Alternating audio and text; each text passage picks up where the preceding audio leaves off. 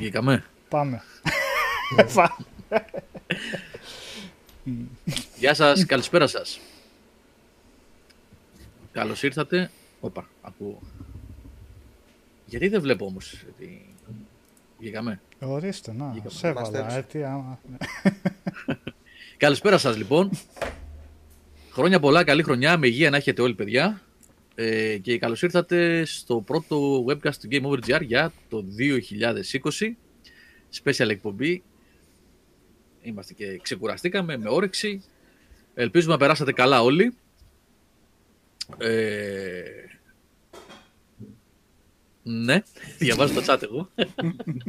λοιπόν, να περάσετε καλά, ε, να ξεκουραστήκατε, να περάσετε καλά με τους φίλους σας, τις οικογένειές σας, τους αγαπημένους σας ε, και να έχετε όρεξη για αυτά που θα δούμε και θα συζητήσουμε και σήμερα και τους επόμενους μήνες και μέχρι το τέλος της χρονιάς που προβλέπετε πολύ πολύ σημαντική.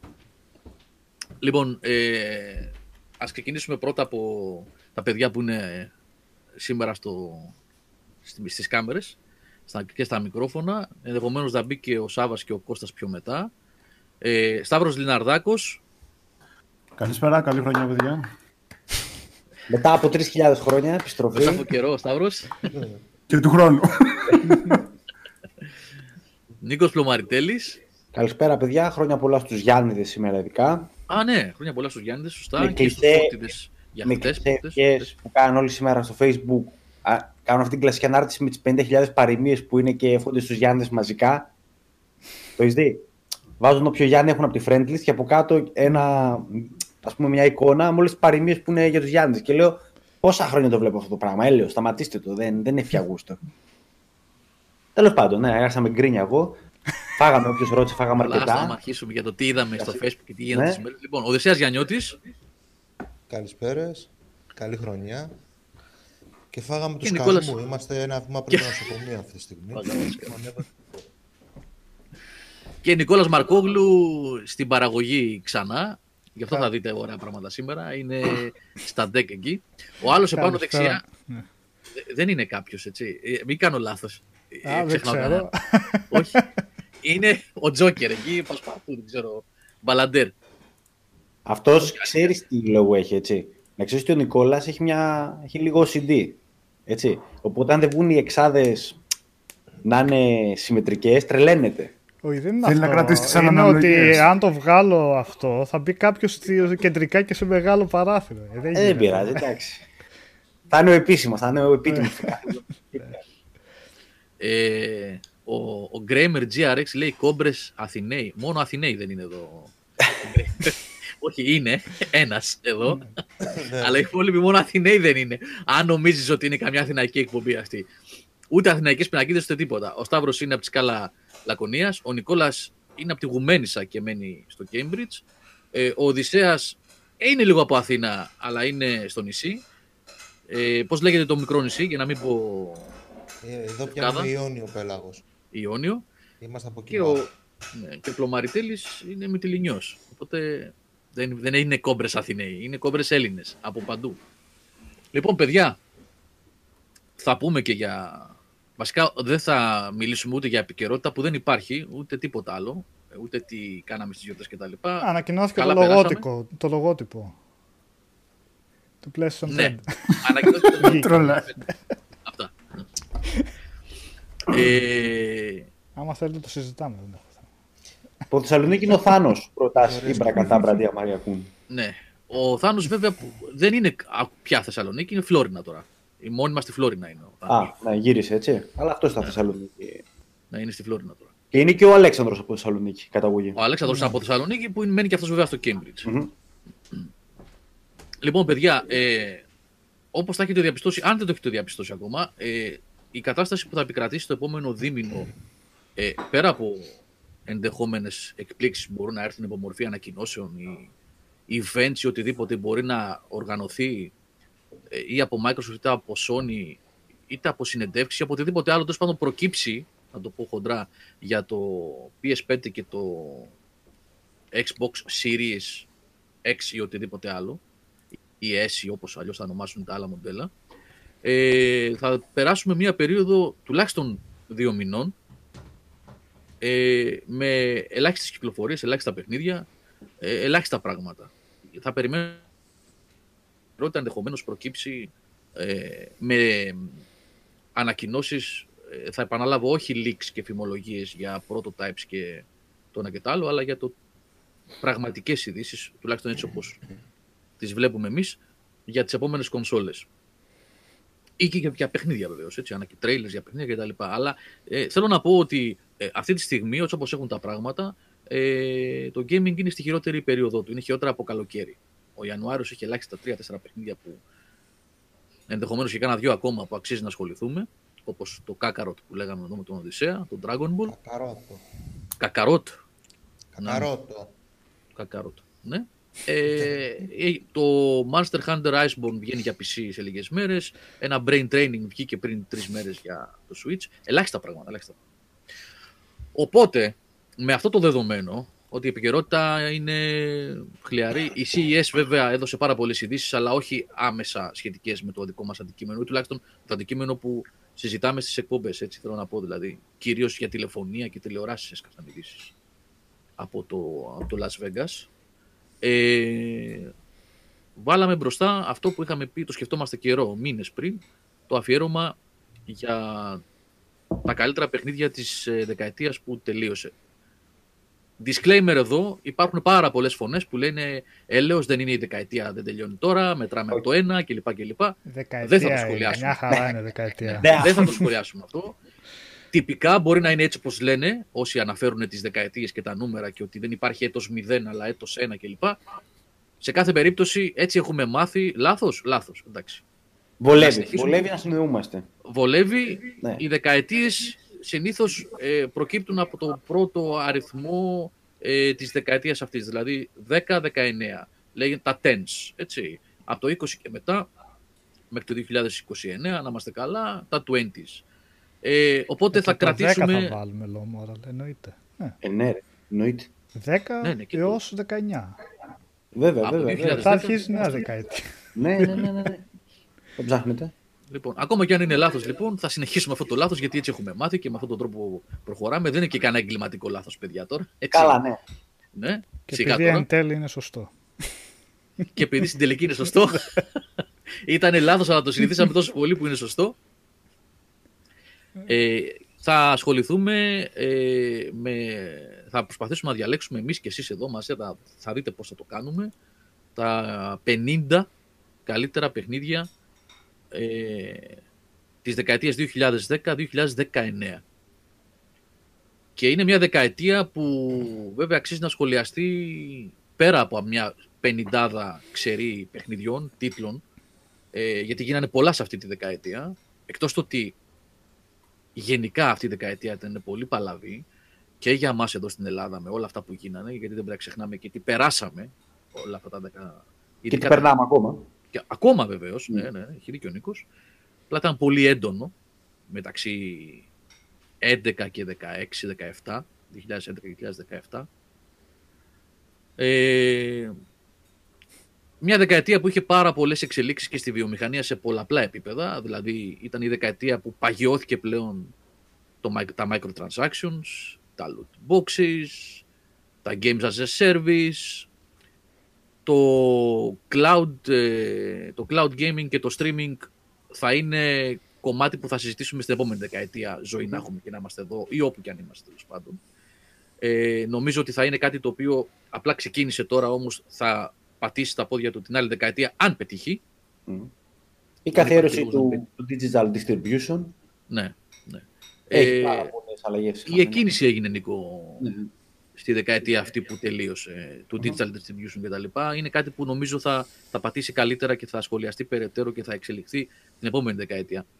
Για το gaming όμως ε, υπήρξε σημαντική δεκαετία, δημιουργήθηκαν trends έτσι, δημιουργήθηκαν trends δυνατά με τα games as a service που είδαμε πώς έπεσαν με τα μούτρα εταιρείες όπως η Ubisoft ας πούμε ε, δημιουργήθηκαν trends με τα Battle Royale παιχνίδια από το PUBG και βεβαίως το φαινόμενο του Fortnite, Το φαινόμενο Minecraft. το φαινόμενο Minecraft, το φαινόμενο Clash of Clans, που εμάς δεν μας απασχολεί καθόλου όμως είναι ένα τεράστιο φαινόμενο με δισεκατομμύρια δολάρια έσοδα τα τελευταία 7-8 χρόνια. Ε, όπως σωστά γράφει ο Άρωτρολ εδώ, πάρα πολύ σωστά, η δεκαετία των Soulsborne παιχνιδιών, το trend που οδήγησε σε άπειρους μιμητές, ε, θέλω να πω ότι είναι μια δεκαετία που αξίζει να σχολιαστεί πέρα από την επιλογή 50 παιχνιδιών ε, που για μένα, για τον Νίκο, τον Νικόλα, τον Οδυσσέα, τον Σταύρο, τον Σάβα, τον Κώστα, τον οποιοδήποτε άλλο και όλα τα δεκάδες, εκατοντάδες παιδιά που παρακολουθούν μπορεί να επιλέξουν. Ε, Αυτό, ναι, Νίκο, αυτά, αυτό θέλω να πω ότι ε, Έχει στη πολλά ροή της πράγματα. εκπομπής σήμερα θα ήταν καλό να συζητάμε και τέτοια πράγματα εκτός από το σχολιασμό Μμμ. Των 50 παιχνιδιών. Τώρα, για να μην ε, μακρηγορήσω άλλο και μην μονολογήσω, έτσι, μην ε, μονοπολίσω πιο σωστά τη συζήτηση, να πω πώς θα προχωρήσει σήμερα. Σήμερα θα διαλέξετε 50 παιχνίδια εσείς. Ο- Θα ο- πηγαίνουμε. Όχι, Όχι, ακρι... όχι. όχι ακριβώς. Το έχετε αλλάξει το σχέδιο και δεν με ενημερώσατε. Για πες. Όχι, Ο α, Νίκος- χρονιά-χρονιά είχαμε πει θα το πάμε. Οπότε έχουμε ετοιμάσει, εν πάση περιπτώσει, και ας τα πάρουμε τη σειρά τότε. Ναι. Ωραία, έχουμε λοιπόν, για να μην ετοιμάσει ψηφοφορία. Ναι. Ε, έχουμε ετοιμάσει ψηφοφορίες για κάθε έτος από το 2010 ως το 2019.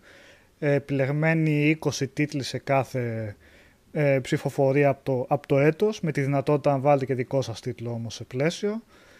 Ε, τους οποίους είπαμε ότι κάθε ψηφοφορία θα ρίχνουμε link στο chat για να μπαίνετε και να ψηφίζετε και θα διαρκεί 15 λεπτά. Και στο τέλος... Πέντε. του- Πέντε. Πέντε, Ας πέντε. τα βάλουμε 15, 5 για να εγώ είμαστε θέλω πιο 15. σωστό και Ναι, αυτό. 15 είναι πολλά. Ναι. Οπότε να κάνουμε τη ρύθμιση εδώ πέρα. Πέντε λεπτά. θα βγάζουμε τα αποτελέσματα και θα προχωράμε στο, στο επόμενο έτος.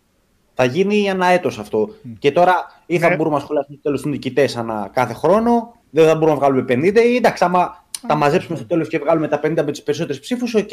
Έχει καλώς. Άμα θέλει να κάνουμε και αυτό, δεν υπάρχει πρόβλημα. Η ουσία είναι το πώς, το πώς θα λειτουργήσει. Ε, θα το δείτε...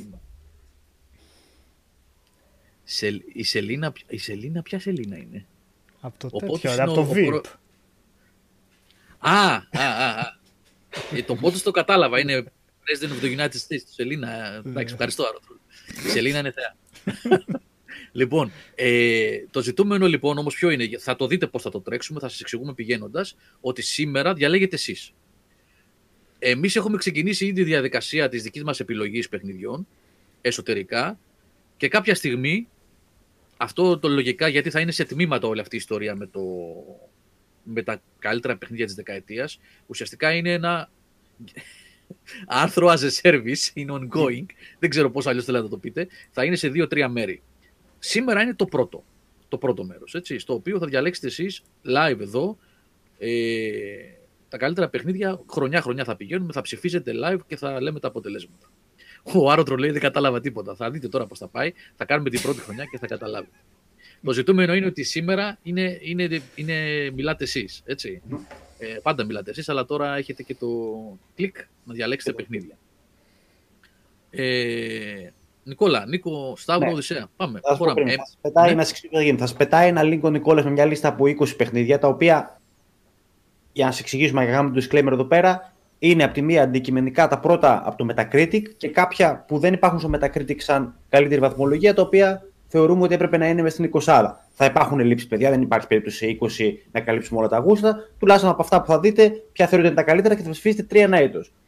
Στο πεντάλεπτο αυτό που θα πετάει ο Νικόλας στο link. Στο chat θα είναι το link, θα το δείτε πολύ εύκολο. Και θα κάνουμε ένα σχολιασμό κάθε χρόνο πάνω στα αποτελέσματα, σύμφωνα με το τι παίξαμε εμείς, ποια είναι η άποψή μας, να σας κοροϊδέψουμε λίγο για αυτά που παίζετε, να κοροϊδέψετε εμάς για αυτά που παίζουμε εμείς και θα κυλήσει κάπως έτσι ωραία εκπομπή, να δούμε και εσείς τι λέτε. Αυτό. Οπότε- Παιδιά, είναι πάρα πολύ απλό. Εύκολο, δεν είναι κάτι. Είναι, Ε, είναι καλά, πάρα θα, πολύ θα το απλό. ξεκινήσουμε. Δεν χρειάζεται. Θα το δείτε το link, Ξεκινάμε παιδιά. Πατάτε αναέτος. μέσα και θα δείτε ένα απλό το τι θα. Αναέτος, ένα link, μπαίνετε στη σελίδα του. Μέχρι, μέχρι τρεις ψήφους, έτσι μπορείτε να βάλετε. Μέχρι τρεις σε Οπότε. κάθε, κάθε χρονιά. Ναι, απλά πράγματα, είναι πάνω απλό. Ε, λίγο χρόνο παραπάνω, θα δούμε. Θα βάλουμε, Α, θα α, βάλουμε, δεν στο- προλάβαινε, ναι, ρε, θα βάλουμε εντάξει. Ναι. στην πρώτη χρονιά 10 λεπτά και αν δούμε ότι είναι πολλά να μετά το κάνουμε 5. Θα το δούμε παιδιά, βλέποντας και κάνοντας. Λοιπόν, επειδή το έχουμε τεστάρει πάρα πολύ όμως, θα μου πείτε και αν λειτουργεί. εδώ πέρα. Λοιπόν, ορίστε το Θα link το για κάνουμε το και εμείς παιδιά, θα το κάνουμε 2010. σαν, σαν, σαν την, σαν την ε, Bethesda. Θα το βγάλουμε και στο κασίδι το κεφάλι θα δούμε τι δουλεύει και τι δεν δουλεύει. Έτσι. Θα το Fallout 76. Οι οδηγίε δεν ήταν στο στελί, το σπίτι μου έπιασε φωτιά, λέει ο Λουίτζι.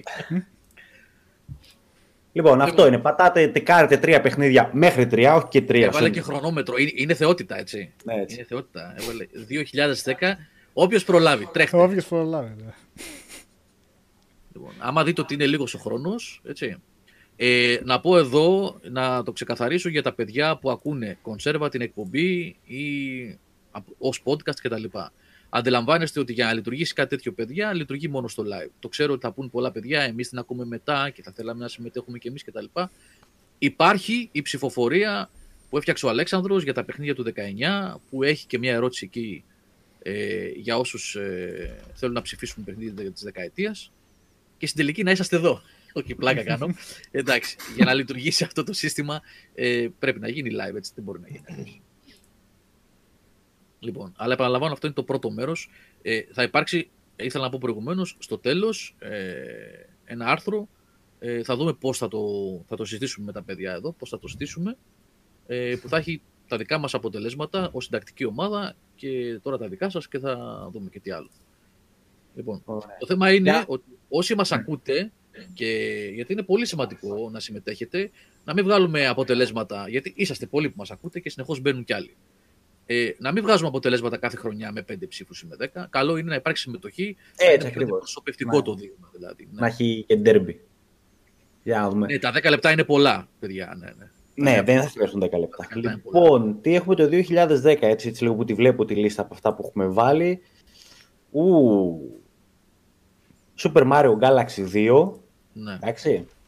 Όσοι τα έχετε παίξει, εγώ δεν τα έχω παίξει, παιδιά, δεν γνωρίζω καθόλου από αυτά. Mass Effect 2 έχουμε ένα φαβορή με Red Dead Redemption από κάτω, οπότε ξεκινάει δυνατά η λίστα. Το παιχνίδι, της- είναι το παιχνίδι της δεκαετίας από τώρα. Από τώρα, ναι. Alan Γεια σας, Wake, παιδιά, καλό βράδυ. Να, έφυγε κάποιος. Κάποιος έφυγε. Το bot έφυγε. Επειδή είπα Mass Effect 2 έφυγε. Μα γιατί, τι έγινε. Όταν πατάς πίσω στο browser, χάνονται οι ψήφοι, λέει ο Άρωτρολ. Δεν νομίζω Άρωτρολ. όχι, όχι, όχι. όχι, όχι, όχι, όχι, Έτσι. όχι, όχι, παιδιά. Θα το επαναφέρω το bot, μπορεί να ακούσετε κανένα ξαφνικό ήχο, αλλά να το, το bot δεν έχει πρόβλημα, έτσι. Mass Effect hater, ναι, ναι. ναι. Ε, Τι θα διαλέγατε από, Οδυσσέα λίγο πιο δυνατά μόνο. τι θα Χάσαμε διαλέγατε κάτι. από αυτά τα τρία; Εγώ είπα Mass Effect 2 για τη χρονιά αυτή. Ναι, ναι, ναι.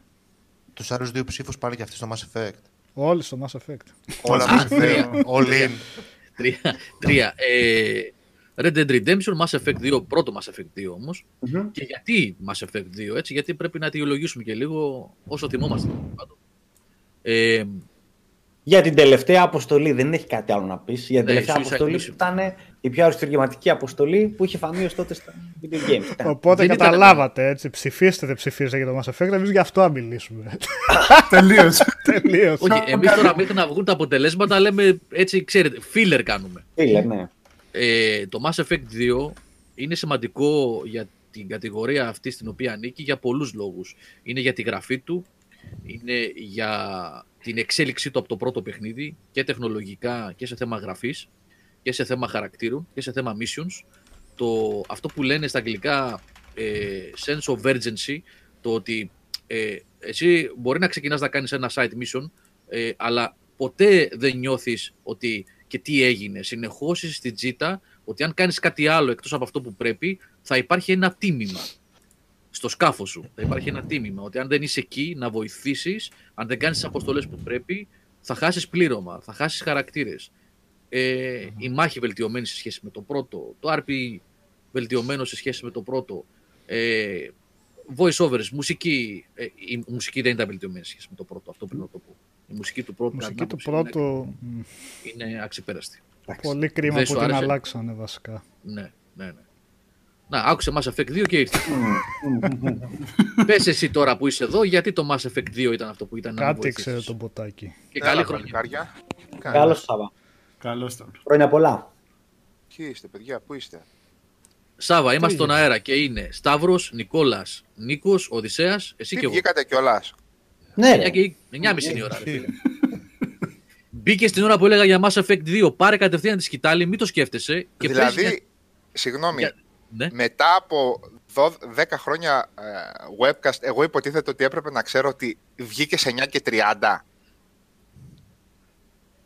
Πότε το έκανες αυτό; Τι εννοείς; Τι βγήκες, συν- τι εννοείς; Τι ώρα Τι έπρεπε είναι; να βγούμε; Τσίπουρα ήπιες ρε. Έχει βγει τσίπουρα, παιδιά. Εγώ προσπαθώ να καταλάβω τι λέει τώρα, αλλά. 9 η, ο- 9 η ώρα ήταν, ξεκινήσατε; Κέρδισε ο, Ώρα του Έχεις ΠΑΟΚ, μείνει παιδιά. λίγο. κέρδισε ο Πάοκ. Και α, αν κέρδισες, σε δικαιολογώ. Έχεις Όχι, τέτοιο. μ- Ε. μόλις άνοιξα να βλέπω ΠΑΟΚ, Α, γι' αυτό Α. μπερδεύτηκα. Ναι, θα βλέπω ΠΑΟΚ, οπότε αν ξεφύγει τίποτα, δεν σας πειράζει, έτσι. Όχι, ρε. όχι, δεν πειράζει. Αλλά μας μπέρδεψες. Εγώ Δεν ξεκινάμε. μπερδεύτηκα. Εδώ και. Απίστευτο. Ναι. Λοιπόν, Ναι. Πες λοιπόν για το Mass Effect 2. Γιατί, τι άλλα είπατε, περίμενε. Εγώ ετοίμασα Excel, αλλά δεν το έστειλα στον Νίκο. Όχι, όχι. Όχι, Ε, δεν θα λέμε σου γι' πω αυτό. γιατί. Άλλο, άλλο πράγμα κάνουμε τώρα. Άλλο κάνουμε. Μην μπεις Τι στη λίστα κάνατε; σου. Ε, Ε, αυτή τη πέστε, άντε στιγμή... κάντε ένα γρήγορο catch-up και πέστε. Ωραία, μας. αυτή τη στιγμή βάζουμε ψηφοφορία για κάθε έτος, link με poll, που τη στέλνουμε στο, σε αυτούς που μας ακούνε, σε όσους μας ακούνε για να ψηφίσουν, για να ψηφίσουν αυτοί που μας ακούνε τα καλύτερα παιχνίδια κάθε χρονιάς. Και αυτή τη στιγμή είμαστε στο 2010. Τώρα ξεκινήσαμε. Οκ. Η ψηφοφορία η δικιά μας των συντακτών θα βγει Α, Αργότερα. οκ. όποτε βγει. Αργότερα. Οπότε Εντάξει. κράτα το. Εγώ κατάφερα, έφτασα σε νούμερο 52. Καλό. Μπράβο. Μπράβο. Ε, Σάβα, για να καταλάβεις, εμείς τώρα δίνουμε στον κόσμο το βήμα να ψηφίζει κάθε χρονιά τα αγαπημένα του για να βγει ένα αποτέλεσμα Ναι. χι αριθμού παιχνιδιών. Και απλώς κάθε φορά που τελειώνει η ψηφοφορία του εκάστοτε έτους, εμείς σχολιάζουμε αυτά που ψήφισαν τα ωραία, παιδιά που ακούνε. ωραία. Έγινε, έγινε. Αυτό είναι το κόνσεπτ για το Ωραία, σημερινό webcast. Σας έφαγα ένα λεπτό να συντονιστώ. Εντάξει, Το πάρε. λοιπόν. Από τη λίστα πάντως που έχουμε, σαν νέα είδη παιχνιδιού ήταν το Limbo το οποίο έφερε καινούργια πράγματα, έτσι. Έχουμε τον Bayonetta και τον Vanquish που φέραν καινούργια στη μάχη, εξαιρετικά Το έτσι. και- Παγιονέτα δεν είναι 2009, ε, 10. 9 είναι τον Bayonetta. Αλλά Ε, ναι. 10 ήρθε στην Ε, Ευρρώπη νομίζω. Στην Ευρώπη είναι Ε, 10. αυτό. Οπότε Ναι. το πήραμε έτσι με το πότε έχουμε ήρθε βάλει στην έτσι. Το Σάβα, review πότε- μας, ναι ρε παιδιά, το review μας είναι το 9 όμως. Το 9 είναι. Πώς έγινε αυτό; Καλά, μην Ναι, κολλήσουμε νομίζω αυτό, Δεκέμβρη δεν του 9. πειράζει. Ε, γι' αυτό δεν Ας το ξεκίνησα εγώ δούμε με τελεία. Bayonetta και έχω το Ναι. Mass Effect στη Ναι, λίστα. βάλτο, βάλτο, γιατί είναι κυκλοφορία στην Ευρώπη το 2010. Ωραία, Οπότε- το είχα- γιατί το 2 δεν το έβαλα γιατί είναι δεύτερο μέρος. Όχι, ελεύθερος να βάλεις και, και δύο και τρία όσα θέλεις. Όχι, με τη δική μου λογική. Α, α, α, εντάξει. Με ναι. τη δική μου λογική, Ναι, ναι, ναι. 2 και 3 δεν μπήκε κανένας σχεδόν. Γιατί ό,τι ήταν να κάνει το εκτός από τα Mass Effect. Έτσι. Ναι, και το Witcher. Δηλαδή το Witcher δεν το βάλες στο 3, ας πούμε. Φερρυπίν, λέμε τώρα. Ρε παιδί μου, τώρα μην με βάζεις να Γιατί Souls- εξηγώ τώρα τα Souls- αυτονόητα. Ενώ σε παιχνίδια Όλα. που κρατάνε το ίδιο στυλ. ναι, εντάξει, κατάλαβα. Το Bayonetta 2 με το Bayonetta 1. Είναι ίδια. δηλαδή, Dishonored τι- 2 δεν έβαλες δηλαδή. Όχι, τα έβαλα όλα. Έβαλα πολλά Πάρε, διάρκεια. να- πάρε να έχεις. Κάτσε να βάλω το τσάι μου και να ανοίξω και την κάμερα. Λοιπόν, έχουμε αποτελέσματα από το 2010, Νικόλα. Να αρχίσουμε να σχολιάζουμε Α, ναι. τα, τις επιλογές των Άρα, παιδιών. για λίνκαρε, Νικόλα, να δούμε. Όχι, δεν λυκάρω. Θα βάλω απλά τους νικητές. Λοιπόν, θα Και βάλω. Επειδή το μπαίνουν podcast. πολλά, παιδιά, μπαίνουν πολλά παιδιά στην πορεία, θα πρέπει σιγά, έτσι, πολύ πολύ γρήγορα να επαναλαμβάνουμε πώς λειτουργεί το σημερινό, έτσι. Λοιπόν, ήθελα να τα κάνω με πιο εφετζητικό τρόπο, αλλά μου το χαλάσατε. Στην δεύτερη και την τρίτη θέση ισοβαθμούν δύο παιχνίδια. Ε, εντάξει, θα γίνει. Ναι. Οπότε, δεύτερη και τρίτη θέση ισοβαθμούν Red Dead Redemption και God of War 3. Ου, Στην πρώτη, μπορείτε να μαντέψετε, ουφ. Mass Effect 2. Mass Effect 2. ρε. Mass Effect 2. Με μία ψήφο διαφορά. από τα άλλα Ρε, δύο. πώς θα... τι έχεις κάνει εδώ, πώς... πότε πρόλαβες και βάλες και backshots και τέτοια; Ρε, τι έκανες εσύ; Κοιτάς τον, ήξερα ποιοι θα βγάλουν, ποια παιχνίδια θα βγουν. Τα έχει μαγειρέψει, παιδιά. δεν έχει- Τα έχει ετοιμάσει. Ε, Νικόλα, από τα αποτελέσματα είχαμε κάποιο που ήταν πολύ κοντά σε αυτά. Πες μας λίγο για την Ελλάδα. ε, πολύ κοντά ήταν ε, το Alan Wake. Πολύ καλό κοντά. γούστο το web. Μέχρι στιγμής, ναι. Γιατί αποτελέσματα μιλάς τώρα εσύ, κάτσε περίμενα. του 2010. Αυτά που ψηφίσαν τα παιδιά. Τα παιδιά Πότε μόλις τα που ψήφισες; ψηφίσανε. Τώρα. Τώρα, τώρα μόλις. Ανεβάζουν, πετάω link στο chat για να μπουν και να ψηφίσουν. Πού το Και βλέπουμε εμείς αυτό; Ε, θα δεις το επόμενο τώρα. Αν το ξαναβάσω. ναι. Edit μπορώ να κάνω. Οκ. Έγραψε τώρα, Σάβα, έγραψε. Ποιο δεν Έγραψε. σ' άρεσε, ρε, εσύ. Εντάξει, καλά Δεν είναι η είδα. εταιρεία. Λέω γενικά να είμαι Αυτό προετοιμασμένος να κάνω κάποια edit. Ήταν, Α, α, ήταν- οκ. αυτή, Ήταν- αυτή ήταν μια χρονιά δύσκολη, παιδιά, Ναι. γιατί ήταν η ορίμανση της γενιάς αυτής, του 360 Play PS3, ορίμανση Είναι ένα δηλαδή, χαμός. και έβγαινε τώρα μετά το άλλο που μας κοπανάγανε, έτσι. Εκείνη την εποχή όταν σφαγή, σφαγή. Κάθε μήνα είχαμε ένα τέτοιο παιχνίδι σχεδόν. Αφού το Mass Effect 2 είχε βγει αρχές του χρόνου, Γενάρη δεν είχε βγει. Σε άσχητη ημερομηνία είχε βγει νομίζω.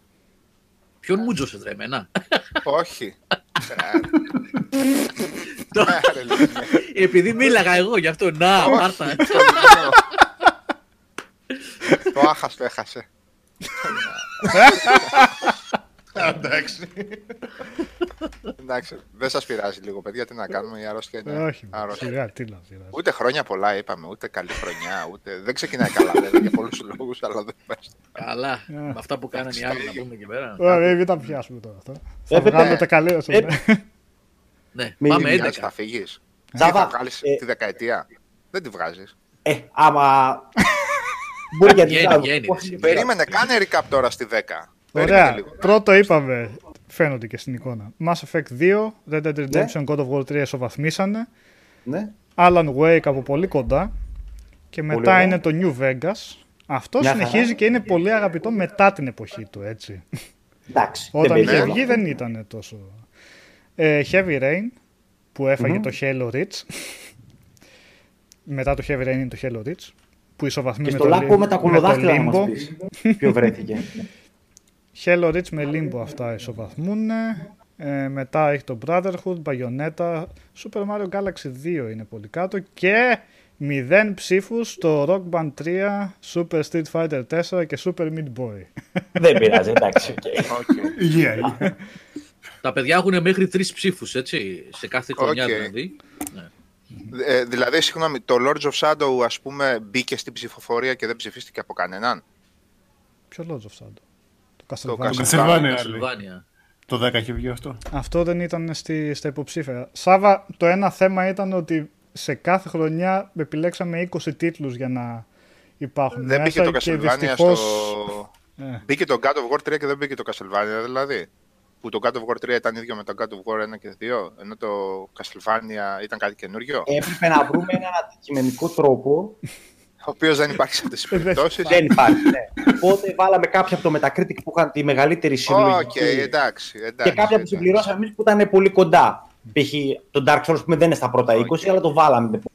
Οκ. Οκ. Δεν τα έχω εδώ χρονολογημένα εγώ. Απλά έχουν σειρά, αλλά δεν φαίνεται που πάει το 10. Άρωτρολ. Ε, Σαββά, ο Άρωτρολ σου λέει: Κάνε τα δικά σου βραβεία, λέει. Κίλι. Τζεφ Κίλι. Θα κάνω τα δικά μου, ρε. Φεύγω. Στο μυαλό του Αποσχίζομαι, καθενός από, τα δικά μας βραβεία έχουμε. αποσχίζομαι από το κόμμα. Είσαι. Πώ τους, πώς Ναι. τους λένε αυτούς που φύγανε από το ΚΚ; Είσαι αναθεωρητής. Φύγε και κάνε τα δικά σου. OK, OK, OK. Έγινε. Άντε, συντονίστηκα λίγο κι εγώ. άντε. Ωραία, λοιπόν, πάμε στο 2011. Λοιπόν, μισό λεπτό να πετάξω το link στο chat. Έτοιμο. Πες μας, Νικόλα, ποια είναι. ναι, ναι. Ελπίζω να είναι το 11 αυτό που έβαλα. Ξεκινάμε και το Εντάξει. χρονόμετρο Το πάλι. 11 είναι. Ωραία. Θα το ανοίξω εγώ. Και εσείς Ψηφίζουμε να κι εμείς. ψηφίζετε. Και από το- να ψηφίσει και το πάνελ, παρακαλώ. Και εμείς Το ψηφίζουμε. πάνελ, ωραία. Ψηφίζουμε κι εμείς. Δεν έχουν ψηφίσει. Λοιπόν, έχουμε. Ε, σωστά για όσου ακούνε πρέπει να τα λέμε κιόλας. Όσοι πρέπει να Εύκολο, έχουν εύκολο. βρει. δεκαετία, εύκολο. Είναι τα Arkham City, Skyrim, Portal 2, Minecraft, Skyward Sword, ε, Uncharted 3, Έφυγε. Rayman Origins, Ω, Little Big μέχρι Planet τρεις. 2, Forza 4, Gears of War 3, Ψήφισα κι Dead εγώ. Space 2, Deus Ex Human Revolution, The Old Republic, αυτό είναι το MMO υπόψη, So- ε, Total War Shogun 2, Dark Souls, οπ, για να το ρίξουμε εδώ, Battlefield 3, Battlefield 3, LA Noir, Witcher 2, Dirt 3 και Bastion. Ε, και αυτό είναι δυσκολούτσικο να διαλέξεις. Μόνο ένα είναι το σίγουρο που, το βα... που βάζω την ψήφο. Δύο. Οκ, τρία. Φύγανε. Τρία. Δύο, ναι. Πάμε. Μονοκούκι. Ξαναβάζω το περιμένουμε; link, παιδιά. Πέντε λεπτά. έχετε Πέντε χρόνο λεπτά τώρα. μέχρι να ψηφίσουν τα παιδιά. Σχολιάζουμε ό,τι θέλετε επί των παιχνιδιών αυτών. Να Τώρα, η σπάσουμε λίστα τα. που θα είναι εδώ. Ποια πάλι. λέει. Να, ξανά βάλα το poll. Ορίστε. Α, δεν βγαίνει πάλι το poll. Ε, νομίζω. Ε, δεν βγαίνει. Ε, δεν πειράζει. Α, όχι, βγαίνει. Βγαίνει. Α, να ξαναψηφίσω. Βγαίνει, βγαίνει, βγαίνει. Α, ξαναψηφίζω εγώ. Να περάσουν αυτά που θέλω. Γιατί με αφήνει και ξαναψηφίσω, ρε Νίκ; Ναι, κανονικά έπρεπε να σου κρατάει κούκι. Α, ωραία, δώσαμε spoiler τώρα. Ψηφίστε 100 φορές ο καθένας. Εντάξει, δεν το πήρα πίσω. Εντάξει, τώρα αυτά μένουμε στη ότι θα ψηφίσουμε μία φορά για να έχει και γούστο. Τι να- ε, εντάξει, τώρα και υπολογίζουμε στη, Κάτσε να σο- δω. στη, στη σοβαρότητα. Δεν είμαι σίγουρος αν θα πετάμε. σε αφήσει να ξαναβάλεις ψήφο σου βασικά. Για να δούμε. Εντάξει, ε, α, τα καλύτερα. Εντάξει, επειδή πήγαμε δεκαετία, λίγο εγώ μπερδεύτηκα με το concept. Γιατί επειδή μιλάμε για μια δεκαετία που πέρασε, ρε παιδί μου. Πάμε πάλι, ας πούμε, στη συζήτηση στα καλύτερα του 11. Ναι, Εντάξει, δεν είναι ακριβώς το ίδιο.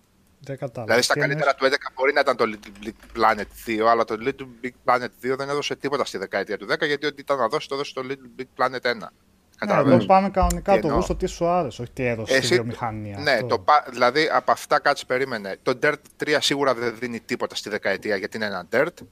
Ε, τι άλλο. Το Battlefield 3 τίποτα δεν δίνει στη δεκαετία γιατί είναι το Battlefield. Ε, ποιο άλλο, κάτσε περίμενε. Το Ε, Dead μα- Space 2 είναι χειρότερο από το Dead Space 1, οπότε τίποτα δεν δίνει στη δεκαετία. Καταλαβαίνεις τι θέλω να πω, αλλά στο 11 ήταν σίγουρα στα καλύτερα παιχνίδια. Υπάρχει μια διαφορά σε αυτά τα δύο. Ε, εντάξει, το πάμε Δεν σημαντικά. κατάλαβα. Λες εσύ ποιο ήταν στα καλύτερα, αλλά και ποιο έδωσε κάτι στη Το ότι βιομηχανία. ήταν στα καλύτερα του 11 δεν σημαίνει, ρε παιδί μου, ότι αφήνει κάτι στη δεκαετία. Α, είναι καλό. σημαδιακό Ε, για τη ναι, δεκαετία αυτά- του 10. Αυτό εννοώ. Εντάξει, Ναι, αυτά ναι, που ναι. αφήνουν κάτι στη δεκαετία με την έννοια του ότι αφήνουν, δηλαδή. Ε, ε, έκανα, πώς το λένε. Τη χρωματίζουν, τη χαρακτηρίζουν. Fine, ε, μπορεί να είναι 10 τα παιχνίδια και στα 10 χρόνια, έτσι. Δηλαδή, εντάξει, το Skyrim, ας πούμε, αφήνει τη δεκαετία από Ε, τίποτα. βέβαια, του Skyrim αφήνει. Αφήνει ρε φίλε μόνο και μόνο για το ότι βγήκε μέχρι και σε Όπου κάποιο οθονίτσες ακούγεται με από, έκο, sorry. Απλά να... σε οθονίτσες από ψυγεία. Από ψυγεία, από έξυπνα ναι. ψυγεία. Ναι, σαν το Silicon Valley. Έπαιζαν Skyrim, ας πούμε. Γι' αυτό αφήνει το Skyrim. Μόνο και μόνο γι' αυτό αφήνει. Αλλά είναι συζήτηση μετά που θα έπρεπε να πάει ένα παιχνίδι. Οκ. Μμμ. Ίσως μία άλλη φορά. Πρέπει να αναθεωρήσω λοιπόν και τη δικιά μου τη λίστα. Γιατί τώρα με το σκεπτικό που εξέφρασα. Άσε, άμα πρέπει να όσες πετάξω. φορές ξαναπιάνεις τη λίστα Σάβα, Α, κάθε τόσο φορά κι αλλάζεις ε, θέσεις. Δεν Ναι. γίνεται. Κάποια στιγμή απλά πρέπει να πεις αυτό είναι. Δεν αλλάζω τίποτα πλέον. στο τι Ναι, έχω οκ, επιλέξει. οκ. Ναι. Εγώ πέταξα πολλά πάντως. Από... Πέταξα πολλά στη, στην πορεία, δηλαδή το Dead Space δεν το έβαλα για αυτόν ακριβώς το λόγο. Δηλαδή δεν είναι παιχνίδι της δεκαετίας. Το έχει κάνει το BAM το Dead Space το, το, το πρώτο. Το Dead Space το 2 βγαίνοντας σαν sequel είναι ένα εξαιρετικό παιχνίδι. Λιγότερο τρομακτικό, λίγο πιο action, ακόμα χειρότερα το 3. Ναι, αλλά Κάνουν θα ωραία πω, τα πράγματα. καλύτερα δεν σημαίνει τα πιο σημαντικά. Ξέρεις τι, είναι μια κουβέντα τώρα αυτή Ναι, γι' αυτό εγώ έγειρα πιο πολύ προς τα σημαντικά. σημαντικά, ναι. Μμ. Καταλαβες. OK, OK. Δεν υπάρχει λάθος σωστός σε αυτό. Μμμ. Ε, τώρα από το 11 τα παιχνίδια τα οποία αν πούμε ότι ήταν έτσι αυτόφωτα ή ήταν, νομίζω ότι το Minecraft από αυτά που βλέπω εδώ σίγουρα είναι τώρα και το Human Revolution γιατί όχι και το Dark Souls αλλά και το Eleanor ήταν κάτι διαφορετικό και κάτι ξεχωριστό δεν ήταν κάτι, δεν προσπάθησε να κάνει κάτι εντελώς διαφορετικό Ναι, αλλά κουράστηκε. Ήταν, ναι, σαφώς, ναι. αλλά κουράστηκε την πορεία. Ήταν όμως διαφορετικό. Ναι. Αυτό είναι σημαντικό παιχνίδι. Μμμ. Μμμ. Δεν είναι απαραίτητα κάτι τέλειο, αλλά είναι σημαντικό. Ναι, ε, είδα, σήμερα σε, είδα σήμερα σε κάποιο βίντεο, θα μου πω γιατί 3-4, ε, ότι το Ellen Noir ήταν, δεν ξέρω να- αν, είναι, αν ισχύει, αυτό θέλει ψάξιμο, αλλά επειδή το, α, στον, ε, στον Sterling, ότι ήταν το πρώτο παιχνίδι που είχε Season Pass. Μμ, Σοβαρά. Οπότε Δεν το αν, θυμόμουν καθόλου, αν αλλά είχαν βγει αληθεύει- όντως επεισόδια. Για ποιο είπες, αν sorry? αληθεύει για το Ήταν Ellen πάρα πολλά Noir, τα επεισόδια. Για το Ellen Λανό. Noir, αν, αν αληθεύει, έχει μη- τεράστια βαρύτητα για το τι ουσιαστικά έστρωσε το δρόμο για... Είχε πάρα πολύ υλικό, σαν, σαν τηλεοπτική σειρά το πήγαινε εκεί πέρα. Ναι. Ότι τώρα η επόμενη υπόθεση. Δεν θυμάμαι καθόλου ονομασίες, αλλά στο complete πακέτο που είχε βγει μετά για Xbox One και για PlayStation 4 υπάρχουν τα πάντα. Ε, ξεκινάμε Λοιπόν. αν θέλετε να πούμε. Ναι, τελείωσε, Πολλά βάλτε καλά. αποτελέσματα. Είχα ετοιμάσει φωτογραφίες και έγινε στο τελευταίο λεπτό ανατροπή. Ενώ ήταν πραγματικά έτσι. Είχα Ο βάλει Σάββας ήδη ψήφισε. έτοιμα και πους. Νομίζω όχι, γιατί αντί για το Skyrim πήγε το Uncharted 3. Δεν ψήφισα τίποτα από τα δύο. Οπότε στη τρίτη θέση που ψηφίσατε το Uncharted 3, με σχετικά μικρή διαφορά στην δεύτερη θέση είναι το Arkham City. Και απογειωμένο μπροστά νομίζω μπορείτε να το ε, μαντέψετε Το Minecraft. Το Dark Souls. το Dark Souls. Α, Οπότε Οκ. ωραία τριάδα. Κλείνει με Για τρία πες μας Uncharted το- 3. Εγώ, εγώ δεν ασχολήθηκα με, με Arkham City, πέρα από αυτές τις κλασικές 3-4 ώρες που βάζω πολλά παιχνίδια που δεν μπορώ να παίξω για να πάρω πλά- μια ιδέα. Αλλά έχετε πει πολλές φορές ότι ήταν πολύ σημαντικό για την κατηγορία του και ως super hero, Το σε Arkham εισαγωγικά super hero τέλος πάντων παιχνίδι, αλλά και ε, το ότι πήγε μπροστά σε σχέση με το... Διαφωνούμε στο αν ήταν μπροστά Εγώ ή όχι διαφωνώ. βασικά, ναι, οκ. Ναι, γιατί εγώ το πρώτο διαφωνώ. ήταν ε, Metroidvania, το δεύτερο έγινε πιο open world, τώρα αυτό έχει να κάνει πλέον νομίζω με τα γούστα και πώς το έκατσε του καθενός. Όχι ότι δεν ήταν εξαιρετικό παιχνίδι. Ούτε... Αλλά ναι, σαν Ούτε εξέλιξη, εξέλιξη τεχνολογικά μπορείς να το πεις. Τώρα στη δομή και αυτά ε, είναι, το, είναι αρκετά διαφορετικά στο στυλ τους για να πεις ποιο είναι καλύτερο και ποιο όχι. ε, Έτσι. τι; Μην παρεξηγήσετε με τα, με, τις- με τα αποτελέσματα στην τέση. Δεν λέει τίποτα, παιδιά. Κουβέ, κουβέντα να κάνουμε πιο πολύ. Για πες μας τέταρτο ποιο ήταν, Νικόλα; Τέταρτο Που το έχασε- Skyrim με μία ψήφο διαφορά. Με μία; Με μία Wow. μόλις. Κάποιος έκανε τη διαφορά εκεί. Αυτό το σκουπίδι του. Εγώ δεν ψήφισα Skyrim. Εμ, Dead Space 2 λίγο πιο μακριά. Με, α, το οποίο ισοφάρισε με το Human Revolution. Ε, Ναι. Αν άλλαζα κάτι στη λίστα εγώ θα ήταν το Human Revolution θα έβαζα πιο πάνω.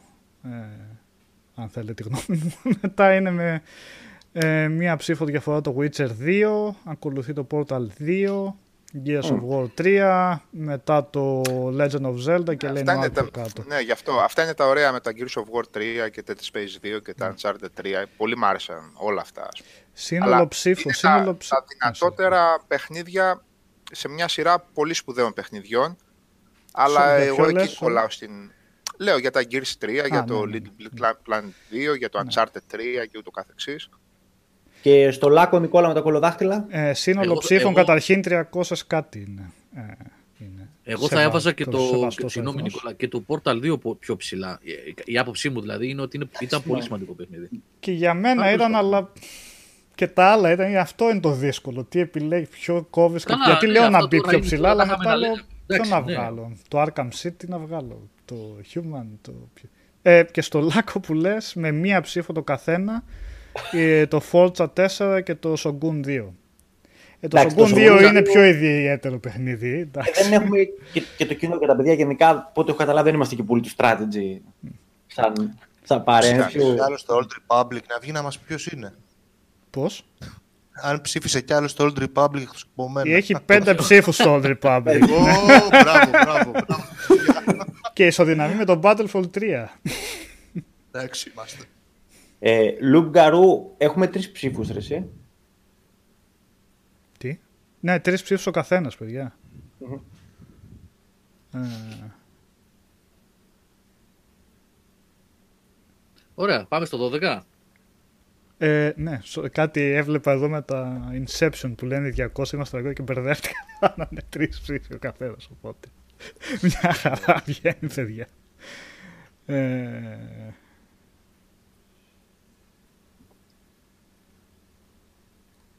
Δώστε λίγο χρόνο στον Νικόλα, παιδιά, να τα τακτοποιήσει. ναι, sorry, έκανα το λάθος να κοιτάω τα σχόλια, αλλά δεν πρέπει. Πείτε, πείτε εσείς και... Πάντως, Ε, ρετροσ... αρχίζω εγώ, ναι. ρετροσπεκτιβίλα να το κοιτάξουμε για αυτή τη χρονιά έτσι και για αυτά τα παιχνίδια. Ε, κατά τη γνώμη μου, το πιο σημαντικό παιχνίδι από όλα αυτά σε ό,τι αφορά την εξέλιξη και του είδους του και της εταιρείας του και όλα αυτά είναι το Witcher 2 βεβαίως. Μμμ. Ε, γιατί γίνεται το, το εφαλτήριο, το commercial εφαλτήριο Break. Ωραία, τι θα τρώγαμε. Ε, για αυτό που έγινε με το Witcher 3, για αυτό που γίνεται συνολικά με την ε, CD Projekt, ε, για αυτό που έγινε το Witcher 3 σαν, κτηνόδος και υπέροχο και τεράστιο παιχνίδι. Το οποίο βεβαίως. Σάβα έχει σπάσει Και για πολλά το- ρεκόρ τις τελευταίες μέρες, ε.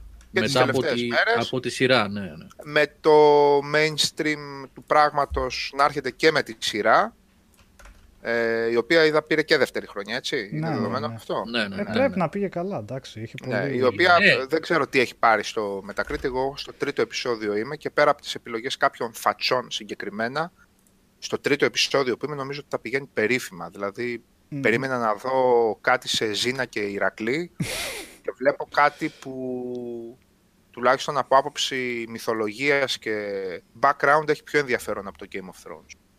Τόσο, τόσο απλά δηλαδή. Είναι αυτό και να έχεις επαφή και με το παιχνίδι όμως, μάλλον για να σου κάνει. Καλά. Ναι. Το όχι ότι Καλά, το χαλάει τώρα- αυτό, βέβαια. Για ποιες φάτσες εσύ λες, γιατί. Ε, Ε, οι, τρεις, οι τρεις τώρα είναι άκυρη η επιλογή, μην το συζητάμε Α. τώρα. Δεν ξέρω αν το Είναι κάνανε ωραία.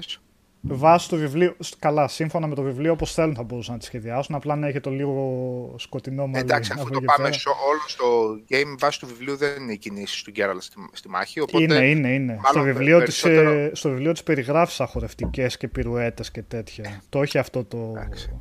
το οπτικό είναι θέμα Αλλά 100% εντάξει, το πήραν του από το παιχνίδι παιχνιδιού, κιόλας έτσι. γιατί το κάνει καλά. Αλλά το θέμα Νομίζω είναι και στα και η δύο τα φωνή και η φωνή είναι blueprint από το παιχνίδι. Ξεκάθαρα.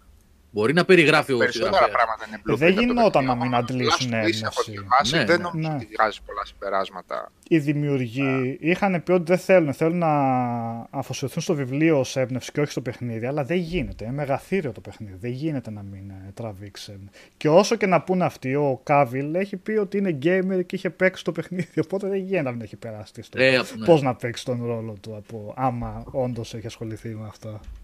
Ε, στο μεταξύ, sorry, έχει αρχίσει ψηφοφορία. Ναι. Δεν ξέρω αν έχετε πει. Για όσους το δεν κάνετε 2012. μετά, Για να προλαβαίνουμε να ψηφίσουμε δύο και τρεις Το φορές. link, ναι, το link, πατάτε στο link και διαλέγετε μέχρι τρεις ψήφους το παιχνίδι του 2012, τα παιχνίδια που σας Τι ε, έχει άρεσαν εδώ περισσότερο. τώρα; Εγώ έχω Εγώ τεράστιες ε, πώς το λένε, διαφωνίες για το Witcher 3. Θα το συζητήσουμε όταν είναι να μιλήσουμε για τη Witcher τη σειρά. Θα το συζητήσουμε. Τι Όταν- Καλά, εντάξει, σε άλλη... Όταν είναι η ώρα θα το συζητήσουμε. Το είδες όλο όμως. Όλο το είδα. Συγγνώμη, το Xenoblade Chronicles είναι, δεν είναι την ίδια χρονιά με το Deus Ex. Γιατί το έβαλες αυτή τη χρονιά; Το καλοκαίρι του 11 δεν είναι το Xenoblade Chronicles. Δεν θυμάμαι ρε Σαββάγο. Τώρα κι εγώ. Εγώ νομίζω, παιδιά, είναι το ίδιο καλοκαίρι, γιατί 11. τε- 11 νομίζω σταμάτησα ότι το ήταν ένα χρόνος. και τε- έπιασα το άλλο. Το θυμάμαι σαν τώρα, γιατί έγραφα και τα review καπάκια. Έχεις κάνει τα review, ναι, έχεις κάνει τα review. Ναι, το Sorry, είναι κολασμένο το 11, καπάκι. παιδιά. Γράψτε λάθος. Είχαμε δει κάτι λάθος. Οκ. ναι. Δεν πειράζει, το ψηφίσαμε. Ε, ας Εντάξει. πούμε τις, ε, γιατί και πριν τα είπαμε, για όσους ακούνε ε, την εκπομπή. Πιο εύκολη χρονιά εδώ. Είναι Walking Dead η πρώτη σεζόν, Mass Effect 3, Journey, Xenoblade Chronicles, κατά λάθος, δεν θα έπρεπε, Dishonored 1, Borderlands 2, Mark of the Ninja, Far Cry 3, Spec Ops The Line, ε, XCOM Enemy Unknown, Guild Wars 2, Fez, Torchlight 2, Diablo 3, Max Payne 3, ε, Spelunky, Football Manager 13, ε, Hotline Miami, Forza Horizon και FTL. Θα Το αυτά οποίο τα Walking online. Dead έχει και το υψηλότερο Metacritic score έτσι η πρώτη σεζόν. By the Ε, way. καλά, εντάξει, Ναι. έκλαψαν πολύ. Είχε στο κάνει τέλος. αίσθηση το. Ναι. Ποιο, Το Walking Dead. το Walking Dead. Το μεγαλύτερο τέτοιο score έχει. Εδώ έχουμε την αλλαγή του Far Cry, έτσι, που είναι αυτό που, ναι. που συνεχίζει να είναι ακόμα. Εύκολη χρονιά κατά τη γνώμη μου. Εύκολη, Εύκολη. πολύ εύκολη χρονιά. Αυτά τα τρία που ψήφισα τώρα δηλαδή βγήκαν τόσο αβίαστα που σαν να μην είχαν ανταγωνισμό. να μην ξεχάσουμε ότι ήταν η πρώτη Ωραία χρονιά, παιχνίδια και τα υπόλοιπα, αλλά εντάξει.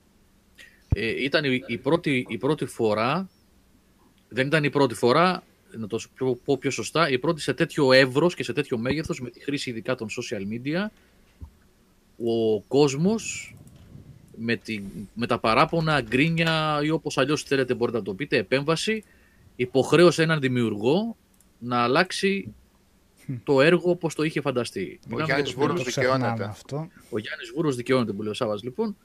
Ε, το Mass Effect 3 έτσι ε, με το patch που βγήκε και το επιπλέον cinematic στο τέλος ναι, για την αλλαγή γιατί είχαν μείνει δυσαρεστημένοι όλοι ότι εγώ έκανα σε, δύο, σε τρία παιχνίδια 100 ώρες επιλογές και τελικά στο τέλος δεν μου έδωσες α, να κάνω επιλογή το δικαίωμα κτλ. κτλ. Ε, και χάσαμε λίγο το νόημα τότε, αντί να ασχοληθούμε με ένα καταπληκτικό παιχνίδι που έκλεισε ένα, μια τριλογία σταθμό στο gaming, ε, μιλούσαν όλοι τότε για το τέλος του Mass Effect και γιατί έτσι και όχι αλλιώς και ήταν τα πρώτα δείγματα πέρα από τα, ε, ε, από τα παράπονα που είχαν εξεφραστεί έτσι, εκφραστεί με ήπιο τρόπο έτσι, και με επιχειρήματα ε, είδαμε τα πρώτα δείγματα τοξικότητας εκείνη την εποχή.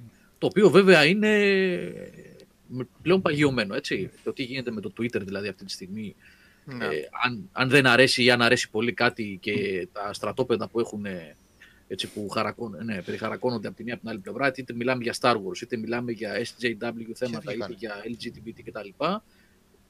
Είναι δεν πλέον είναι. παγιωμένο αυτό το πράγμα, οι σφαγές που γίνονται στα social media. Ήταν ένα από τα πρώτα δείγματα αυτό ε, του τι μας ερχόταν. Ε, Ε, και το Diablo 3 αυτά που έφερε με το θέμα πολύ σωστό που λέει. Το Diablo 3 ήταν και από τα παιχνίδια όλα, από όλα τα παιχνίδια που είχαμε, τα 200 που μπήκανε, ας πούμε, που είχε τη μεγαλύτερη διαφορά σε critic review και user review. Αν λέει κάτι αυτό. Δηλαδή, Τι λέει; Εί- είχε, δεν ξέρω αν λέει, α, σαν, σαν τρίβιο το λέω, είχε 9 ξέρω εγώ 90 στο Metacritic και 4 από τους χρήστες φαντάζομαι οι οργισμένοι που μπήκανε. Ήταν το auction, το auction house, δεν ήταν τότε το. Ε, και δεν είχε και το καλό πρόβλημα. λόγο. Και πρόβλημα μετά με θυμάσαι με τους... Ναι, ε, το σε- πολύ, βα- το πολύ, ναι. Ε, Και πάμε πάλι στη συζήτηση για ένα παιχνίδι το οποίο συνεχίζει να εξελίσσεται ακόμα και σήμερα. Μμμ. Το ότι πέφτουν τα reviews, τα, τα αρνητικά και τα κακά τις πρώτες, α, την πρώτη εβδομάδα. Δεν άνοιξε ο σερβερ, εγώ πλέρωσα γιατί δεν με αφήνετε να παίξω και ούτως ή άλλως. Ναι. Δεν, έχει, δεν νομίζω ότι έχει και πολύ σημασία. Το Diablo οποίο αυτή τη Diablo- στιγμή είναι ένα ζώο από εδώ μέχρι απέναντι. Ή αυτοί που επιμένουν να μην τους αρέσει δεν θα το παίξουν ποτέ. Αυτοί που έχουν φάει 780 ώρες θα το παίξουν ή μάλλον συνεχίζουν να το παίζουν, οπότε ποιο το νόημα. Ε, Κοσμά, ok, για το Hitman Super Cup θα έχουμε απουσίες. Άμα θέλεις βάλει το στο δικό σου, Under Game που έχει την επιλογή εκεί πέρα. Εντάξει, κάποια θα λείπουν παιδιά, δεν μπορούμε να βάζουμε 50 παιχνίδια, θα Παιδιά, χάνουμε αν την μπάλα. λείπουν παιχνίδια, γι' αυτό Ναι, έχουμε θα βάλει λείπουν. και στο πεδίο προσθέστε. Ναι. Σε περίπτωση που λείπει είναι κάτι κραυγαλαίο, πιστεύετε ότι είναι, ας πούμε, το Το προσθέτει. Hitman, το, Absolution. το Relaunch, Μμμ. το Absolution, Ναι. ε, Ναι, μου άρεσε αυτό το παιχνίδι. Δεν ξέρω γιατί. Ήταν καλή τέτοια. Ήταν λίγο Τουλάχιστον, γραμμικό ναι. σε σημεία, αλλά. ευτυχώς πήραμε πίσω τα Hitman μας, όχι το Absolution. Ε, να πούμε τα αποτελέσματα. Ναι. Μισό γιατί μου έκανε κάποια νερά εδώ πέρα και μου τα έχει βγάλει αντί να μου τα βγάλει Θα με τη στο πω, σειρά. ναι. Λοιπόν, στη τρίτη θέση ποιο λες; Ε, στην τρίτη θέση, αν δεν είδα καλά την, την Max Payne, Εγώ ξέρω λέω- εγώ. X-Pay, XCOM. Max Payne. X-Pay. σαν, χε- σαν θράσιμο μετά το συγκρότημα. Τα hardcore. Maxcom. Max Payne. λοιπόν, στη τρίτη θέση το Walking Dead. Ω, Ένα. Οκ. οκ. Η πρώτη Δεύτερη σεζόν ήταν. θέση. ε, Ήταν πολύ σημαντικό σίγουρα, πέρα από όλα τα άλλα. Σίγουρα, σίγουρα. Μπορεί η Telltale, να, η Telltale να εκφυλίστηκε μετά όλα από την ίδια Αλλά ήταν πολύ μηχανή, αλλά το σημαντικό για εκείνη πρώτο. την περίοδο. Ναι. Έθεσε καινούργια δεδομένα για τα cinematic με- τέτοια. μπράβο. Δεν είναι. Ναι. Ε, Και με εγώ δεδομένο φάγα φρίκη ότι- τώρα. Εγώ φάγα φρίκη γιατί στην 50 που στο Ατλαντικό αλλά δεν το είχα βάλει. Το είχα ξεχάσει τελείως. Πολύ κακό. Είδες. Α, ό,τι ήρθε, ήρθε τώρα. Όχι, Και με δεδομένο, μετά την απομάκρυνση από το ταμείο. Έτσι, ναι. λέω και με δεδομένο του ότι με- σε τέτοια παιχνίδια πάτησαν άλλα παιχνίδια με λίγο περί, πιο, πιο gameplay, ας πούμε, Ε, όπως το, το Life is Strange, νομίζω ότι είναι Ναι. αρκετό έτσι. Και στο ότι είχε ακόμα καλά παιχνίδια αυτή, όπως και τα Borderlands ήταν καλά, το πρώτο Batman, το δεύτερο δεν το έπαιξε για αυτό, δεν. Γιατί ξέρω. μπορεί να ήταν DRester και Gun Home κλπ. Αλλά το Walking Dead ήταν λίγο περισσότερη ιστορία βασικά έτσι. Ήταν Ναι, κάτι ξαφνικά, ήταν Νικόλα, ακούγεις χαρακτήρες, πολύ Και χαμηλά. αποφάσεις Α, και sorry. αλληλεπίδραση. ήταν Όλοι χαρακτήρες, ακούγονται ήταν... πολύ χαμηλά. ναι. Ξαφνικά. Δεν ξέρω αν φταίω εγώ. Πείτε μας στο chat παιδιά αν ακουγόμαστε καλά γενικά. Εγώ ούτε θόρυβο ακούω, λοιπόν, τέλεια στη τα ακούω όλα σήμερα. δεύτερη Βάλαμε και θέση, κολλάρα. μαντέψτε. Έλα τώρα, Βασικά είναι η πρώτη περίεργα είναι τότε, λίγο γιατί outsider περιμένεις. νομίζω. Όχι outsider, καλά κάνει που είναι. Τέλος πάντων, στη δεύτερη θέση έχουμε το Mass Effect 3. Okay. OK. Το αγαπάει η κοινότητα του Mass Effect 3. Δεν λέω, εγώ, και εγώ το ψήφισα. Εγώ νομίζω το ψήφισα ή όχι, δεν το ψήφισα. Συγκλονιστικό είναι το Mass Effect 3. Ναι, Για άμπα τα παιχνίδια. Για έναν πολύ απλό λόγο, αλλά εντάξει, όχι επειδή τελειώνει το, η σειρά, αλλά τα ξανασυζητάμε σε άλλο retrospect. Και στην πρώτη θέση, Dishonored. Diablo. Dishonored. Dishonored. Α, Οκ. Χαίρομαι που υπάρχει τόσο κόσμο που το αγάπησε το Dishonored. Είναι λίγο outsider, δεν είναι; Καλό είναι. Με Ε, αρκετή είναι. διαφορά, με αρκετή διαφορά κιόλας. Με τόσο indoctrination από το webcast. ένα ρε φίλε. Μετά Και τόσο ακολουθεί. υλικό στην complete έκδοση, δεν είναι ναι, να παίζεις με τις ώρες. εξαιρετικό. Ε, μετά Και ακολουθεί μετά; το Diablo 3. Ωραία. Ε, βέβαια, αν το βαθμολογούσαμε εκείνη την εποχή, αν επιστρέφαμε μηχανή χρόνου τότε, μάλλον Δεν θα υπάρχει ήταν αυτό. στο πάτο. Λέω, οκ. Το λέω, για, retrospective για πλάκα, μπροστά λέω, γι' αυτό. εννοείται. Ναι. Ε, μετά είναι το Max Payne 3. Μπράβο, μια χαρά. Μετά, μετά, Journey. Όχι, μετά, sorry, Borderlands 2 και μετά το Journey. Και στον Πάτο που λέμε, αυτή τη φορά ο Πάτος έχει δύο ψήφους. Είναι το Fez. Κρίμα. το Εντάξει. Fez. ok. Και σε παιχνίδια- παιχνίδια που γράψατε, γιατί γράψατε κάποια άλλα παιχνίδια, είχαμε το Hitman Absolution, Hannah Montana. Ολόπεδα. Τι λέει. Μπορεί να Miley είναι Cyrus, κρυφό το διαμάντι. Το ξέρεις, έτσι. Ε, World of Warcraft Mists of Pandaria και Assassin's Creed 3. Αυτά είναι από Ω. μια ψήφους, παιδιά, όσοι προσθέσατε στα... απ- ε, ναι, όσοι προσθέσατε παιχνίδια. Ε, τα, Πάρα για τα, πολύ. τα World of Warcraft, τα expansion, επίτηδες τα αφήσαμε όλα απ' έξω. Ε, γιατί είναι expansion με τον ένα με τον άλλο τρόπο; Εντάξει, μπορεί να αλλάζουν. Κατακλειστικά ήταν στην πρώτη δεκάδα. Αλλά είπαμε να τα αφήσουμε λίγο, λίγο έξω τα. Όπως και αθλητικά τα οποία ήταν ψηλά σε χρονιές. Προσπάσαμε να είμαστε Ε, λίγο. ναι, ρε παιδί μου. Να βάζουμε. Εντάξει τώρα. Ναι, με αυτή, ναι, γιατί αλλιώς θα είχαμε το Δηλαδή NBA. βγήκε το, το Dishonored, το XCOM, το Mass Effect 3, αλλά εγώ απόλαυσα το NBA και ας πούμε. Εντάξει. Ναι, ναι, ναι, είναι μια. Το, το σειρά η οποία καταλαβαίνω θα- ότι το απόλαυσες, αλλά Ναι. άσε να μιλήσουμε για παιχνίδια. ε, 13 Ποιο βγήκε είπαμε. το, το 12.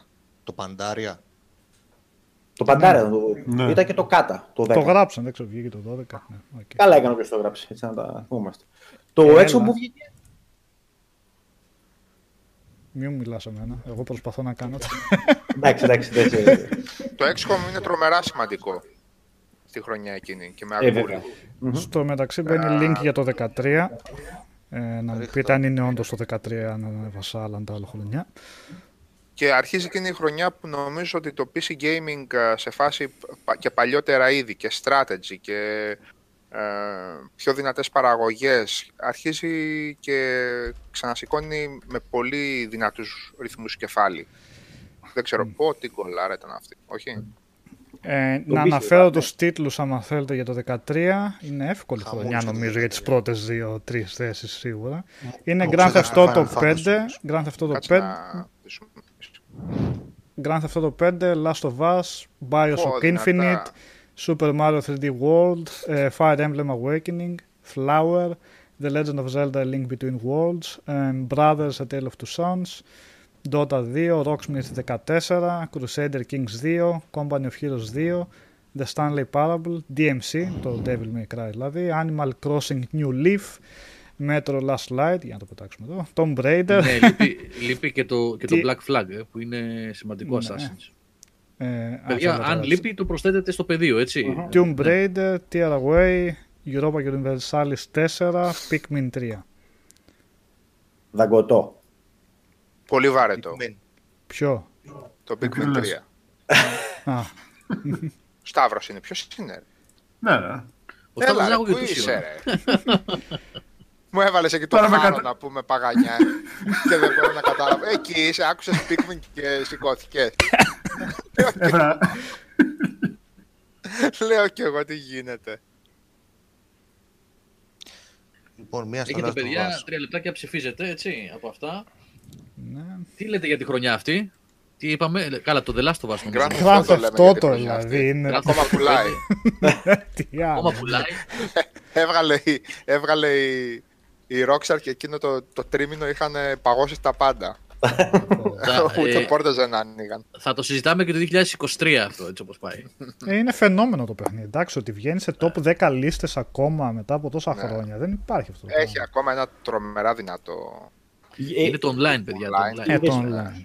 Έστειλα το, το link το, το Steam τώρα, δεν ξέρω πότε το έβαλε αυτό. Έβαλε τους πόσοι παίζουν εκείνη τη στιγμή τα video games, έτσι. Τα συγκεκριμένα. Πρώτο είναι το Counter-Strike, εντάξει, οκ, παίζει όλη η Ασία.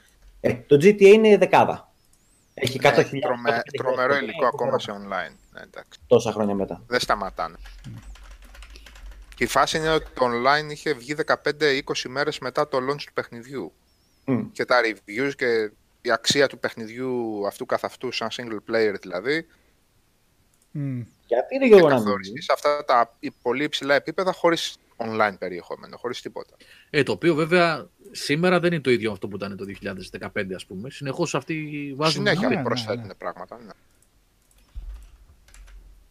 Εντάξει, το παιχνίδι Ε, είναι έπος, αν και εγώ έχω μια μικρή προτίμηση για το 4, αλλά συγκρίνω τώρα μεγαθύρια μεταξύ τους. Εντάξει, και... Α, επίσης Τα αυτή η Grand χρονιά Theft Auto είχε, είναι για είχε μένα. το Tomb Raider, έτσι. Μιλάμε για αναγέννηση σημαντική. ε. Τεράστια, Α, μπράβο, ε, τεράστια σημασία. Προτιμώ το 4 βάσει χαρακτήρα και ιστορία και τις πόλεις. Τώρα από εκεί και πέρα μηχανισμοί shooting, οδήγηση και όλα αυτά εννοείται βελτιώθηκαν πάρα πολύ στο, στο 5. Ε, Ποιος για είναι μένα αυτός άλλο που... παιχνίδι της χρονιάς είναι το, καλά, το Last of Us. Τεράστιο κορυφαίο, παιχνίδι επίσης. κορυφαίο παιχνίδι. Μετριότητα το Infinite, Ποιο Infinite, ποιο; το Το Bioshock. Bioshock. Α, ναι, δεν μπορώ. να DMC, το πω. πολύ, πολύ καλή περίπτωση γιατί η Ninja Theory έδειξε ότι δεν πολύ μασάει. Και από όλα αυτά και το Tomb Raider που είπε ο Γιώργος αναγέννηση μιας με πολύ ωραίο τρόπο κιόλας και με αποκορύφωση το, Το το Rise. Rise of the Tomb Εγώ τα έχω Raider. βάλει και τα δύο στην 50 που έστειλα στον Νικόλα, αλλά το... Ναι, εκ- με το εκπληκτικές Rise πιο πάνω. περιπτώσεις Και τα δύο. Με τις ε, συμβάσεις τους, έτσι. Εντάξει, ναι. Ναι. Και βεβαίως το Last Light πάνω στο οποίο πατάει και γίνεται λίγο πιο mainstream το μέτρο από εκείνο το περίεργο και δίσκαμπ το 233, 2033 για να φτάσουμε σήμερα στο εκπληκτικό έξοδο το οποίο συνεχίζει να αγνοεί ο κόσμος επιδεικτικά. Και να το Υπάρχει γράφει. στο pass όμως. όποιοι θέλετε. Υπάρχει στο pass. Αν έχετε pass δηλαδή, εν πάση περιπτώσει. Ναι. Ποιος είναι αυτός που πυροβόλησαν παιδιά, που λέτε, ο Ντάρκο Κοβάσεφ. Τον Ντάρκο Κοβάσεβιτς, είπαν τα παιδιά. Τι Ποδοσφαιριστής. έκανε, ποδοσφαιριστής. πυροβόλησε. Τι είναι, δεν, δεν τον γνωρίζω. Τον πυροβόλησα λέξη από το σπίτι του στη Γλυφάδα, γράφουν τα παιδιά εδώ. Μάλιστα. Ποιος είναι, τι είναι ο κύριος. Ο Ειλικρινά Ντάρκο δεν Κοβάσεβιτς. ξέρω. Κοβάσεβιτ, το πρώην το Σέντερφορ του Ολυμπιακού, Ιουγκοσλάβου. Σέντερφορ και μετά Ποδοσφαιριστής. σκάουτερ. Α, ποδοσφαιριστής. Χρόνια σκάουτερ, δεν είναι. Α, πρώην Στον ποδοσφαιριστής Ολυμπιακό. που δουλεύει στον Ολυμπιακό τώρα. Α, ναι, οκ. ναι.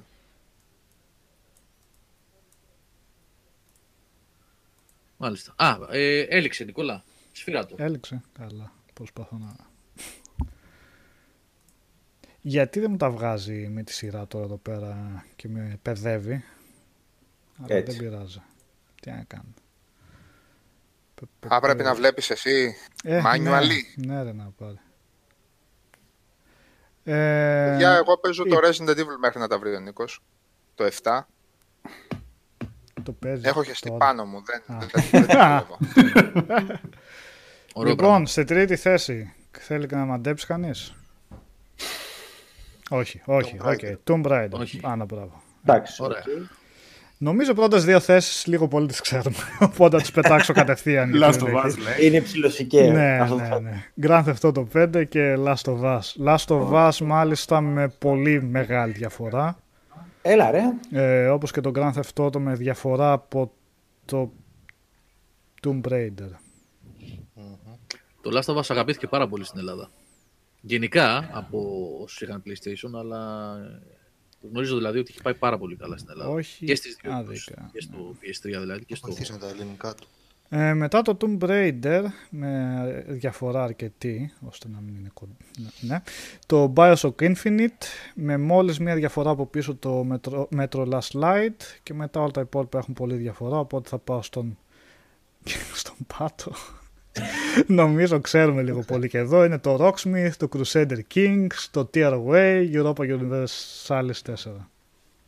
Και Ναι. κάτι από τα παιδιά που προσέθεσαν, καμία; Προσθέσανε πολλά. Battlefield 4, Warframe, Nino Kuni. Δεν το είχαμε αυτό. Παιδιά, αν βγήκε το 13, ήταν παράληψη. Δεν πειράζει. Total War 2, Rayman Legends. Δεν είμαι και σίγουρος αν όλα αυτά βγήκαν το 13. Ναι, Final Fantasy 14, Black Flag, PAOK, ε, Πάω. Πιο σχετικό. Starcraft 2. Αυτά. Ναι. Γράφουν και τέτοια διάφορα. Ε, έχεις βάλει Rise of the Tomb Raider, Νικόλα. Ναι, ναι, Καλά ναι, λέει ο σου Σωτήρης. πήγε το Tomb Raider. Ναι, Δεν ναι. πειράζει, το σκέτο Εντάξει, τον παιδιά, Είναι Brady. το Tomb Raider, όχι το Rise. Ναι, ναι, ναι. Το Tomb Raider. Εντάξει, οκ. Επαναλαμβάνω ότι ο Νικόλας ε, έχει ρίξει τρελή δουλειά και όλο αυτό που έχει στήσει και οι λίστες και τα εξελόφυλλα που έχει ανοιχτά και τα polls. Παιδιά, λίγη έτσι, ε, Ε, σιγά. λίγη υπομονή να δείξετε έτσι και λίγη ανοχή σε τυχόν λαθάκια. Έτσι, έχει γίνει τρομερή δουλειά από πίσω και πολλές μέρες τώρα. Ε, 14. Χρόνια του Θάνου είναι εδώ. Ανέβηκε το Paul. Είναι το, το, Το Black Ops 2 ή το 14 Destiny. μου λέτε αν είναι Το Destiny. 14. Destiny. Ναι.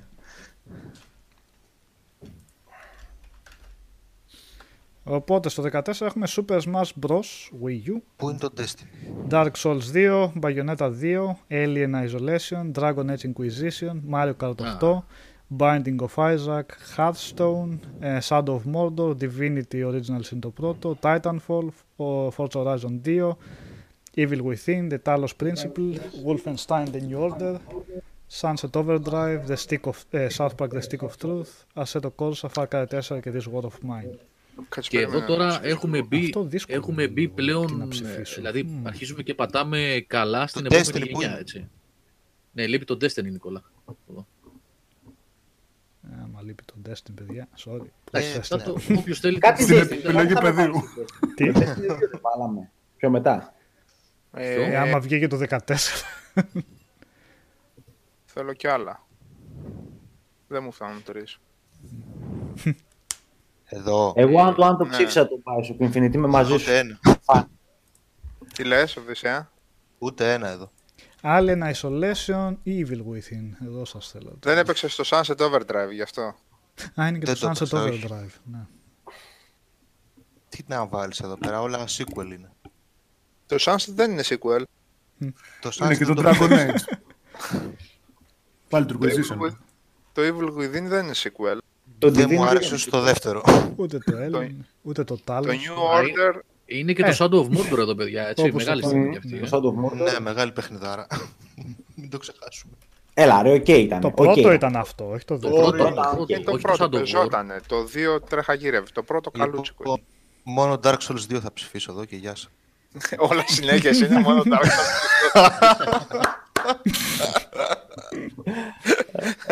Εντάξει είμαστε. Βγάλτα με τη σειρά πανάθεμα. Είχε την γοητεία του πάντως να πέσει ένα Dark Souls το οποίο δεν είναι Dark Souls. Ήταν πολύ γοητευτικό.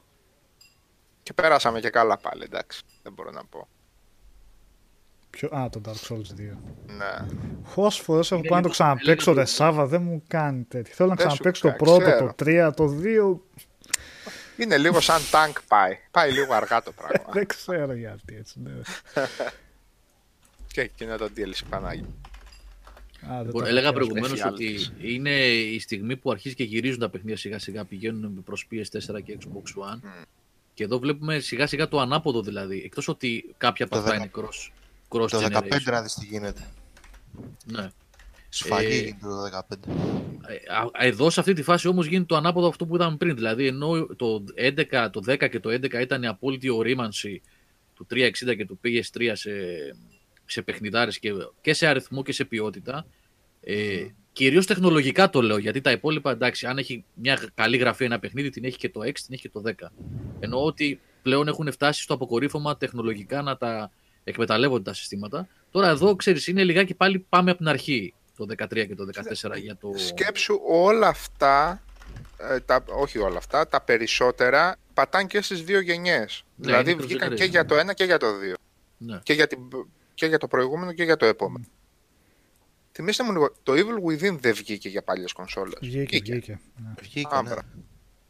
Το Wolfenstein βγήκε, Και το Alien πρέπει να έχει βγει. Και το το, Shadow. το Alien μια χαρά έχει βγει και στις δύο. Μόνο Το που Alien σε είχε- ώρες, ναι. Το Sunset το όχι βέβαια, Όχι, το το South Sunset το Park όχι. είχε το 4. Δεν Και το ξέρω. Shadow- Το Far Cry 4 νομίζω μόνο στις το καινούργιες. παιχνίδι Μμμ. Καλά, το South Ναι. Park δεν ήταν θέμα τεχνολογικό. Το Far Cry νομίζω όμως, έτσι δεν είναι το Shadow of Mordor. Ήταν άλλο παιχνίδι όμως. Με το είχε- διαφορετικό. Όχι το ίδιο ήταν, αλλά ήταν πολύ Όχι. σάπιος στις παλιές.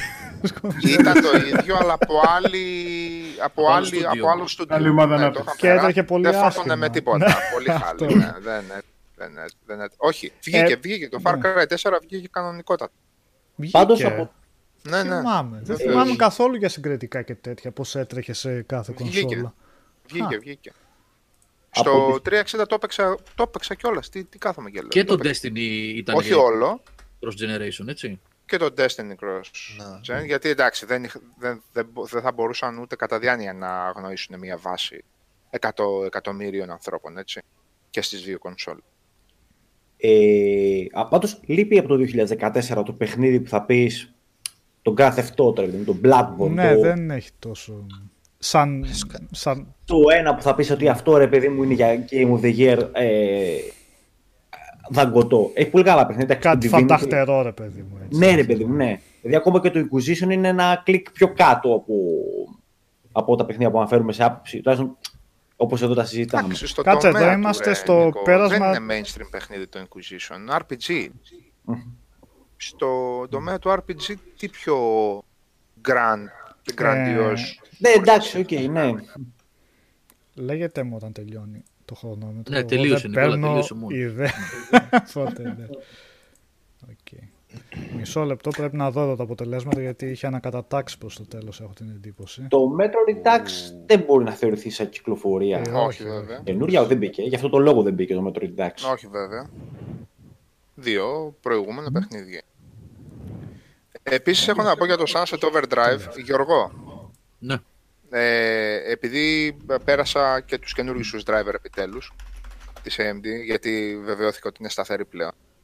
Ε, με τους καινούργιους driver, drivers, το, το Sunset Overdrive στο PC είχε ένα θεματάκι.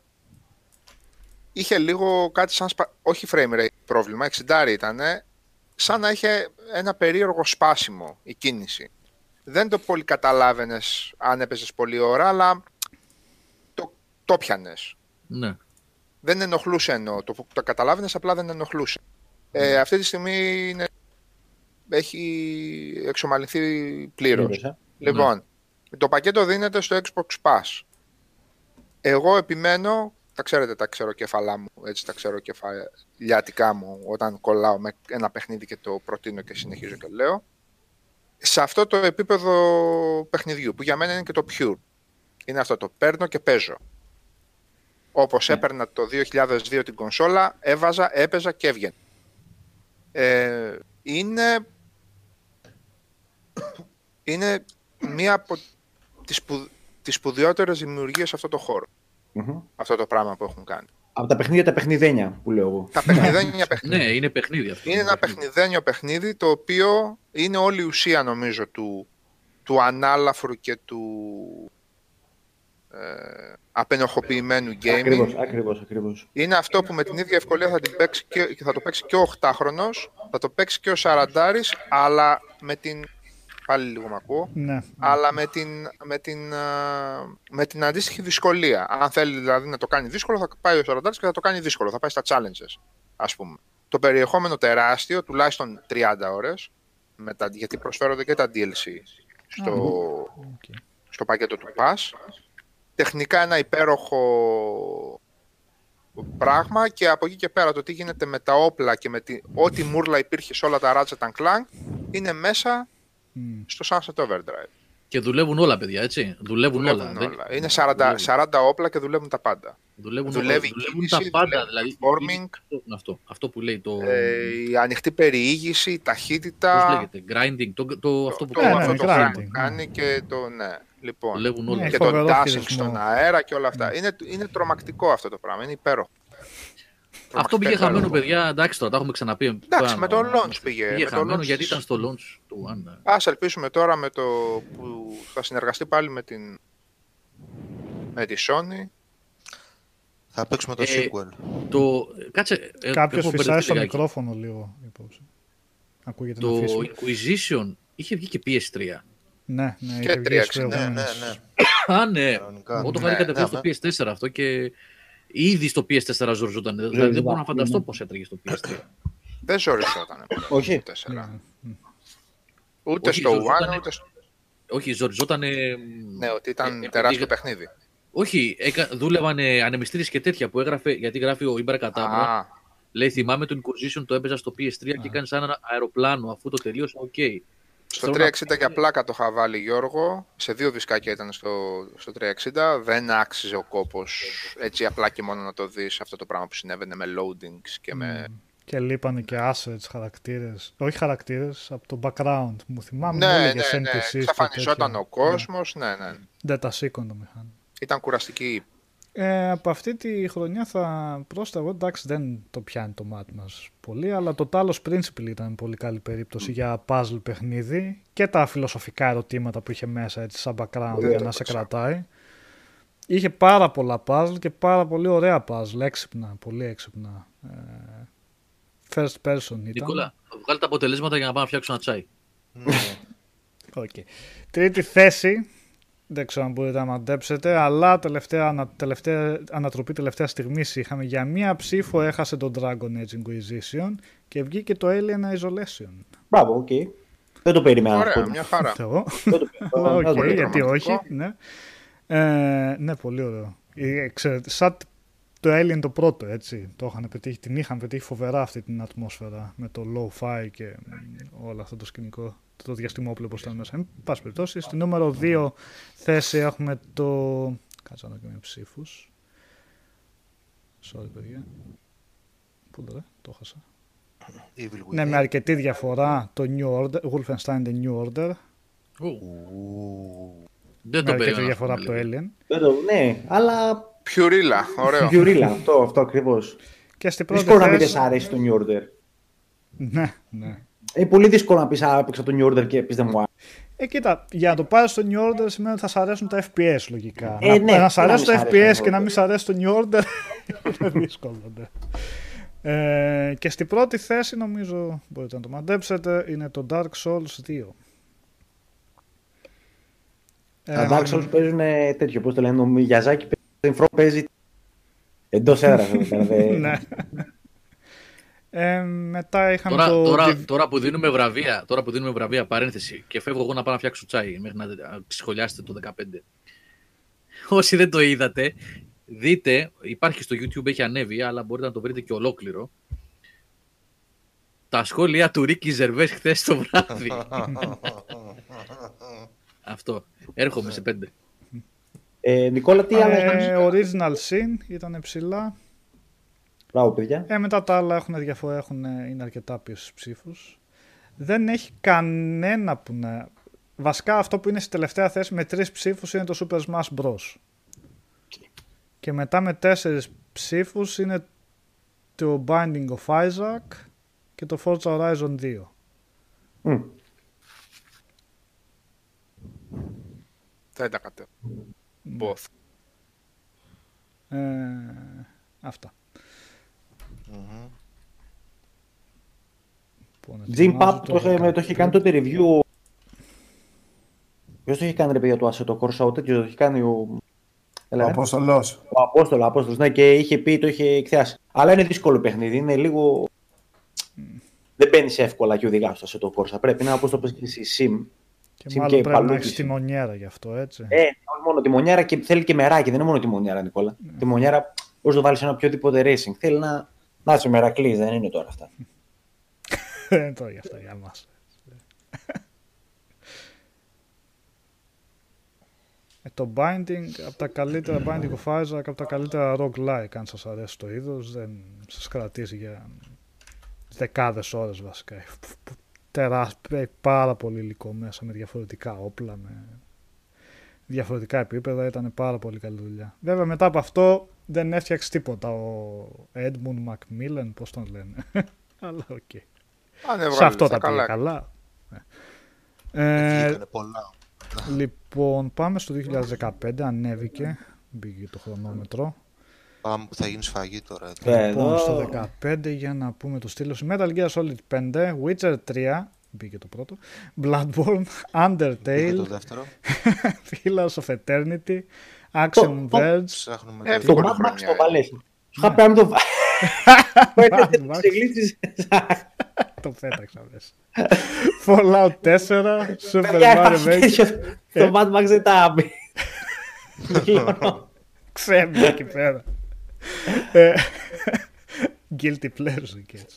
Ναι. Until Dawn, Ori and the Blind, Ori and the Blind Forest, Crypt of the Necrodancer, Batman Arkham Knight, Forza Motorsport 6, Pro Evolution 16, Hair Story, Rise of the Tomb Raider, Mortal Kombat X, Dying Light, Μμμ, πρέπει να αλλάξω μια ψήφο ίσως, και Rocket League. Εγώ θα βάλω στο Other Life is Strange. Σε ποιο? Στα Other θα γράψω Life is Strange. Δεν βάλατε το τότε Life αυτό. is Strange αντίχρηστη. Μήπως Ποιο ήταν να άλλη βγάλω χρονιά τώρα. ρε παιδιά, αυτό ήταν ε, τότε. Το Τι, Life... είναι 15. δυνατόν το είδαν. 15, κρίμα. Το έφαγε η Μαρμάνικα. Οπότε ναι. Bloodborne, Witcher και Life is Strange. Βότε. Νομίζω τις δύο πρώτες θέσεις τις ξέρουμε. Σφαγή. Νομίζω Ήθελα και να την βάλω τρίτη και το θέση τη Rise ξέρουμε. εγώ, αλλά... La- Life is Strange θα βάλω κι εγώ. Και το Rise μπαίνει και το Ori μπαίνει. Το όριο. ναι. Το όρι πανέμορφο. Τώρα δεν το έχω παίξει. Δεν το έχεις παίξει. Το Το έχει Crypt- το Pass. Μμ. Ε, δεν το έχω Αξίζει, παίξει. ναι. Το Pass Το έχει Crypt επίσης of 350. Ε, Καλά, ναι. Το Crypt of the Necro Dancer ήταν πολύ έξιμο παιχνίδι. Έπρεπε να παίζει με ρυθμό ανάλογα με τον beat της μουσικής. Pixel art, πολύ πολύ Το Life is ενδιαφέρον. Strange Νικόλα δεν ήταν στα top ε, του Metacritic. Δεν πρέπει να ήταν έτσι. Δεν ξέρω Μας ξέφυγε. πώς. ε, Μμ, Μάλλον γι' περίεργο. αυτό, ναι. Μμ. Δεν πειράζει, παιδιά. Θα πούμε τιμητικά και το Life is Strange εννοείται ήταν, πά- ήταν πάρα πολύ καλό παιχνίδι. Α, Έχουμε και το Undertale που είναι παιχνιδάρα. Ε, χαμός γίνεται. Action Verge και αυτό ε, καλό έτσι Metroidvania από ένα άτομο είχε φτιαχτεί. Mad Max είναι guilty pleasure παιδιά, εγώ μια χαρά πέρασα με το παιχνίδι, ήταν Mad Max. Μπορεί να είχαμε το Life is Άμα Strange είχε και να παραπάνω. βάλουμε το Mad Max ο Νικόλας, για να το ξέρετε. Δεν τα πει το Mad Max. Μπορεί να το να έγινε ξέρετε. κατά λάθος έτσι. Έβγαλε το Life is Strange για να βάλει το Mad Max. ναι, ναι, ναι. Παίζει πολύ μεγάλη τέτοια υπόγειες. Ε, και το Dying Light μου άρεσε πάρα πολύ, πάρα πολύ. Αυτό με, τα ζω, με το parkour το σύστημα που είχε. Είχε και ωραία DLC αυτό. Ωραίο περιεχόμενο. επιπρόσθετο. Είχαν βγάλει ολόκληρο expansion pack με το The Following, το λέγανε. Το The Falling, ναι, ναι, ναι. Το 2 το περιμένω πώς και πώς, εντάξει φαίνεται πολύ βελτιωμένο. Εκτός αν Μου άρεσαν Δείξαν πολύ τα καλύτερα περισσότερο σου. τα κανονικά τα Dead Island. Πολύ πιο στατικά μου φαινόντουσαν σε σχέση με τον Dying Light μετά που Γι' έπαιξα τον αυτό. Dying Light. Μμ. Θέλεις το χρόνο σου να κάνεις στρατηγικές σου. Στο Dying Light τρέχεις σαν το μουρλό να πούμε. Ε, Σαν Mirror's Edge. Ε, εντάξει τώρα το, για το Witcher 3 και το Bloodborne, τι να ξαναπούμε. Να Fallout πω εγώ 4 για το- βλέπω κάποιες ψήφους εκεί πέρα. Ποιος; Μπράβο. Ναι. Είστε Ε, γενναίοι. να πω Μπράβο. για- ότι Μπράβο, χωρίς παιδιά. βέβαια σε καμία περίπτωση να φτάνει επίπεδα όχι ότι έχει καμία σχέση σαν παιχνίδι αλλά σαν ποιότητα γενικότερα Witcher και Bloodborne και τα λοιπά και δύο-τρία ακόμα που είδα στη λίστα ότι το Until Dawn ήταν ένα πολύ ενδιαφέρον και πετυχημένο πείραμα κατά την άποψή μου. Είναι ένα, είναι ένα ωραίο παιχνίδι. Μμ. Το οποίο δυστυχώς δεν συνεχίστηκε με τη η Supermassive, δηλαδή αυτή που επιχείρησε το ίδιο ακριβώς με το Man of Medan. Τουλάχιστον το πρώτο επεισόδιο, αυτό δηλαδή το βγήκε. Τόσο μάπα είναι αυτό; Μάπα, μάπα δεν το. Ναι, ρε Σάβα, ό,τι έχει να κάνει με τη γραφή είναι μάπα, ναι. Σαν ατμόσφαιρα και τα λοιπά είναι ωραίο παιχνίδι, αλλά η γραφή είναι μάπα. Δηλαδή, θα μου πεις και το Until Dawn τι γραφή είχε. Ένα teenage horror τέτοιο ήταν. Ήταν όμως, επειδή ακριβώς είχε αυτό το.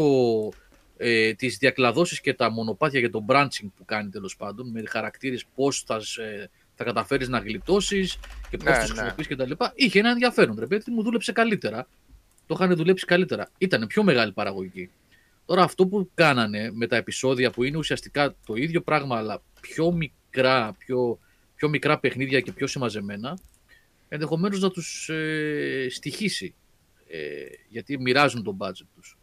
Ε, το Mano Medan δεν ήταν το πρώτο, δεν ήταν καλό. Τώρα ε, νομίζω έχουν τώρα για μέσα στο πρώτο εξάμεινο του έτους, είναι το δεύτερο, αν δεν κάνω λάθος. Δεν θυμάμαι ακριβώς. Θα συνεχίσουν. Ανθολογία είναι αυτό, Γιώργο, έτσι. Είναι, θα Ναι, βγουν αυτή τρει-τέσσερι. Έχουν ως στόχο Σταύρο ακριβώς όπως το λες είναι. Και στα extras που έχει μέσα στο παιχνίδι αυτό τελειώσει, στα credits στα...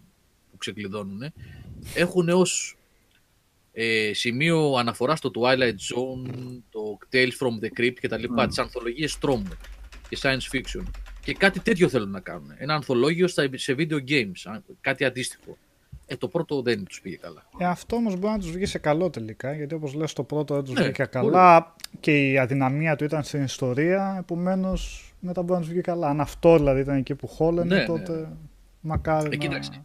Είναι ξεκάθαρα παιχνίδια, όπως λέγατε προηγουμένως για την Telltale, δεν πάμε σε αυτή τη λογική. Ε, ναι. Έτσι, δεν έχει gameplay, ρε παιδί μου, δεν έχει. Περπατάς, γίνονται κάποιες επιλογές, θα κάνεις αυτό ή θα κάνεις εκείνο. Και αναλόγως προχωράει η ιστορία.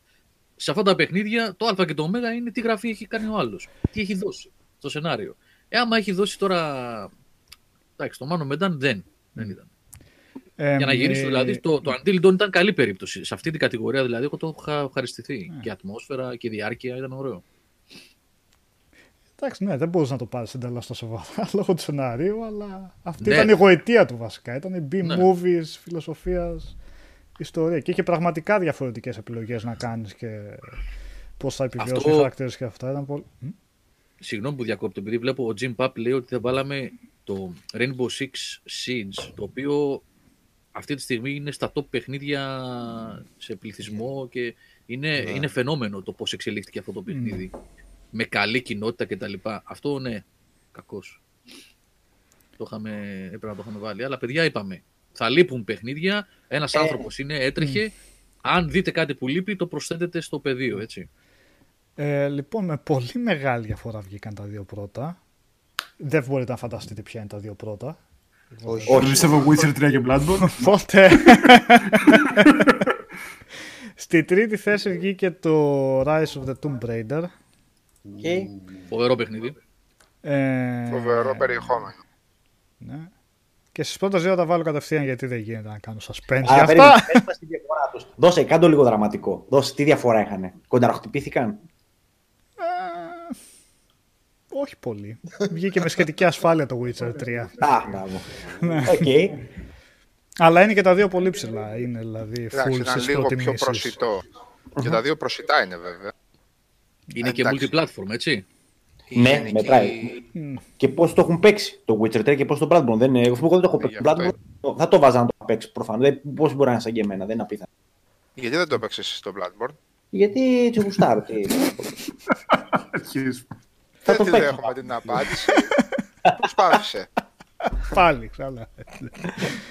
ε, λοιπόν, από, ε, σχετικά κοντά με το Rise of the Tomb Raider ήταν το Metal Gear Solid 5. Αυτό το παιχνίδι, αν το είχαν δώσει όλη τη χρηματοδότηση στο τέλος και δεν το είχαν κόψει στο τελευταίο 20%, 30, 40, ό,τι θέλανε. Αν τον είχαν αφήσει να το κάνει όπως Τι το Death θα ήταν; Stranding, ίσως ήταν καλό. Σταύρο, ακούστηκες λίγο πολύ κοντά στο μικρόφωνο. Λέω, Μια χαρά ήταν, αν νομίζω. ήταν ε, σαν το Death Πολύ, ναι. Stranding, που τον αφήσανε να κάνει ό,τι θέλει, ίσως ήταν Ναι. πολύ καλύτερο Ναι. παιχνίδι. Ε, ναι, γιατί παρά το ημιτελές του πράγματος συνεχίζει και είναι ψηλά σε λύση. Και μια, τέλος πάντων, τα ξαναλέμε, τα έχουμε πει. Εμ, κάπου εκεί στη μέση είναι το Until Dawn μετά το Orient the Blight Forest ε, και μετά στον πάτο είναι το Forza Motorsport 6 με μία ψήφο Mortal Kombat X με μία ψήφο Α, με μηδέν ψήφους το Crypt of the NecroDancer κρίμα και με δύο το Axiom Verge. Οκ. You don't say. Και άμα είχαμε το Life is Strange μέσα, μάλλον θα πήγαινε καλά. Ε, το έχουν γράψει τέσσερα άτομα. Ε, Οπότε αν το βλέπαν σίγουρα θα ήταν πολύ Όχι, ο ψηλότερα. ναι. Οδυσσέας είμαστε δύο πάντως. και δύο έχουν, Fat Shadow. και δύο Τρεις. έχουν γράψει το The Order 1886. Ε, το The Order. φαμπόγια Είχε είναι βγει και αυτό Το; τότε. The Order. Δεν το, βάλα, δεν το βάλατε καν έτσι. Ποιο αυτός στο PS4. Ναι. το ξέχασα. Ναι. Ε, γιατί δεν υπήρχε Ποιο, πάνω το; στο Metacritic, οπότε δεν... Το The Order. Το The Order, ε, δεν νομίζω ότι θα κέρδιζε. Δεν... Ναι. Φοβερή Ε, τεχνολογία. Ναι. Αυτό. παιχνίδι. Μας είχαν τρελάνει με τη τεχνολογία δηλαδή. Αλλά... Τα πλακάκια και με τα. Ναι, αφού πήγαινε, πες, είχε πάει δεν ο το Σάβα θυμάμαι. στην, ε, στην Gamescom. Gamescom δεν ήταν Σάβα. Τι ήταν; Ε, σε δύο φορές τους πέτυχα κιόλας. Ναι. Και κάνανε παρουσίαση και μιλάγανε για τα textures στα τούβλα. Και οι θηροί. Και πάλι για τα textures λέγανε και για το πώς κάνουν κρότο τα όπλα. Και δείχνανε μόνο κάτι drafts. Το παιχνίδι έβγαινε. Μα δεν υπήρχε αρκετό gameplay για να δείξουν σε παρουσιάσεις. Εγώ όταν είχα παίξει το παιχνίδι, ένιωθα ότι τα πάντα τα είχα δει κάπου. Ένα τρέλερ εδώ, μια screen, ένα screenshot εκεί, ένα gameplay βίντεο Βάλανε παραπέρα. μικρή ομάδα, μικρή ομάδα η οποία ήταν άπειρη. Ποια ήταν να η ομάδα διαχειριστεί μας, ε; αυτή που είχε κάνει τις μεταφορές ε, των Gears of War στο PS... Πώς τη τον, λέγαμε; τον, τον God of War. Τον κάτω. Red, ε, τον, ε, ναι, τον God of War. Ε, Red, ε, Red Dawn. Dawn. Κάνει τίποτα αυτή τώρα. Ready at Dawn. Red Dawn. Ready at Dawn. Ready at Dawn. ναι. Όχι Red Dawn. Αυτό Underrated Αυτή- George Spartan, underrated το The Order. Είχε γύρω στο 7 νομίζω πρέπει να έχει μέσο. Δεν είναι underrated για το The Order. Ε, Η βαθμολογία. Ε, όχι, αν- ε, ε, εντάξει, για εκεί είναι το παιχνίδι. Ναι, ναι. ένα 6-7 είναι.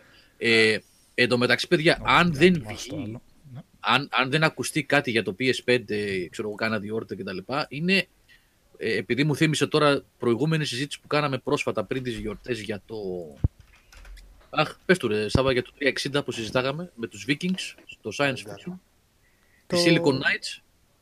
Τη Silicon Ναι, Knights. το του, του Human. Το Two Human. Θα έχει την ίδια. Γιατί το παιχνίδι δεν τελείωσε. Τελειώνει με. Το, για το The Order μιλάω. Ναι, ναι. Τελειώνει, cliff, Α, ναι, δεν το ξέρω. τελειώνει cliffhanger. Ακριβώς όπως το Two Human. Δηλαδή, γιατί είχαν σκοπό να κάνουν τριλογία, ναι, ας πούμε, ή κάτι τέτοιο. Α, μάλιστα. Ε, Είπαμε κάνει κάτι Ready Dawn τώρα ή δεν ξέρουμε. Δεν έχει ακουστεί καθόλου. Εγώ δεν έχω ακούσει κάτι. Ε, Ποιος ξέρει. Μήπως να Τέλος ετοιμάζουν πάντων, κάτι πολλά τέτοιο. τη είχαν ρίξει γιατί η περίοδος ήταν στεγνή από, από αποκλειστικότητες. Τα συζητούσαμε τότε, θυμάστε. Ναι, ναι. λέγαμε τι θα, τι- με τι έμεινε τώρα, λέγαμε το, το, 4 με το. Και όντως είχε, δηλαδή περισσότερο τους άφησαν να υπομισθούν ε, ένα τεράστιο βάρος. Δηλαδή, αν είχε κυκλοφορήσει σαν ένα outsi- outsiderάκι, ρε παιδί.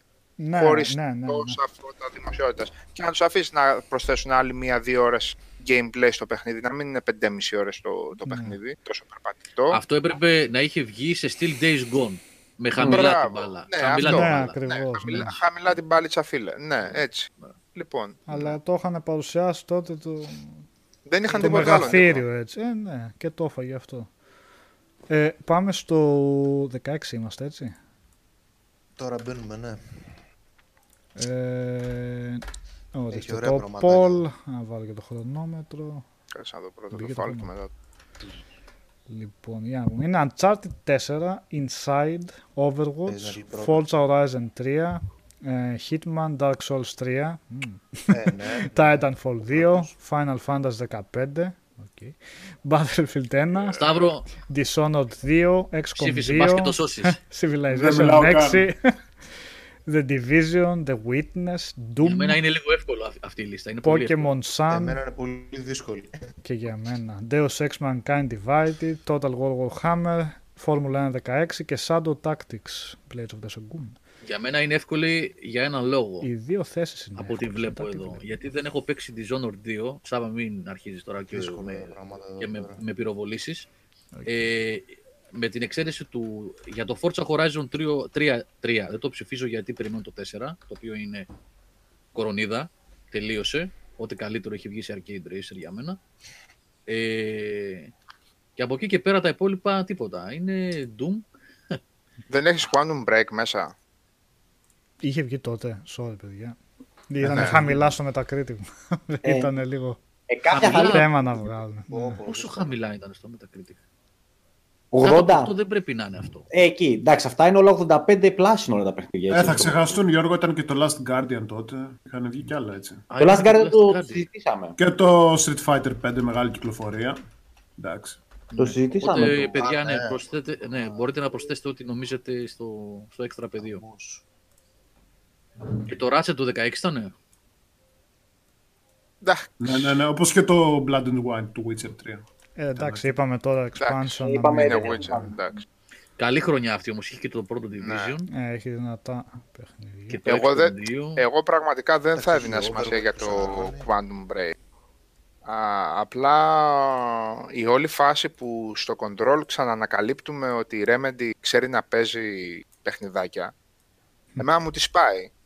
Γιατί ο, ο κόσμος που ασχολήθηκε ξέρει πολύ καλά ότι το Quantum Break την, α, την πλήρωσε μόνο και μόνο επειδή θέλανε και καλά να βάλουν μέσα ε, live action επεισόδια. Μμ. Και για κανένα άλλο λόγο. Το, το gameplay του Quantum Break είναι εκπληκτικό. Και πατάει στο Εκπληκτικό. control. Πέρα. Μοιάζει δηλαδή με τα. Το με τα- control πατάει εκεί πέρα, εννοείται ότι, Ναι, ναι. ότι πατάει. Μόνο που μπορεί και σηκώνεται, κάνει elevate κατά κύριο λόγο. Αυτή είναι η διαφορά. Ε, η τεχνολογία του είναι εκπληκτική. Ε, η αίσθηση του σταματώ το χρόνο και κινούμε και αποφεύγω και το παιχνίδι μπορεί να γίνει και δύσκολο σε σημεία αν θέλεις να το, το κάνεις δύσκολο.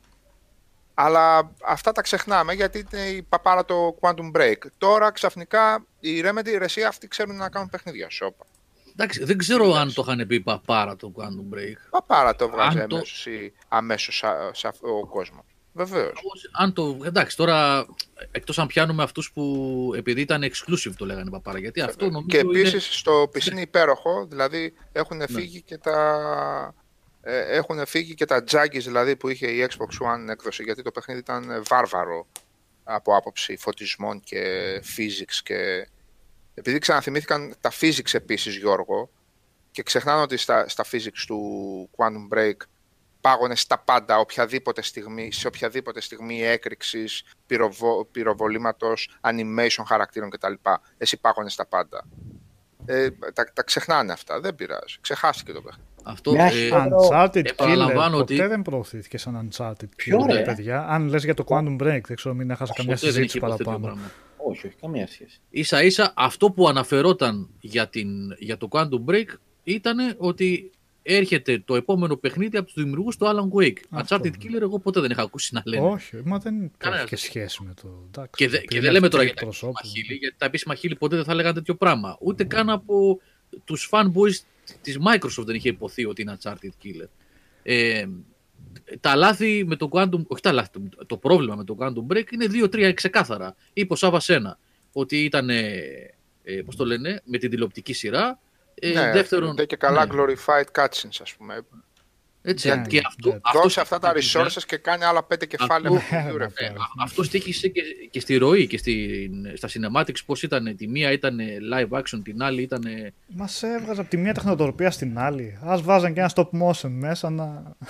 Ε, δεν είναι, ναι, ναι. Σε έβγαζε από το κλίμα. Τέλος, Το- να, όχι, έχουμε ακόμα. Ε, το λίγο εκνευριστικό τελικό boss, Isaac, το Death Race, συμφωνώ μαζί σου, ήταν από τα χειρότερα τελευταία. Δεν θυμάμαι πώς ήταν ακριβώς, αλλά θυμάμαι Ήταν ότι μου είχε σπάσει τα νεύρα βασικά. Ε, ήταν σπαστικό, ναι. Δεν ήταν δύσκολο, ήταν σπαστικό απλά. Μέχρι να καταλάβεις πώ. Επίσης προσθέτω αυτό που Σάββας για την έκδοση PC, ότι για όσους Ωπ, τέλος, ε, τέλος. έχουν X, έτσι, όλα αυτά τα, τα Απίστευτο, παιχνίδια, ναι. τα, τα λίγο παλιότερα που αντιμετωπίζανε κάποια προβλήματα λόγω χαμηλής δυναμικής ας πούμε του, του S ή του πρώτου Xbox One, ε, τρέχουν, να μην σας Στο PC περιγράφω. είναι και κρίσταλο βασικά. Λοιπόν, να πούμε τα αποτελέσματα. Να το πεις. Να τα πω. Ο πεις στο, στο Quantum Break στο πρώτο μισάωρο δεν ήσουν Στο αδερφές, hard έτσι. δεν ήσουν καθόλου πει. Είχε αρκετές, ειδικά όταν Όχι, βγαίνανε όχι. εκείνοι. Ε, δεν και ήταν έπεφτες εύκολο. εύκολα στο Ε, Quantum. δεν ήταν τόσο εύκολο. Έπεφτες. Δεν θυμάμαι να ήσουν OP. Έπρεπε να το κυνηγήσεις. Παιδιά, λίγο στο δύσκολο. Τώρα εντάξει, αν τα βάζουμε στο κανονικό. Που αυτά, Καλά, σε όχι αυτό- το σε easy. Αυτά τα παιχνίδια. Εντάξει. Δεν, το normal δεν είναι κανονικό, είναι easy. Σε όλα αυτά τα παιχνίδια. Και το Βι- ξέρετε πλέον αυτό. Be aware of. Δεν συμφωνώ με αυτό. Λες, τα, όλα τα παιχνίδια της Remedy έχουν μέτριο gameplay και το πάνε στο ψαγμένο story. Καταρχήν όχι. είχαν βγάλει τα πρώτα Max Payne. Εκείνα μόνο μέτρια δεν τα λες στο gameplay. Μέτριο gameplay. Το Alan Wake, ε, ως ένα σημείο να το δεχτώ, ρε παιδί, μου, εντάξει, δεν είναι ότι έκανε. Α, από, γιατί μιλάμε τεχνικά θέματα και ατμόσφαιρα και όλα αυτά που τα έκανε στο τέρμα. Μέτρο gameplay Αλλά το μετά έχει το δεν Quantum είχε. Break, Ούτε το, Control. είχε. Δεν είναι μια εταιρεία που τη λες ότι βγάζει μέτριο gameplay στα παιχνίδια της. Και ούτε το Alan Wake βασικά το έλεγα μέτριο το, το gameplay. Εντάξει, μπορεί να μην έχει εκπλήξει και αυτά. Αν και τότε Με το βλέπαμε τα- τον με φακό το- και... με το DAS και με το φακό και με Ναι. το. εντάξει, δεν έχει τεράστια ποικιλία. Όπλων, Ίσως δεν είναι το super. πιο αδύναμο από τα υπόλοιπα σε gameplay. Αν το πάρουμε άλλα ως πολύ action δυνατά έτσι, πράγματα. ναι. Αλλά... Ναι, αλλά μην ξεχνάμε ότι το Alan Wake είναι ένας απλός άνθρωπος χωρίς ιδιαίτερες δυνάμεις που έτσι είναι. Έχει άλλη λογική σαν παιχνίδι. Τελείως Ναι. άλλη λογική. Μμ. Ναι. Ένα φακό έχει ένα πιστόλι και σκύβει. Ε, δηλαδή έχει περιορισμούς από τη γέννησή του έτσι, ο χαρακτήρας. Και πίνει και περισσότερους καφέδες μαύρους και από το Σάβα. Δεν είναι περισσότερα Ναι, καλύτερα. 100. Νομίζω 100 ή 40 ήταν, δεν θυμάμαι. Τα μάζεψα όλα, αλλά δεν είχε κανένα νόημα τελικά. Λοιπόν, στη Για τρίτη δώσε μας. θέση, ε, Ναι. επειδή δεν σας βλέπω να θέλετε να μαντεύετε γενικά. Το Doom. Το Doom, μπράβο. Εσύ. Μέσα έπεσα. Μέσα έπεσες. Και Εκεί ακριβώς για άλλη το μια ίδιο. φορά η δεύτερη και η πρώτη θέση καλά ίσως με διαφορετική σειρά Να πω, και να με πω. σχετική διαφορά να πεις. Νούμερο 2, Uncharted, Uncharted 4 ή Dark Souls 3. πες όμως που πιστεύεις ότι είναι δεύτερο. Το Dark Κάτω. Souls 3. Dark Souls 3. Σωστό. Και πρώτο το Uncharted Και 4. πρώτο το Uncharted 4 με Ωραία, αρκετή φίλε. διαφορά. Η From σαν τον Μπάουκ έχασε το αίτητο προφητικό. Ε, μετά στη τέταρτη θέση με μικρή Χάσαμε το διαφορά τέλος. από το πέμπτο είναι το Dishonored 2. Πολύ Πολύ καλά. κοντά του είναι το Inside. Ε, Μετά με αρκετή διαφορά είναι το Mankind Divided. Δυστυχώς για μένα. Δυστυχώς, εντάξει, πλάκα κάνω, έτσι εννοείται. Φοβερή Το χρονιά. σαν- του Αλλά Tactics. ήτανε. Ε; Φοβερή Σαν το χρονιά, Tactics. παιδιά. Ε, ε, τρεις ψήφους έχει. Γενικά δεν είναι χρονιά αυτή που είχε πολύ χαμηλή. Δεν έχει κανένα με μία ψήφο και μηδέν ψήφους. Έχει με δύο ψήφους το Pokemon Sun και το Formula 1. Έχει πολύ καλά παιχνίδια. Εγώ δεν Ήταν μπορούσα φοβερή να χρονιά. δουλέψω, Γι' αυτό Το, επέλεξα ναι. Το Overwatch δεν το προτιμήσατε γενικά πολύ. Ένα γρήγορο Βάσει σχολιασμό το στους όνοματός του. νικητές. Να σχολιάζουμε τα τρία πρώτα. Σάβα, για το Doom Ε, έχεις Sorry, πει λίγο πάρα και σε πολλά. αυτά που γράψατε παρακάτω. και Δύο το το Witness, Quantum Break, δύο το Last Guardian, το Ratchet and Clank, τρεις. Πω. Κάποιος Άσε. έγραψε το φάγατε κιόλας στο Ratchet and Clank. και το Virtua Racing. Γιάννη, σε ξέρω ποιος είσαι και ποιος το έγραψε. για, το Ratchet, για, για το Ratchet έχουμε μιλήσει. Ξέρετε ότι εμείς δεν θα το τρώγαμε γιατί έχουμε μεγάλη αδυναμία. Τώρα εντάξει. Οκ. ε, Είναι και ποιοι βγάλαν, πάντα μετράει ποιος έβγαλε τη λίστα έτσι. Δηλαδή, άμα δεν έβγαλε, τι θα ήταν. Εμείς δύο που το βγάλαμε, που δεν είμαστε τόσο. ίσως το... υπάρχει αυτό. Ε, όσο αντικειμενικοί θέλουμε να είμαστε, κάποια πράγματα κάνουν κλικ σε εσάς, κάποια μάλλον. Δηλαδή, φερειπείν, strategy του Europa Universalis θα το βάζεις Γιώργο ποτέ; Ω, ήτανε. Ε, όχι Εγώ. Βέβαια. Ούτε το ξέρω βάζει. ότι υπάρχει. Ε, άμα ξέρεις πόσοι παίζουν τώρα ταυτόχρονα στο Steam Europa Universalis και Civilization κλπ. Θα δεις τι μεγάλο κεφάλαιο είναι. Με εκεί. γεια τους με χαρά τους να παίξουν και Hearts of Iron. Ο, ναι, Είμαι αλλά σίγουρος είναι ότι μεγάλο παίζουν. gaming κεφάλαιο. Απλώς μας αγγίζει εμάς. Είναι- Θα κανένα απολύτως πρόβλημα. που παίζουν Europa Universalis. Να παίξουν Μέση Ανατολή Universalis να δουν εκεί τι θα γίνει. Ου. Μπε. Την είδαν όλοι οι γνώστες της ευρωπαϊκής ιστορίας. Άλλο πράγμα, μωρέ Νίκο, εντάξει. Ε, Ειλικρινά άλλο πράγμα. Και Ναι, ναι, είναι- ναι. είναι, το dedication είναι άλλο Άλλο. επίπεδο. Τι Το, να το, πούμε, Ratchet θέλετε να είχε πούμε ένα, το Ratchet είχε ένα πρόβλημα. Μεγάλο πρόβλημα. Εφόσον μπήκαν στη διαδικασία να κάνουν όλο το παιχνίδι, να κάνουν remaster, Remake. remaster relaunch το παιχνίδι, ας έκαναν όλο το παιχνίδι relaunch. Δεν το έκαναν ολόκληρο. Ανταυτού κάνανε μία... Επένδυσαν και αυτοί πόρους, όχι η Insomniac βεβαίως. Δεν ξέρω πόσο συμμετείχε η Insomniac στο, Insomniac δεν ήταν. Άλλο στο όνομα είχε. animation. Δεν ξέρω, Γιώργο, ποιος Όχι, το το είχε animation Α, για το Κινέζικη- animation λες. Sorry, Ναι. δεν κατάλαβα. Κινέζικη Λοιπόν, εταιρεία επένδυσαν- Ναι, ήταν. ναι. Επένδυσαν εκεί πόρους αντί να πούνε την Insomnia, πάρτα ρε Insomnia και βγάλε ξανά το Ratchet. Ναι, ναι. Το παιχνίδι είναι μισό. Ήταν πολύ κακή κίνηση αυτή με την ταινία. Λοιπόν, Έπρεπε- η ταινία είναι. Δες τα cutscenes από τα Ratchet και είδες την ταινιούλα. Τι το βάζεις αυτό το πράγμα τώρα εκεί πέρα. Να δούμε τι ας πούμε το Origins του Ratchet. Δηλαδή τι νόημα έχει αυτή η ανοησία εκεί πέρα. Ούτε, ούτε καν. Το καλύτερο celebration για, το, για, τα, για, τα- για την επέτειο του τίτλου ήταν ε, το να ξαναβγεί όλο το παιχνίδι. Επέλεξαν να μην το βγάλουν το παιχνίδι. Οκ.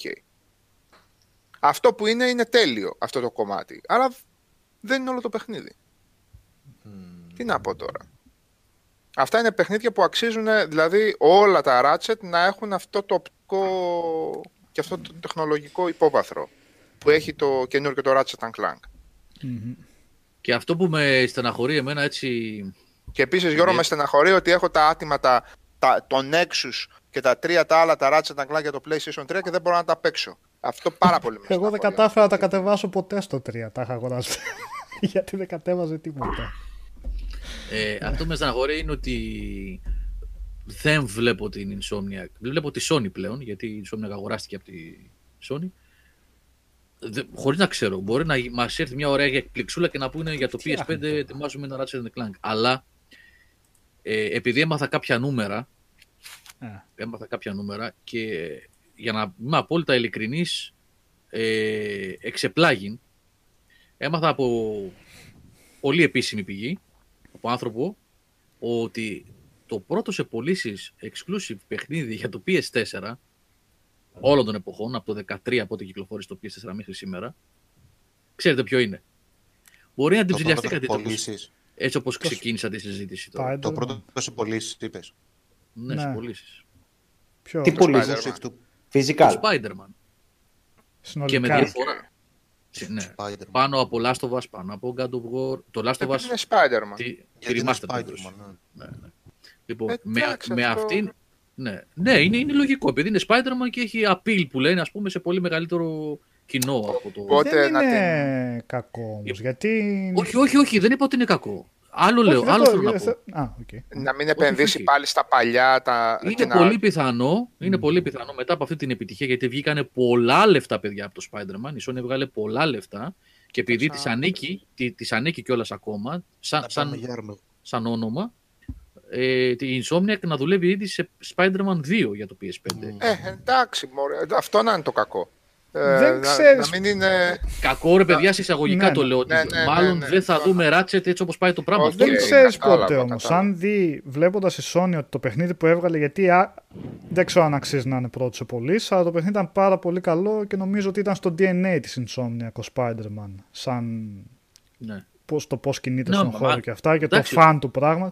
Όχι, αυτό που θέλω να πω είναι ότι α, βλέποντας η Sony ότι έχει κάνει τόσες πολλές πωλήσεις, δεν το βλέπω και απίθανο να τους πει να γίνει μια δεύτερη ομάδα και να επιστρέψουν στα Ratchet Clank. Να επενδύσουν στο ότι η ομάδα έχει την ικανότητα για καλό gameplay και να φτιάξουν ή να Ναι. συνεχίσουν ένα άλλο franchise. Ναι, Νικόλα, τώρα που, τώρα που την αγόρασε μπορεί να γίνει κάτι τέτοιο, δεν το αποκλείω. Δεν- Εγώ δεν, είπα ότι με τα δεδομένα που ξέρουμε τώρα, έτσι όπως είναι η Insomniac που είναι, δεν είναι πολύ μεγάλη σαν ομάδα, δεν έχει το δυναμικό ξέρω εγώ, άλλων studios, ε, δουλεύει ένα παιχνίδι κάθε φορά. Οπότε αν δεν Α, ναι. επεκταθεί η ομάδα, αν δεν επεκταθεί και να γίνει κάτι τέτοιο, ένα ιδανικό σενάριο που είπε ο Νικόλας τώρα, να υπάρξει μια δεύτερη ομάδα που να δουλεύει σε ένα Ratchet και μια πρώτη να δουλεύει σε ένα Spider-Man 2, ε, έτσι όπως είναι 0-3 ο Πάουκ, γι' αυτό Το- πάνε Το... Τσούμπα. Οι λίγο πολλοί δεν έχουν πει ότι εργάζονται πάνω στο Spider-Man 2. Όχι ότι θα είναι και καμία έκπληξη. Να σου πω την αλήθεια, Α, δεν το είχα- επίσημα δεν έχει ανακοινωθεί. Αλλά Δεν νομίζω, όχι, όχι. όχι α, επίσημα όχι. ναι. Όχι, όχι. Αλλά εντάξει, είναι τι κάνει νιάου νιάου που λένε Νικόλα. Δηλαδή το Ε, άμα όνομα μου του το λες, Spider-Man ναι. ανήκει στη Sony. ναι. Η επιτυχία ήταν, ε, εντάξει, χωρίς προηγούμενο, η εμπορική, οπότε τι, δεν θα βγάλουν άλλο. Ε, θέλει να πάμε στο 17. Θέλω να Όχι, στο πω- 16 να μείνουμε και να πούμε ότι περιμένουμε το μισό Deus Ex που μας χρωστά. Χρωστάνε οι αλήτες. Ψέματα. Λοιπόν, Θα ο το ίδιος δούμε θα- τότε ε, αυτό. ε, Για το 16 να πούμε ένα, ένα τελευταίο, ότι η πολύ σημαντική κυκλοφορία του Doom, το Doom ήρθε δηλαδή ξανά έτσι, στο Θεό ανέβηκε με τη μία, τα έχει πει ο Σάββας πολλές φορές και κάνει και Αν το νομίζετε ότι το Doom είναι shooter, εσείς που παίζετε shooter και δεν έχετε τύχει να παίξει το συγκεκριμένο... Είναι φλιπεράκι, είναι Δεν pinball. είναι Βέβαια. shooter, ξέρετε. ναι. Εντάξει, έτσι να το ξέρετε. Και αν το βάλετε λίγο σε πιο δ- μεγάλες δυσκολίες. Να ξέρετε ότι δεν είναι shooter, έτσι. Αυτό. Πάτα. Πάμε στο Ε, Και το 17. Deus Ex, και το Πάμε. Deus Ex έχω, επειδή στα παιχνίδια το λέμε συνέχεια ατμόσφαιρα αυτό και ατμόσφαιρα εκείνο και ατμόσφαιρα το άλλο. Και Η σκηνοθεσία. ατμόσφαιρα του Deus Ex, αυτό το πράγμα που κάνουν, 25 ταινίες δυστοπικές μαζί, τέτοια ατμόσφαιρα δεν μπορούν να δώσουν. Η Είναι Golem το- City. Πώς; Low life, high technology. Ναι, Ναι, Η ναι, Golem ναι. City ήταν κάτι κορυφαίο βασικά που είχαν σχεδιάσει. Και γενικά είχαν φοβερή ανάπτυξη στον οπτικό τομέα. Είναι πολύ κρίμα για το παιχνίδι. Δεν, δεν ξέρω γιατί δεν τα πήγε καλά. Stealth είχε, action είχε, είχε πολύ εντυπωσιακό οπτικό τομέα. Τόσες ώρες σε Είχε- gameplay, τόσο περιεχόμενο, πε- Δεν άλλες ξέρω. επιλογές. Και είχε Καθώς βγει ήμουν τον μπροστά από την Αύγουστο. Τράπεζα και έλεγες τώρα μπορεί να έχω 50 τρόπους να το Ναι, αντιμετωπίσω ναι, αυτό ναι. το πράγμα. Και είχε βγει Αύγουστο, τέλειο Αυγούστου δεν είχε βγει, αρχές Σεπτεμβρίου. Αρχές Σεπτέμβρη Ήταν το- σχετικά μόνο του πρέπει να ήταν ότι είχε βγει. Και μετά από μ, ηρεμία κυκλοφοριών, ρε παιδί μου, το πρώτο μεγάλο παιχνίδι. Πραγματικά πολύ μ, ε, αδικημένο παιχνίδι. Εκτός αν πούλησε 5 εκατομμύρια και είπαν οι Square, Α, δεν έπιασε το στόχο του. Ξέρεις αυτά τα ωραία Αυτό που που λένε είχαν πει για καμιά το Tomb φορά. Raider, ε. Ναι, ναι, ναι. Για να δω το Έχουμε- revision mod ρε, ο Γκόλιθε να κάνω συγκριτικό να... γιατί εγώ δεν το έχω δει ποτέ αυτό που λέει. Να δω τι πράγμα. Λοιπόν, πάμε στο 17 Νικόλα- στο μεταξύ. Μ; Ρίξε 17 που γίνεται σφαγή. 17 Ε, Εδώ υπάρχει πρόβλημα. έπεσε, αρχίζει το χρονόμετρο, λέω και τους τίτλους. Breath of the Wild, Super Mario Odyssey, Divinity Original Sin 2, οπ, να το, Persona 5, What Remains of Edith Finch, Formula 1 17, Final Fantasy 14, Άντρα διαλέξεις. Έχει και αυτός στο Horizon, Οδυσσέα, ε. ε, Αυτό, ο Οδυσσέα και Σταύρο αυτό είναι που λέγατε ότι είναι στο Θεό, το Stormblood αυτό. είναι. Το, το Shadowbringers Ναι. τώρα. Α, το Ναι. επόμενο, το Shadowbringers. Α, ναι. ε, Horizon Αλλά και Zero αυτό καλό Dawn, Και αυτό καλό ήταν. Οδυσσέα. Εδώ ψηφίζεις, εντάξει, τι να ψηφίσεις τρία μόνο. Injustice Ναι, 2, Wolfenstein 2 New Colossus, Nier Automata, Cuphead, Yakuza 0, Evil Within 2, Neo... μ, Hollow Ε, Knight. λοιπόν, είναι Hollow Knight, α, Hollow Hollow Knight Knight, μετά. Warhammer Όχι, 2, Destiny δεν 2, Σε κάθε παιχνίδι κάνει πε- παύση. ναι ρε να πάρει, τικάρω και ξετικάρω και Έχεις κάνω το πράγματα, επόμενο, ε. ναι. Thimblewhead Δεν γίνεται Park να διαλέξεις εδώ. και Resident Evil 7, ε, πού να... Και Resident Evil 7 μετά. Εντάξει. Α, Resident Evil 7 μου άρεσε πολύ, δεν γίνεται, πρέπει να μπει. Εσύ το πρώτο τίκ σου το έκανες αρχή αρχή. Μετά τα άλλα Ναι, δύο, ναι, ναι. Σε ποιον λες; Τι να διαλέξεις, παιδιά. εσένα, έλα. το Μαρκόγλου. Το πρώτο ήταν η επιλογή του Νικόλα. Πρώτη. Είναι Ναι. default. Original Sin 2. Να το πρώτο. Ναι. Original Sin 2 εννοείται. Για μένα σίγουρα Resident Evil 7 στο VR. Έχει και Ήταν Prey χρονιά, ρε παιδί. σημαντικό. Δεν έχει Prey. Είναι επόμενη. Όχ, είχε πρέ και το. Ε, μα αυτό ειλικρινά μας Έχει πει. πρέπει. Παιδιά, ναι. το Prey είναι και το Prey το 17. Είναι και το Prey, Παιδιά, παιδιά, το sorry. Prey είναι τέσσερα παιχνίδια. Δεν, Παιδιά, είναι και το Prey το 17. είναι αναγκαστικά Α, στην Δεν θα τριάδα. ψηφίσουμε Δεν... τρία. Δεν υπάρχει περίπτωση. Ναι, αυτή η χρονιά είναι η καλύτερη της γενιάς, έτσι. Ναι, τι φα, πολύ Ναι, πράγμα. Κάτσε να δω τι άλλο είχα σημειώσει. Περίμενε. Χάος. Nioh, Nier, Prey. Το God of War πότε είναι, την επόμενη; Μετά, ναι. ναι. 18. Α, οκ. Και το Evil Within Εντάξει. το 2 ήταν πολύ καλό. Πολύ καλό. Το- Nier, α, μη- εντάξει. μη- Ω Θεέ μου. Μήπως το Prey είναι και αυτό Φλεβάρι; Του 18. 17 το είδα. 17 το Prey. 17 είναι. Μμ, Ε, αυτό μας ξέφυγε 100%. ναι. Ναι, οκ. Και αυτό Εντάξει, μάλλον τώρα θα τι πήρε να- τόσο καλές βα- το... Τι τριάδα να να βγάλεις εδώ ψηφίσεις τώρα. εδώ. Τι, είναι μεγάλο το πρόβλημα, έτσι. Δεν βγαίνει τριάδα εδώ. Όχι, δεν βγαίνει με Ε, εντάξει, και το με Thimbleweed, τίποτα. Thimbleweed Park είναι για ένα αριστούργημα κι αυτό, έτσι να το ξέρετε. Εκπληκτικό παιχνίδι. Είναι καλό. Ε, πάρα πολύ καλό είναι. Πάρα πολύ καλό. Είναι και το Hollow Knight που λένε τα παιδιά που έχουν παίξει ότι είναι έπος Ναι, και αυτό εντάξει, αριστούργημα. Ναι, ο... ο- Το Μια Yakuza σταθμά Zero, βάζει για Σταύρο, το και αυτό Metroidvania. λες ε, Σταύρο, εσύ το έχεις κάνει νομίζω. ή Ναι, ο- το Yakuza Zero εξαιρετικό. Εξαιρετικό παιχνίδι. Καρδιά, ε. Τι Οδυσσέα; Ψηφίζουμε με την καρδιά, δεν γίνεται. Ναι, είναι πολύ δύσκολο, πολύ δύσκολο. Εντάξει, το Formula 1 2017 δεν ξέρω γιατί είναι εκεί. Δώσε μας 10 λεπτά. Για ξεκάρβωμα του Νικόλα. Για ξε- Πώς τα Ξεκάθαρα. υπόλοιπα μέσα, ναι. Δικό μου αυτό. Είναι και το Zelda, Νικόλα. Oh, wow. Μέχρι στιγμής αυτό που είναι πρώτο είναι outsider. Και το Super Mario Odyssey. Το Horizon θα ψηφίσουν πολύ, πιστεύω.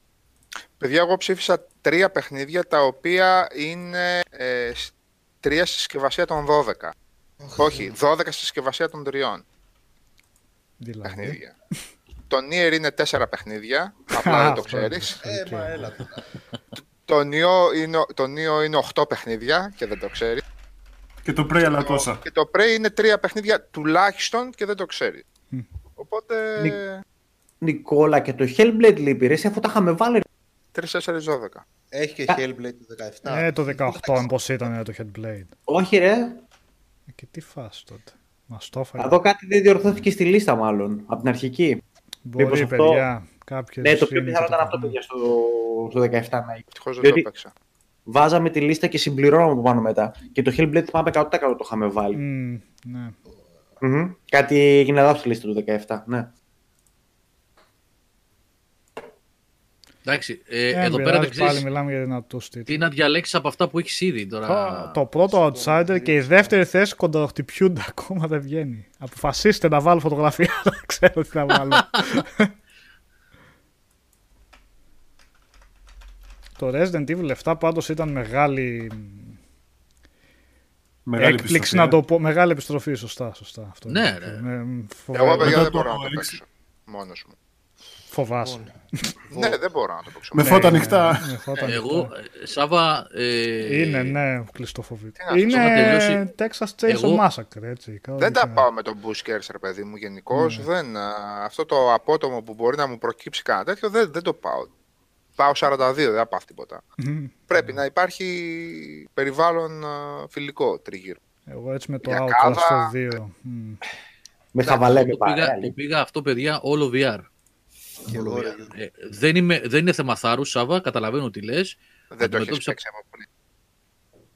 Το, είχα τελ- το είχα παίξει τότε Ω, που Παναγιώτη. είχε βγει. Το είχα αγοράσει. Εντάξει, ήξερες λίγο, ρε παιδί μου, τι θα σκάσει και τι δεν θα σκάσει ο αμό. Όχι, ρε. Δεν Πρώτο, σου πλη- κλέβει. Πρώτο playthrough. πρώτο playthrough VR το τελείωσα. Α, πρώτο playthrough VR. Ναι, και δεν είναι ούτε θέμα θάρρος ούτε τίποτα. Δεν είναι ούτε, ούτε τίποτα. Ε, ε, είχα, είχα πάθει τέτοιο, τέτοιο σοκ από το. Τέλος πάντων, συγγνώμη γι' αυτό, από το immersion. Ε, ναι, Εντάξει, sorry, αλλά εντάξει, αυτό που είναι. δεν Αυτή- έδινε σημασία στο Busker. ναι, που έλεγα, όχι, ρε, εκεί θα συνεχίσω, ας πούμε. Ε, Βέβαια, είχα κόσμο πάντα στο σπίτι, μόνος μου δεν έπαιζα. Ε, ναι, καλά, κάτι Να. γίνεται, κάποιος να φωνάξει κάτι, ρε παιδί μου. Με τα γυαλιά, να βγει κανένας τέτοιος μπροστά σου και κάποιος να σε κάνει έτσι από πίσω. Απίθανο ήταν. Σας είχα περιγράψει και τότε που έπαιζα, νομίζω το είχα πει σε webcast, αυτό το πράγμα που έκανες όταν στην αρχή του παιχνιδιού κιόλας, που είναι ο τύπος στα πρώτα δωμάτια, που είναι στο περιβόητο σημείο με το τραπέζι, ας πούμε, που σε έχουν πιάσει. και το, και το σκάς.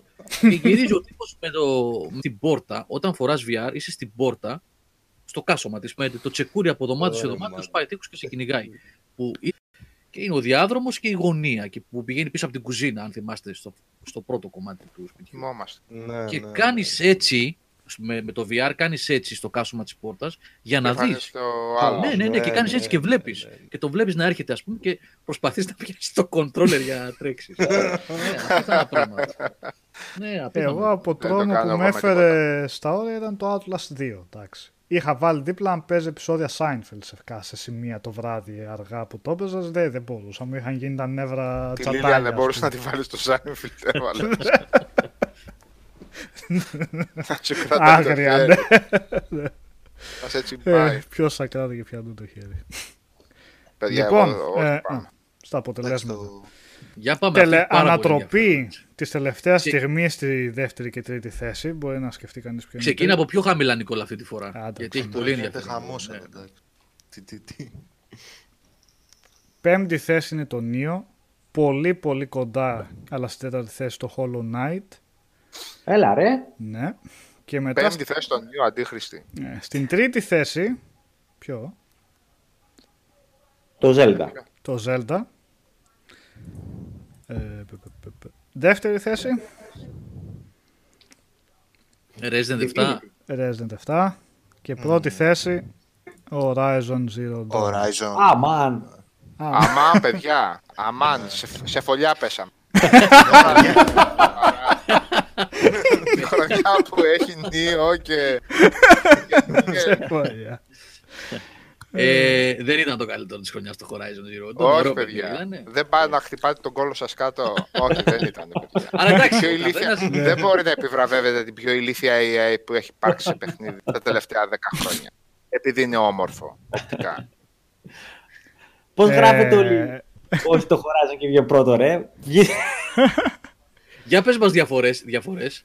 Ε, το Horizon Dawn βγήκε. Βασικά πόσες Άντε, ψήφους θα πω είχαν ψήφους όλα. εδώ 56, το, συνολικά 378 ψήφοι, 56 το Horizon, Ε, Τι Χριστέ. πού είναι, ποιο είπαμε δεύτερο. Α, το. Λοιπόν, 56 το Horizon, 43 το Resident Evil, 41 το Breath of the Wild. Το Hollow Μετά, Knight 31, Neo 30. Το Hollow Knight μια χαρά είναι και που είναι. Το Hollow Knight έφτιαξε καινούργια δεδομένα για το είδος του. Θα έπρεπε. Το Στον- Nier που το βλέπεις. Το Nier και το Yakuza. Άφατε. Όχι, κάτσε να σου πω. Yakuza 04 ψήφους. Nier. Τα Yakuza δεν πουλάνε και πάρα πολύ στην Ελλάδα από ό,τι έχω καταλάβει. Πού είναι το Nier. Δεν πάνε και πολύ. Ναι. Πού είναι το Α, Nier. 23 ψήφους. Όχι, και αυτό πήγε. Εντάξει, Κάτω, κάτω από το Ω. Nier το New Colossus. Εμ, και Λογικό. μία ψήφο το Formula 1 2017. Οκ, είναι λίγο πιο Το Nier niche. πόσοι, πόσες; Πόσες είπαμε. 23. Μπράβο. Wolfenstein 21. Και έχετε γράψει από κάτω. τ- Ε, τρία, τρεις έχετε γράψει το Prey. Uncharted Lost Legacy. Little Είχε Nightmares καλή, Hellblade. καλή διασπορά το έτος, Νικόλα. Δηλαδή είχε Και πάρα For πολλά Honor. που πήραν βαθμούς. For Honor. Εντάξει, πολύ παιχνίδι το 17. Ναι. Sorry, Νίκο, τι είπες. Πήρανε. Είχε καλή διασπορά. η Νικόλα, Ναι, δηλαδή ναι, είχε- ναι. Όλη η δεκάδα είχε. Τι έκανες ρε λάμπρο; Φα. ναι, Ήταν ζώρικη χρονιά αυτή, δύσκολη. ήταν, ναι. Ναι, πολύ, Δυνατά πολύ πράγμα. πράγματα. πολύ- Και πολύ καλό πράγμα. Persona 5-6 ψήφους. Και αυτό Το είναι Μάριο ιδιαίτερο δεν παιχνίδι. πήρε ψήφους. Ε, 19. Α, 19. Είναι πάνω από το Original Sin 2. Ντροπή. το Original, κάτσε, το Original Sin 1 είχε βγει στη 30, έτσι. Το Divinity το 1, δεν Ναι. θυμάμαι. Δεν βγήκε. Πρέπει να γυρίσω και στο βίντεο. Μπορεί. Κάτσε, μπορεί, ναι. πότε, όχι, ε, ποια χρονιά ήταν. Δεν νομίζω, ρε Νικόλα. Είχε βγει. Το 14 είναι το Original Sin. Οκ, μισό να δω. Ναι, το 2 Ε, έπεσε όχι, όμως είχε πολύ πάρει δύσκολη. 25 ψήφους. Οκ, ναι. Α, Όχι. και αυτό είχαμε. Ήδη τα ψηφίσαμε. Ήδη ψηφίσαμε το ένα, ναι, ψηφίσαμε και το κανονικά. δεύτερο. Αυτό έγινε, κατάλαβες. Εγώ δεν το έπαιξα το 2 πάντως. Το ένα το, το έπαιξα και το ψήφισα, οπότε κάποιος άλλος ξέρει. το Origins δεν το είχαμε μέσα. Ποιο Origins; Α, όχι, δεν το είχαμε. Το Assassin's Creed Origins. Εντάξει, παιδιά, δεν ήταν τα Assassin's Creed όπως και τα Far Cry και τα λοιπά. Μη, μείνανε σε ένα σταθερό επίπεδο. Εντάξει, τώρα ίσως το Origins. Εκεί έκανε ήταν κάτι- σημείο της αλλαγής όμως το, το Origins. Ναι, Ήτανε- το Origins, ναι. Το Origins σαφώς ήταν καλύτερο από τα προηγούμενα. Παιδιά, Απουσίες θα Assassin's Creed. υπάρχουν και δεύτερον παρατηρήσαμε ότι μας έκανε κάποιο λάθος εδώ και δεν έκανε save κάποιες αλλαγές που κάναμε. Οπότε Ναι, να κάποιοι το τίτλοι ξέρετε που αυτό. θέλαμε να υπάρχουν δεν, δεν υπάρχουν. Κάποια είχαν μπει, ναι. Ναι. Δεν ήταν. Τέλος πάντων. Εντάξει, εντάξει. αυτό είπαμε. Σώζεται τέτοιες παραλήψεις κτλ. από το ελεύθερο πεδίο. Τουλάχιστον αν κάποιος θέλει οπωσδήποτε κάποιο παιχνίδι και δεν υπάρχει, Μμμ. το ξέρω ότι δεν είναι το ίδιο με να το, να το δεις μπροστά σου και να το ψηφίσεις. Ε, καλά, ναι. Έτσι. Ναι, αλλά τουλάχιστον υπάρχει και αυτή η επιλογή. Έτσι. Του χρόνου θα βάλουμε 30. Α, δεν είναι δεκαετία του χρόνου. Λάθος. Παραχρόν 40. λοιπόν, πάμε στο 18. Μπήκε, μπήκε και το χρονόμετρο. Ε, 18. Λοιπόν, έχουμε Red Dead Redemption 2, God of Δυσκολάκι. War, Η δεύτερη μεγάλη σφαγή τη δεκαετία. Celeste, ναι, Super Smash Bros. Ultimate, Forza Horizon 4, Sonic Mania Plus, Dead Cells, Shadow of the Colossus, το remake που βγήκε, Monster, Hunt, Ma- Monster Hunter World, Astro Bot Rescue Mission, Into the Bridge, Tetris Effect, Return of the Obra Dinn, Hellblade, Kingdom Εδώ μπήκε Come. το Hellblade τελικά. Έτσι. Τι έγινε, γιατί; Ναι, γιατί; Δεν πειράζει, ψηφίστε εδώ πέρα. αν Ψηφίστε το, θέλατε. παιδιά. Κάπου. Spider-Man, Unavowed, Detroit, Vampire, Crosscode. Επίσης χαμό εδώ πέρα. Έτσι. Ε, γιατί μου το βάλεις στο crosscode τώρα, ας πούμε; Kingdom Καλά, Come, στην τριάδα. Hellblade. Τι κάνω εδώ. Λοιπόν, ένα, δύο, τρία εύκολα, έφυγε. Γεια σας. Red Dead 2, God of War και Astro Το Bot. Bloodborne που είναι ρε παιδιά στο 18, εδώ είναι; Ποιο; Το ποιο; Το Bloodborne το 15. Το 15, Α, ρε. το, Να ε, το τον βάλουμε. Αποέλ πάει. Το βάλουμε, Ε, ναι, ναι. Άμα δεν Καλά, τα μην με παίζεις. αγχώνεις. Το Όχι, Hellblade sorry. μπερδευτήκαμε, Νικόλα, γιατί ήταν το Xbox το 18, έτσι. Και είδαμε αυτό το. Ε, μάλλον. ε, τέλος Ναι, πάντων. εκεί μας βγήκε. Ποιο να Εντάξει, είναι δεν πρώτο, πειράζει. ποιο θα βγει πρώτο; God of War με μεγάλη διαφορά. Βρίσκεις. Ιερός συλλάφισε στο Dragon Quest εκτός. Ντροπή. Ντροπή. Και είναι και καλό Dragon Quest έλεγα. 11, Είναι και ναι. καλό. Ναι, πολύ σημαντικό, παιδιά, αυτό. Ναι. Όσοι Εγώ θα ενδιαφέρονται- επιμείνω Έχεις δίκιο. με δεδομένο ότι δεν έπαιξα πάρα πολλά από εδώ, δηλαδή Hellblade, Kingdom, Spider-Man, Shadow. Ε, τι δεν έπαιξα; Ποιος Όλα αυτά άλλο; δεν τα έπαιξα. Of the Colossus. Α, Γιώργο το ψηφίσαμε το Astrobot, ε. Δεν το ψήφισα γιατί ψήφισα σαν το Colossus. Έχεις δίκιο όμως. Έπρεπε, επειδή αυτό είναι remake, έπρεπε να ψηφίσω το Astrobot.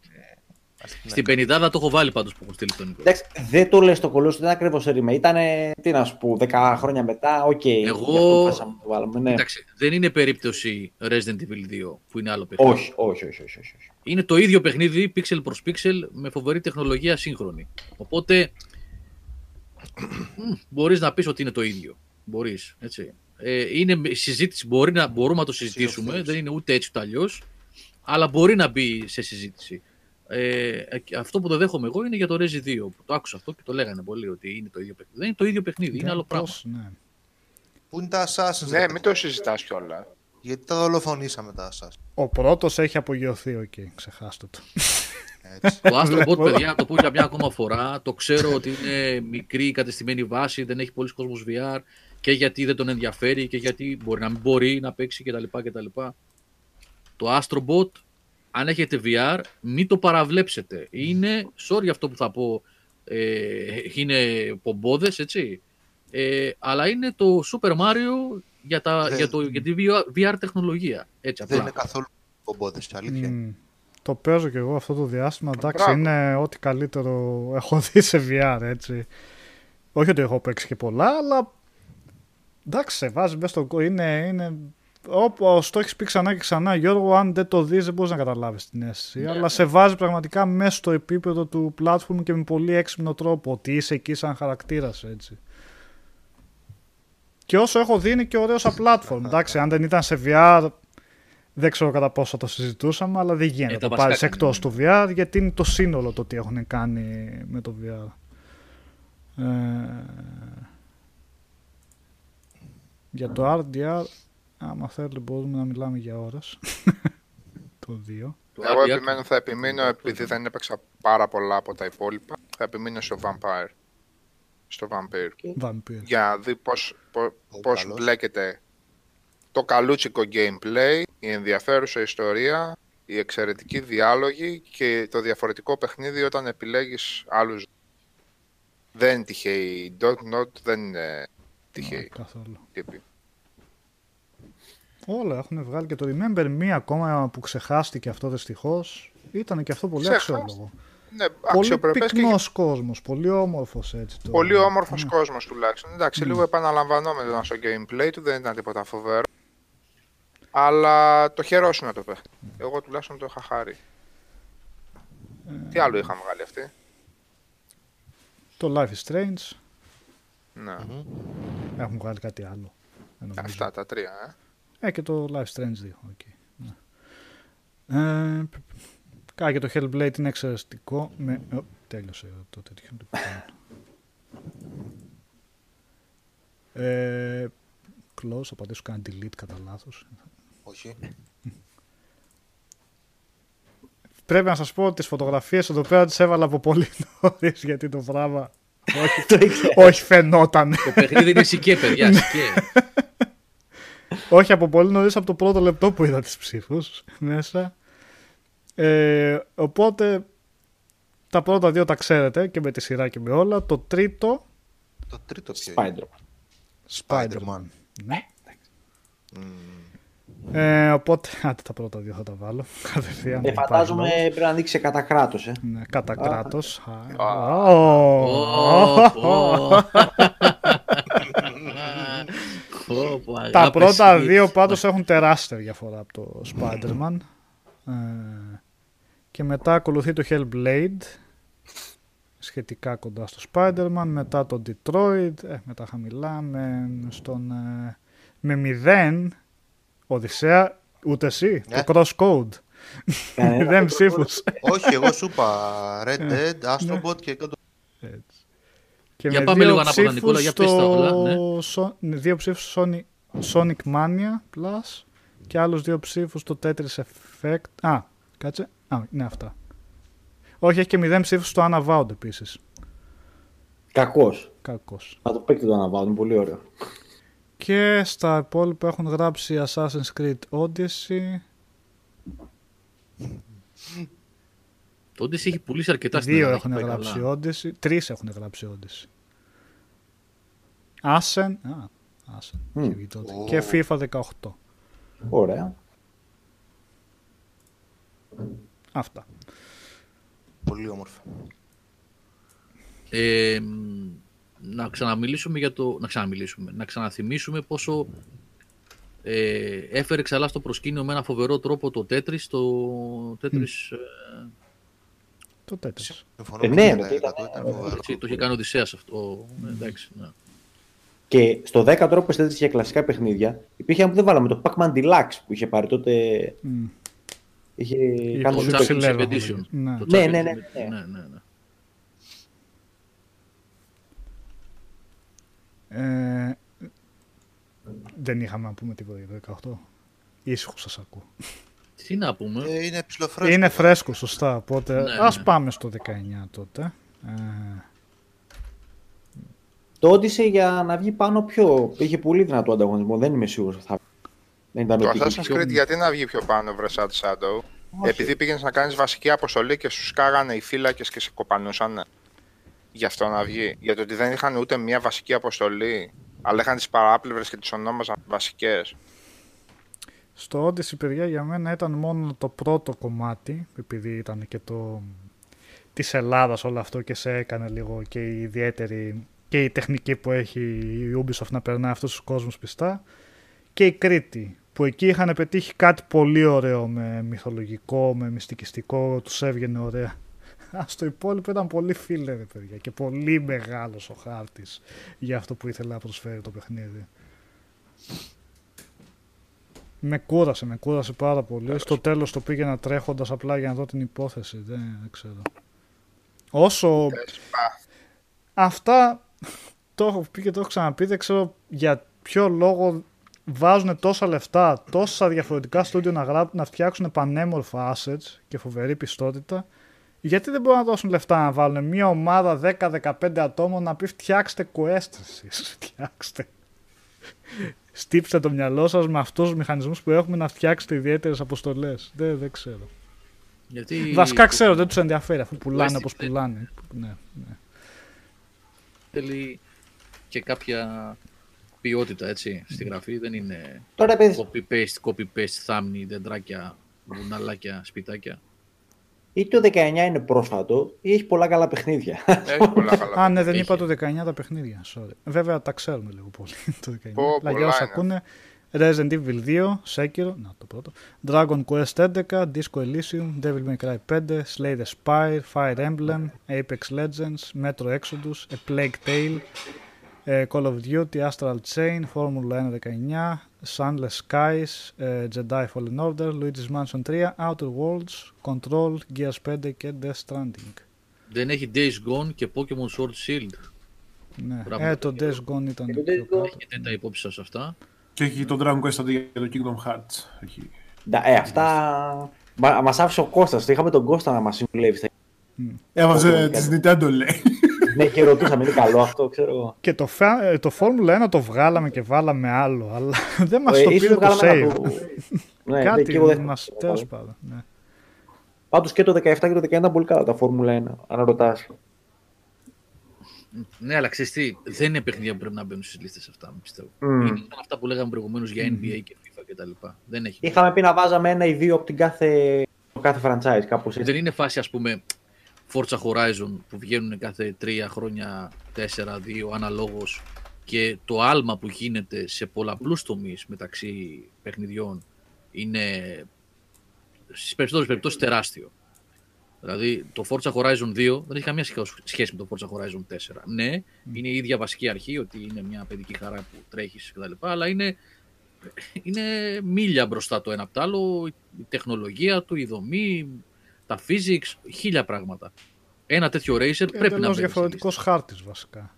Έτσι. Εκτός αυτού, ναι. Ναι. Εντάξει. Ε, τώρα το F1 18 με το F1 19 προφανώς και έχει διαφορές, αλλά ναι. Τέλος πάντων. Κάπως τι είχαμε σκεφτεί, να βάλουμε το καλύτερο σπορ της χρονιάς, κάτι τέτοιο είχαμε συμφωνήσει. Ναι. Να έχει και ένα σπορ, όποιο έχει την καλύτερη Εντάξει, κάτι είναι τέτοιο. δύσκολο το, ε, το όλο εγχείρημα το σημερινό είναι δύσκολο έτσι κι αλλιώ. Έτσι κι αλλιώς. Έτσι. Γι' αυτό είπαμε, αφήσαμε και το πεδίο από κάτω να συμπληρώνουμε. Δεύτερη Από- θέση βλέπω. ε, κοντοχτυπιούνται πάλι. Ναι, δύσκολο. Είναι δύσκολο. Με το Resident, με το Sekiro, με το Dragon Quest, με το Disco Elysium, Devil May Cry. Το Fire Blair Emblem, Witch το έβαλες. Όχι, δυστυχώς. Astral Ε, Chains. θα δώσω. Σήκωνε και Star αυτό μια. Είχε Σ' μια άρεσε. Ωραίο ποτέ. ήταν, ωραίο αξία. ήταν. Ναι. Μμ. Αν και το έπαιξα πρώτα από το Θείο και μετά το ξεκίνησα στο Α. PC. Το- Και στο το- PC μου κράσαρε συνέχεια. Ναι, Έπαιζα τρεις ώρες κανονικά και όταν την επόμενη μέρα πήγα να το ανοίξω, μου κράτησε. Δεν ξέρω τι και πώς. το τερμάτισες τελικά ή δεν σε άφησε ποτέ; Ναι, κανονικά το τερμάτισα. Ναι, αλλά όταν πήγα να το ξαναπαίξω για να το πάω legit δηλαδή. Έχει cross save με το Xbox εντωμεταξύ. Α, ωραία. Α. Μια χαρά. Σώζει στο PC, αρπάζεις στο Xbox. Αλλά Γενναίως το Resident Evil δεν είναι remaster. Rem- δεν είναι rem- υπάρχει Είναι remaster. καινούριο Είναι παιχνίδι, καινούριο δεν είναι τώρα. Να μην δεν πει. Πάντως από αυτής της εταιρείας στην ε, Bloomberg το Blair Witch είναι από τις καλύτερες στιγμές της. Σχέση με το Observation, ειδικά και το Layers of Fear 2. Οπ, τέλειωσε. Ψηφόδια. Για να δω τι έγινε εδώ, γιατί... Και δεν έχει Είχαν καλό πολύ. optimization στο PC δυστυχώς. Ποιο Σάβα; Το Blair Witch. Ω, για λίγο τα Ναι. κατάφερε. Ε, Γενναίως 21 remake είναι, αλλά είναι, δεν έχει καμία σχέση με το πρωτότυπο. Είναι ξε- άλλο παιχνίδι είναι, επί της ουσίας. Δεν είναι remaster, παιδιά. Δεν έχουν πάρει το ίδιο παιχνίδι και έχουν κάνει απλά καλύτερη είναι- ανάλυση. Έχουν είναι άλλο- φτιάξει από την αρχή τα πάντα. Απλά έχουν κρατήσει την ίδια δομή του, του παλιού. Και πάλι σε σημεία έχει διαφορές. Δεν το παίζει κάποιος που έχει παίξει το παλιό και ξέρει ακριβώς θα πάει. Ε, Σταύρο. Ναι, και όταν ακριβώς το, το παλιό είναι του 99 και του 2000, πότε είναι το παλιό, 98 είναι ρε παιδί. ακόμα χειρότερα. Για το Resi 2 μιλάμε. Ναι, ναι. Παιδιά, α, αυτή, αυτή τη συζήτηση εγώ πραγματικά δεν καταλαβαίνω. Τι σχέση έχει το Resi 2 του 2019 με το Resi 2 του, του 1998 Καμία. εκτός του ότι είναι οι ίδιοι χαρακτήρες και, το, και η ίδια βάση σεναρίου. Και το ίδιο Είναι ισχύει στο και ίδιο για... setting, τίποτα. Ναι. Η δομή του είναι διαφορετική εντελώς. Και το ίδιο από άποψη... τι- Από άποψη αξίας είναι και το Shadow of the Colossus το remake που βγάλανε και το Ratchet and Clank. Βέβαια αυτό από ότι εγώ από εικόνες που Μα έχω και από το παλιό γιατί το είπαμε είχα όμως, παίξει υπάρχει πρώτα. μια μεγάλη διαφορά. Ας πούμε, το, ε, το Shadow of the Colossus είναι το ίδιο παιχνίδι με την αρχική έκδοση, με νέα τεχνολογία. Είναι το ίδιο, ένα προς ένα τα pixels. Ναι. Τα, Ναι, ναι. τα pixels εννοώ παιδιά στο σχεδιασμό, τα bosses Μμμ. κτλ. Με τις βελτιώσεις τις τεχνολογικές, λίγο στον χειρισμό, το frame rate και ε, εννοείται και όλα τα την αναβάθμιση στα γραφικά που έχει γίνει κτλ. Βασικά δεν είναι αναβάθμιση, είναι από την αρχή φτιαγμένα. Αλλά είναι το ίδιο παιχνίδι, το ίδιο. Το Resi 2 δεν είναι το ίδιο παιχνίδι. Ναι, δεν είναι ένα προς ένα. Ειδικά τα σενάρια, αν παίξεις πρώτο-δεύτερο με τον ίδιο χαρακτήρα, παίζεις ακριβώς τα ίδια. Με τη διαφορά του κυνηγάει στο δεύτερο σενάριο Mr. X συνέχεια, ρε παιδί μου. Ε, Κάτι ξέρω, Ενώ στο- Σταύρο, παιδιά, ακούστε τον. Ενώ Και στο να σας παλιό, πω- αν παίξεις Και με να σας πω τον και, ίδιο και χαρακτήρα. κάτι άλλο ρε παιδιά. Και να σας πω και κάτι άλλο. Ε, δεν το λέω προσωπικά για κάποια παιδιά που το γράψαν εδώ, έτσι γενικά. Δεν θεωρούμε ότι πρέπει να μπαίνει σε λίστες το Resident Evil 2 του 2019, αλλά το Resident Evil του GameCube έμπαινε σε όλες τις λίστες ως φοβερή παιχνιδάρα. Που ήταν remake. Που ήταν ένα- σχεδόν ένα προς ένα remake.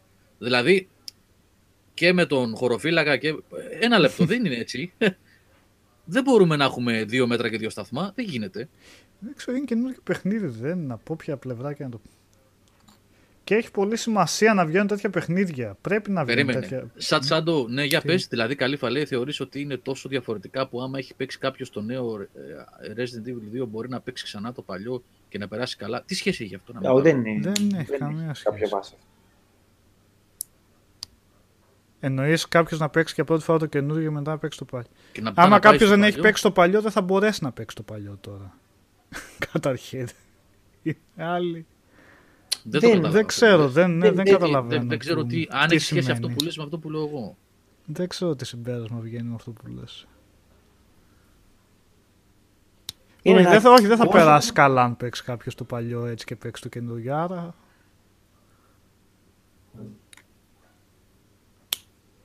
Ε, θέλει να πούμε τα αποτελέσματα; Ναι, ναι, βεβαίως. Ε, μ, πολύ μικρή διαφορά στο τελευταίο, στα τελευταία δευτερόλεπτα ίσως, με μία ψήφο διαφορά. Τρίτη θέση βγήκε το Resident Evil 2, ναι το ξέρω ότι αυτή δεν είναι κανονική φωτογραφία, ε, αλλά μ' άρεσε. Στη δεύτερη θέση βγήκε το Sekiro και στην πρώτη Το Death Stranding. το Death Stranding. Οκ. Ωραία. Χαίρομαι, αλλά δεν το περίμενα. Είναι, Ούτε εγώ. ναι.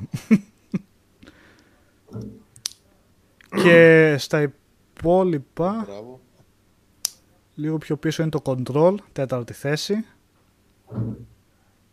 Ε, μετά με αρκετή διαφορά το A Plague Tale. Μμμ. Ε, πολύ κοντά το Gears 5. Και μετά τα υπόλοιπα. Με 0 ψήφους είναι το Formula 1 19, όπου το βάλαμε 0 ψήφους. Ε, με, θα- μία, με μία ψήφο είναι το Sunless Skies. Και με δύο το Slay the Spire. Το Slay the Spire χρειάζεται περισσότερους ψήφους.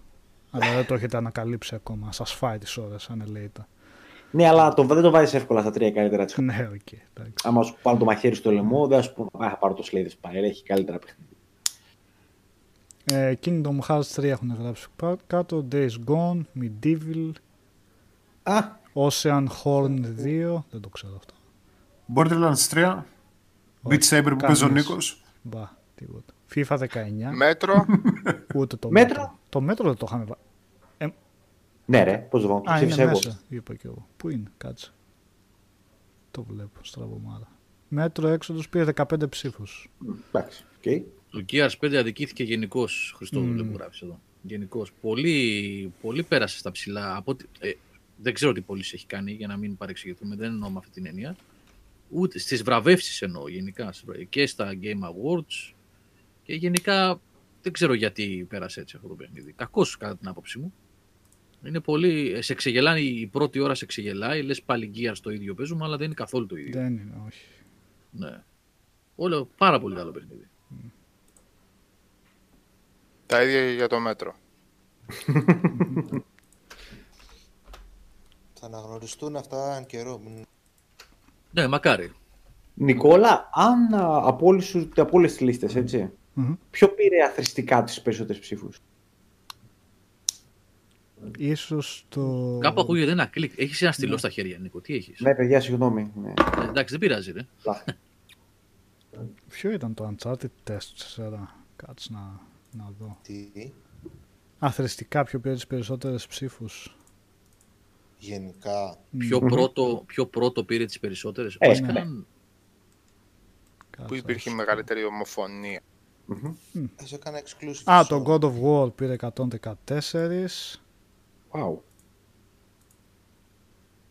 Δύσκολο να το πιάνεις αυτό. Ναι, δεν βλέπω κάποιο άλλο να... Πω, πω, το λέω στο τσάι. 114 σημαίνει ότι τουλάχιστον ένας στους δύο από εσάς μπορεί και παραπάνω το ψηφίσατε. Και εγώ το ψήφισα. Και εσύ, έτσι. Με 91 ήταν το Witcher 3. Ωραία. Witcher 3 God θα of War φαντάζομαι. Witcher 3. Και τρίτο;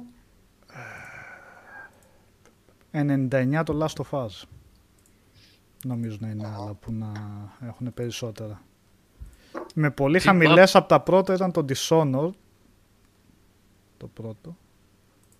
ναι, βέβαια έχει να κάνει και με τις χρονιές. Τι Ναι, αντιπάλους ναι, είχε. Σίγουρα, ε. ναι. Ναι.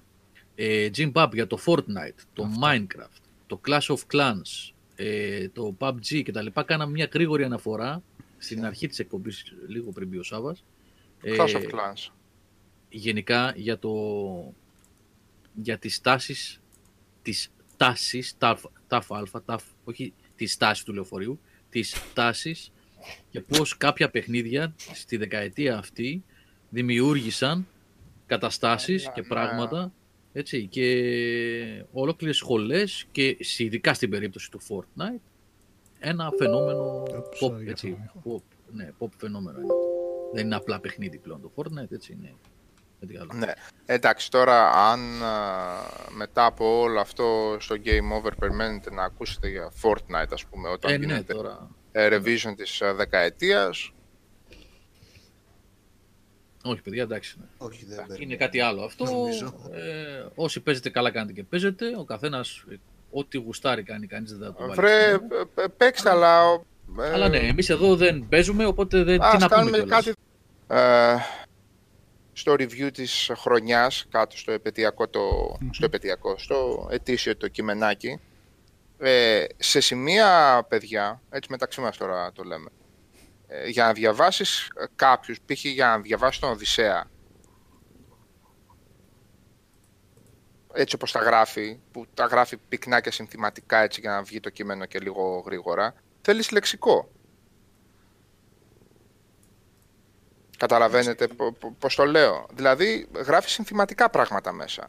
Ε, γράφεις πράγματα που υποψιασμένοι άνθρωποι μόνο θα τα καταλάβουν. Ε, Σε ποιες εταιρείες αναφέρεσαι, σε ποια παιχνίδια, τι περιμένεις, τι έπαιξες κτλ. Ε, sorry, δηλαδή, αυτό θέλετε να πάει χαμένο με Fortnite, ας πούμε, πάλι και με Clash of Clans. Αμαρτία, εντάξει, εδώ υπάρχει πλέον ένας υποψιασμένος κόσμος. Όχι, δεν νομίζω ότι ο Jim. Όχι, άσε, δεν λέω Ναι. για το gym. Γενικά το λέω αυτό το πράγμα. Εκτός αν θέλετε να διαβάσετε κανένα άρθρο κάποια στιγμή στο Game Over που να λέει 7 tips and tricks για το Fortnite, ας πούμε, ή πώς να γίνετε καλοί στα headshots στο Apex Legends, ξέρω εγώ. Ναι, γενναίος 21. Κάνα τέτοιο. Ε, αυτό, αυτό που γράφεις είναι. Ή κανένα ε, αρθράκι τι περιμένουμε από το PS5, ας πούμε. Ε, να παίζει παιχνίδια, βασικά, να έχει κανένα backwards compatibility Ναι. και να έχει πο- πάρα πολλά teraflop. Αυτά περιμένουμε από το PS5. Πόσα τεραφλόπ όμως; Χριστόδουλε, αυτό που ανακοινώθηκε για το PlayStation 9,5. 5 ήτανε, είναι ένα λογότυπο. Χτες το, χτες το βράδυ; Χτες, χτες το Πού βράδυ. θες, Έπεσα αυτό. μέσα. Ένα λογότυπο. Ένα βγήκε, λογότυπο. βγήκε ο Jim Ryan και έδειξε ένα λογότυπο και είπε ξανά για τα, για τα haptic της σκανδάλες και τα λοιπά. Sorry κιόλας, το λογότυπο ήταν έτσι. Πώς αλλιώς θα ήταν το λογότυπο, το είδα αυτό και πώς αλλιώς μπορεί να ήταν. Δηλαδή το ανακοινώνουν αυτό είναι το λογότυπο. Ανακοινώθηκαν Εντάξει, οι ξέρω. καινούργιες η AMD, Νικό. CES που ήταν τώρα. Ε, Πότε ποια είναι; ήταν, η 5... 5600. Φέτος, ναι, ναι. Αυτή. Ανακοινώθηκαν. Δεν, Δηλαδή, ναι, τιμές θα βγει κανονικά. φέτος, αλλά δεν διάβασα, να σου πω μόνο σαν κεφαλία το είδα. Σαν Οπότε, τσάντο, μην- μπορώ να σου κάνω αντερώτηση. Τρολιάς αυτό. Όχι, άσχημα. Ναι, 5600, ναι. μεγάλη συζήτηση. Εντάξει, σε γενικές γραμμές ψηλοαναμενόμενα τα αποτελέσματα. Δηλαδή, ακόμα και στην πρώτη τριάδα, αν κάτσεις και υπολογίσεις ότι οι περισσότεροι στην Ελλάδα παίζουν σε PlayStation και βοήθησε πολύ, βοήθησαν πάρα πολύ οι μεταφράσει των παιχνιδιών, Μμ. ας πούμε σε κάτι Last of Us, ξέρω εγώ, και σε κάτι Uncharted και τέτοια, είναι λίγο φυσικό επόμενο, έτσι. Λέω εγώ τώρα. Και ήταν και καλά παιχνίδια έτσι κι αλλιώς όπως και να έχει. Καλά, Ήταν πέραν το ότι ότι ήταν καλά τίτλοι. παιχνίδια, ναι. Αλλά συμφωνώ. φυσικά, ναι. Δείχνει, δείχνει την τάση της χώρας, ρε παιδί μου, Μμμ. γενικότερα, ας πούμε, πιστεύω. Για μένα. Σε Εντάξει, αυτούς που αυτό παίζουν αυτό που δεν λέμε είναι- το παραδοσιακό gaming πέρα από τα μεγαθύρια, ξέρω εγώ, που βεντιάζουμε τώρα. Κάτι League of Legends, κάτι Fortnite, κάτι τέτοια. Δείχνει Αυτό, ότι ο παιδιά, δεν είναι περισσότερος κόσμος καινούριο. ασχολείται με Είναι PlayStation Εδώ και... Και- αρκετά χρόνια έτσι παίζει αυτό. και γουστάρει και πολύ. τι- Καλά, και εγώ το στηρίζω με τα χίλια. Δηλαδή, μόνο στο δικό μου το περιβάλλον άνοιξε σε δύο ακόμα άτομα ε, δρόμο για να ασχοληθεί με το gaming που είχε ασχοληθεί, ξέρω εγώ, παίζοντας Aladdin στο PlayStation 1 και Sonic στο Mega Drive, ας πούμε. Και μέχρι εκεί ήταν η επαφή του με το gaming. Και ξαφνικά είδανε παιχνίδια στα ελληνικά και λέει: Οκ, ψήνομαι. Είναι η προσβασιμότητα η ιάτη. Είναι, πώς δεν είναι; Ε, είναι Πώς μεγάλο, δεν είναι; μεγάλο κεφάλαιο.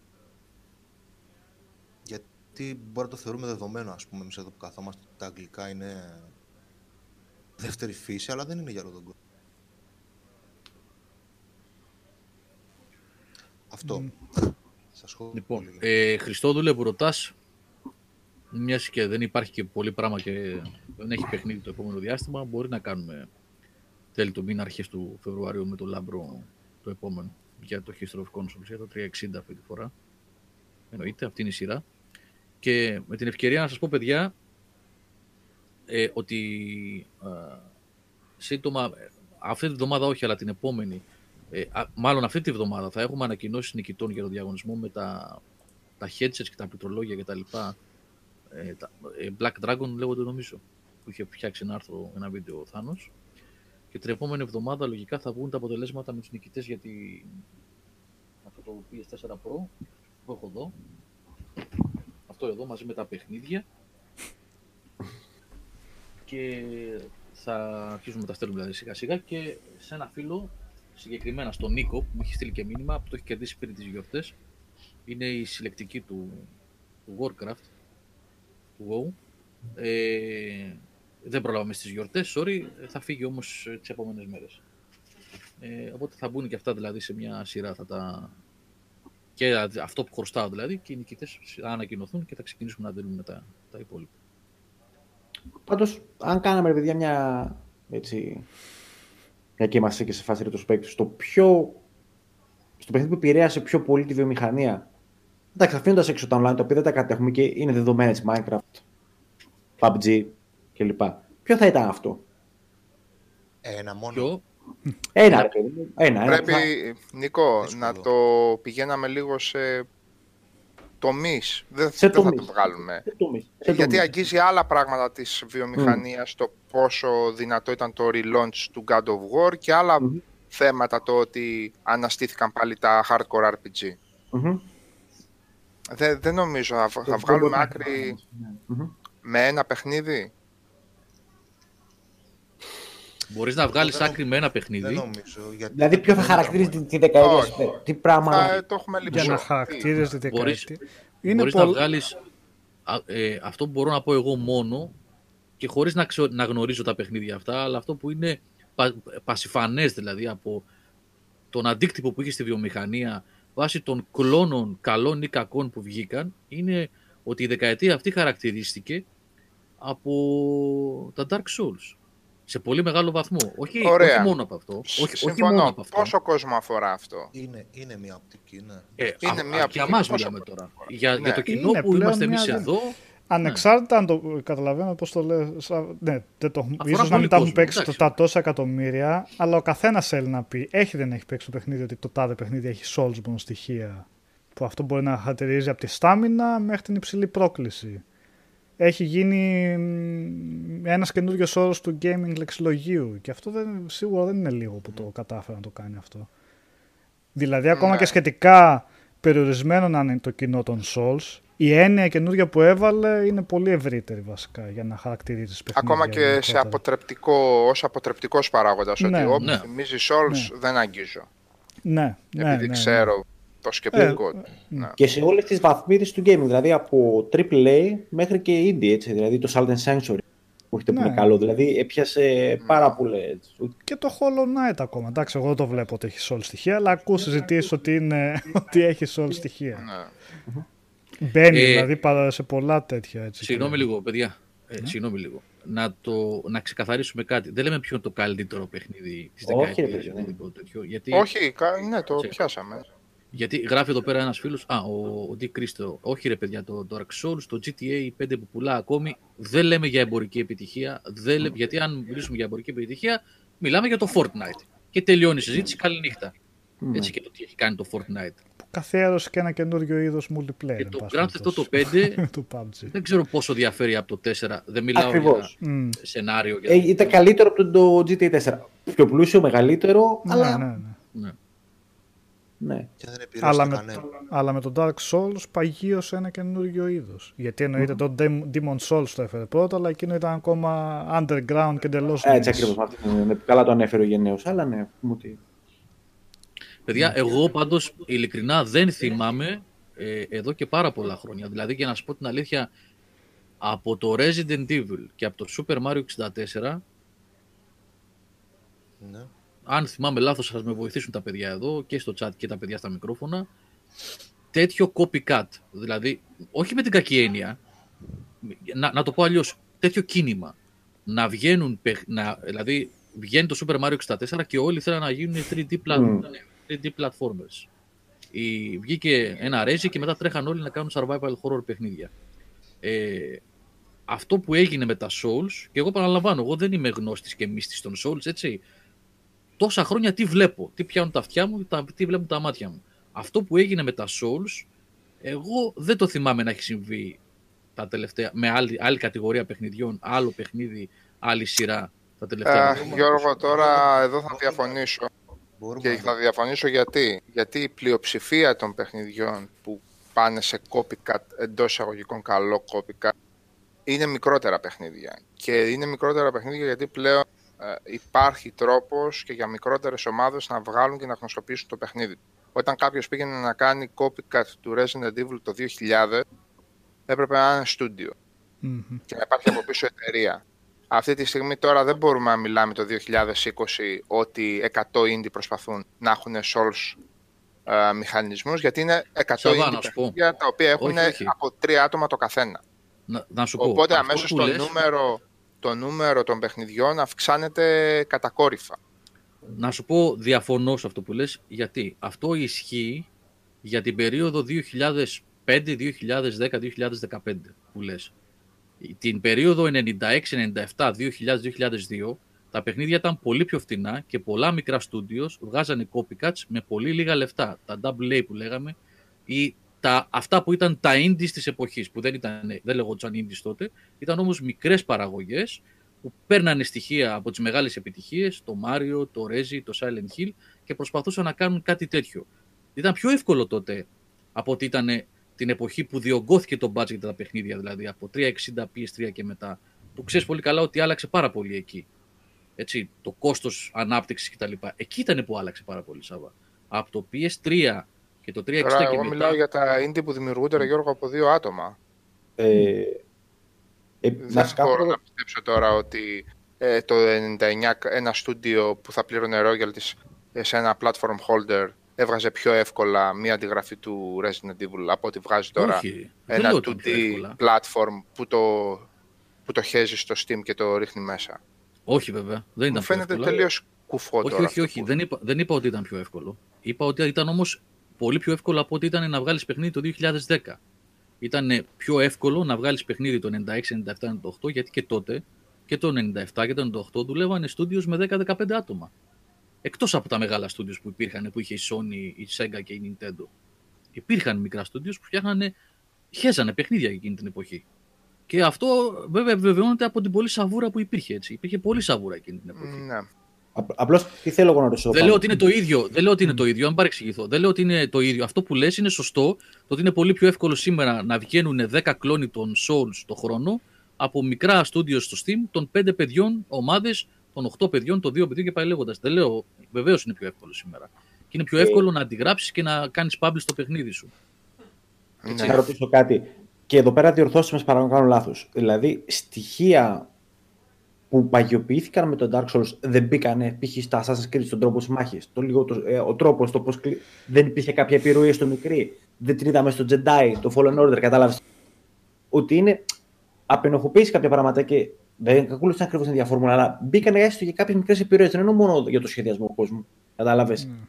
Πού θέλω να καταλήξω. Καλά, στο σχεδιασμό κόσμο και να θέλουν δεν μπορούν να κάνουν Ναι, πολλά κατα- πράγματα. αλλά- Οπότε πάμε στα πιο εύκολα, αλλά. ε, Ναι, ε, λίγο πλέον στο το stamina, πράγμα λίγο στο πάει τόσο power. loose. Αυτό που λες πλέον είναι τόσο loose. Ναι, οκ. Ίσως Εγώ δεν και μπορώ ναι, να το γιατί- ακολουθήσω. Πολλές Δεν, δεν μπορώ να φορές- ακολουθήσω επηρεάς, ε, επιρροές του Assassin's Creed τώρα και να κάτσω να συζητήσω αν το, Όχι, το όχι. Souls έχει επηρεάσει το Assassin's Creed. Δεν Είναι το σε ξέρω, ναι, σημεία αλλά- που λέμε την επιρροή μπορεί κάποιος να το εννοεί απλά με υψηλή πρόκληση. Όχι ότι έχει το Origins υψηλή πρόκληση, αλλά ξαφνικά είχε λίγο παραπάνω πρόκληση και λίγο πιο βαθύ σύστημα μάχης σε σχέση με τα προηγούμενα. Οπότε πήρε στοιχεία από το Souls. Μήπως το Δεν πήρε είδες- στοιχεία από το Souls όμως. Εντάξει, παράλληλα με τα Souls, ρε παιδιά, και άλλοι άνθρωποι που Ναι, είχαν ναι, ναι. μάχη. Σε σημεία δηλαδή τώρα λίγο το κάνουμε στην υπερβολή το να λέμε Souls Την στοιχεία στο ομάδα, ένα και την στο ομάδα άλλο. δηλαδή που έβγαλε το Neo και δούλευε παλιότερα στα Ninja Gaiden, ε, πρέπει να πω ότι δεν και καλά επηρεάστηκε από τα Souls, δεν το είχαν.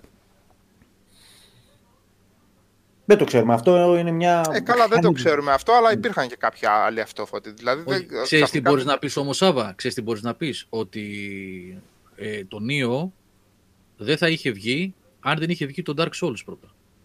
Γιατί αυτοί Μπορεί, ίσως ναι. να είδαν, να είδαν δύο, Εντάξει. δύο, δύο στοιχεία. Η- Υποθετική συζήτηση είναι αυτή, έτσι. Δεν Το ξέρω. Lords of the Fallen σίγουρα δεν θα είχε βγει. Αλλά Ναι. το Neo δεν ξέρω. Το οποίο Μπορεί- ήταν και 10 μπορεί- χρόνια στην ανάπτυξη. Γιατί ήταν αυτό, αυτό ακριβώς. Ήταν στην ανάπτυξη, για κάποιο λόγο δεν προχώρησε. Ωραία. Μπορεί να είδαν δύο πράγματα. Πρώτον, ότι η επιτυχία των Souls. Ήταν μπορεί να τρελό τους ο επι- Ιταγκάκη. Ναι, και μπορεί, έφευγε και ερχόταν και τα παιδιά έμειναν ξεκρέμασα και μπορεί κάποια στιγμή, μπορεί λέω κι εγώ τώρα. Εγώ- Αλλά το εγώ παιχνίδι είναι λέω τόσο ότι- διαφορετικό τελικά όσοι το έχουν παίξει και δεν βλέπουν μόνο τα βίντεο στο YouTube και ξέρουν ότι είναι το Neo, ότι είναι τόσο διαφορετικό που Είναι. εμένα σταματάει εκεί. Είναι, είναι Diablo με μάχη Ninja Gaiden και χίλια δυο άλλα πράγματα παρά Dark Souls. Τώρα, για μένα που έχω 300 ώρες στο παιχνίδι, να έρθει και να μου πει ο Α, ο Β, ο Γ ότι παιδιά εδώ υπάρχει επιρροή Dark Souls, με κοροϊδεύεις στα μούτρα μου μέσα. Τώρα εντάξει, ξέρω να τις εντοπίσω τις επιρροές. Δόξα τω Θεώ. Τώρα, Ε, αν βγήκε επειδή έκανε επ- επιτυχία αυτό και το άλλο και το παράλληλο, δεν, δεν ξέρω. Το, το, το Demon Souls δεν δεν- δεν μπορούσε να βρει εκδότη στη Δύση. Το Dark Souls το πρώτο, ε, ποια ήταν τα νούμερα του, τι ήταν, τίποτα τρελά ήταν τα νούμερα του. Γύρω σε εκατομμύριο ήταν σε όλες τις πλατφόρμες και με ένα προβληματικό launch της, ε, στο PC. Και το πράγμα έστρωσε λίγο commercial δηλαδή, λίγο έστρωσε μετά το 2 και το 3. Και τον Bloodborne. Ναι, εντάξει. Ε, αυτό ήταν ένα υπά- build-up που έγινε όμως σιγά σιγά. Σίγουρα, δεν αλλάζει ρε κάτι. παιδί αυτό. μου, αλλά- Δεν αλλάζει κάτι σε αυτό που λέμε. Εγώ αυτό που ήθελα να πω προηγουμένως είναι ότι οι πιθανότητες του να βγει και το Neo δεν εντοπίζεται στο ότι ε, αυτοί είδαν το Souls και πήγαν να τη γράψουν το Souls. Αλλά το ότι μπορεί να έκριναν πως ένα τέτοιο project είναι το κοινό τώρα πλέον εφόσον έχει, έχουν δει ότι παίζουν τέτοια παιχνίδια. Α, ακριβώς. Το Broken έγραψε και κτλ. ένας φίλος Γιώργο. Άλλαξε και τους παίχτες. Άλλαξαν και τους παίχτες στα Souls. Δηλαδή, Αυτό. αυτό, με αυτή, την- με αυτή την έννοια. Ότι κάποια θα τα δέχονταν πολύ πιο εύκολα κάποια Αυτό. στοιχεία. Και έχει μια πολύ ωραία ερώτηση ένας φίλος. Ποιο ήταν το πιο φιλόδοξο παιχνίδι της δεκαετίας; Με ποια είναι ότι. Μ' άρεσε πολύ η ερώτηση. Είναι το πιο. α- α- Άσχετα αν ανταποκρίθηκε ή όχι, έτσι. Ή αν μας άρεσε ή όχι. Αλλά εμένα α, η απάντησή μου, σαν πιο φιλόδοξο, σαν κόνσεπτ γενικά, για μένα είναι το RDR2. Περισσότερο στο πώς λειτουργεί ο κόσμος και το πώς έδωσε καινούριο νόημα στο open world. Άλλο νόημα. Και ανταποκρίθηκε κάτι όμως στο βαθμό που μας επιτρέπει τώρα η τεχνολογία ή, ή αναφέρθηκε το No Man's Sky. Αυτό δεν ξέρω κατά πόσο ανταποκρίθηκε. Αυτό ήταν φιλόδοξο, αλλά δεν. Εντάξει, έχει σιώσει πολύ τώρα. Πρέπει, γενικά. ναι, αλλά. Είναι πολύ κοντά σε αυτό που ήθελαν και αυτοί να κάνουν. Στην κουβέντα πάνω που κάνουμε, τρεις αναφορές έχω να κάνω. Στη δεκαετία που πέρασε. Μμμ. Ε, να αναφερθώ μάλλον, σ- δεν θυμάμαι ποιο ήταν το πρώτο. Νομίζω ήταν το DRS There. Αυτό που καθιέρωσε το ότι το, Το Walking πρόσωπο Simulator. Τελείως minimal gameplay. Το περπατάμε DRS, μπροστά. ναι. Ναι, και καθιέρωσε αυτό που λέμε walking simulators, το οποίο το πήρε και indie σκηνή και έχει κάνει διάφορα, το κάτι The Moon, κάτι Hair Story, κάτι τέτοια. Επηρέασε πάρα πολύ το game design σε όλη αυτή τη δεκαετία αυτό το πράγμα. Ένα ήταν αυτό. Δεύτερον, περισσότερο στην indie σκηνή, και νομίζω ξεκίνησε με το Binding of Isaac, παίζει πολύ roguelike, πάρα πολύ roguelike όμως. Ναι, ναι. Σχεδόν Είναι. όλοι οι indie developers φτιάχνουν ένα roguelike. Και τα βλέπουμε Ναι. μέχρι και σήμερα, ας πούμε, με κάτι Dead Cells και κάτι τέτοια, ας πούμε. Που κάποια στιγμή θα ξεπηδήσουν και στη mainstream, δεν παίζει. Ε, Ε, και το καμιά τρίτο φορά είναι βγαίνουν κάτι. Ναι, πες. πάλι έτσι πολύ περιορισμένο το κοινό, αλλά και αυτό έχει φοβερό following. Είναι το πώς το παραδοσιακό ε, δυσδιάστατο platforming ε, πέρασε στη μορφή του πλέον full challenge με το Super Meat Boy και εξελίχθηκε μέσα στη δεκαετία φτάνοντας να μας δώσει ας πούμε, το Celeste, ξέρω εγώ, που πήρε και τα βραβεία που πήρε. Μμμ. Έτσι. Είναι τρεις τύποι gameplay που εμένα δεν είναι και πολύ έτσι φίλοι μου, που εξελιχθήκαν μέσα σε αυτή τη δεκαετία και επηρεάσαν πάρα πολλούς τίτλους. Με το τσουβάλι βγαίνουν. Ε, βέβαια. Κυρίως στην indie σκηνή. Ναι, Αλλά- platforming, roguelike και, roguelite και το, το, το είπες το πρώτο. Αυτά και το, τα- Το τα- Walking τα- Simulator. ναι, Walking Simulator και τα Twitch platformer, ας πούμε. Αυτά που θέλουν πολύ challenge.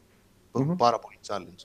είναι τρεις ροές ε, Ήταν βασικές τρεις στην τάσεις στην- που, ναι, που μας Ε, απασχολούν σε όλη τη ναι, δεκαετία. τα, plot, τα platforms γενικά φάνηκε σαν να χωρίστηκαν είτε σε roguelike, δηλαδή ξανά και ξανά και ξανά, είτε σε Metroidvania. Πλέον βλέπεις γραμμικό platform και λες επιτέλους θέλω να δω και κάτι πιο, μ, πιο εύπεπτο. Πώς, ναι, Ναι, και λίγο πιο οικείο ίσως. ναι, Ενώ ας ναι, ναι. πούμε σε παραδοσιακούς τύπους παιχνιδιού όπως FPS δεν είχαμε κάτι δραματικό αυτή την δεκαετία. εξέλιξης. Είχε πολύ Δηλαδή, πτώση νομίζω το Ναι, FPS. το FPS. Το FPS δεν είχαμε κάτι έτσι. Μα Όχι. FPS ήταν χρόνια πριν που λέγαμε όχι άλλο FPS είναι σαφ με τα FPS και πλέον τα Παιδιά. ψάχνουμε. Δεν είπα, τα, τα third person τα έχουν φάει λίγο σαν το FPS τι άλλο να κάνει; Δεν ξέρω, ναι, δεν... Open World έχει κάνει είτε με τον τρόπο του Far Cry είτε με τον τρόπο του Metro Exodus. Μμμ. Platforming και το κάνω και λίγο action, δηλαδή παίζω και λίγο ξύλο, το έχει κάνει με Bulletstorm και με, ε, και με Doom. Μμμ.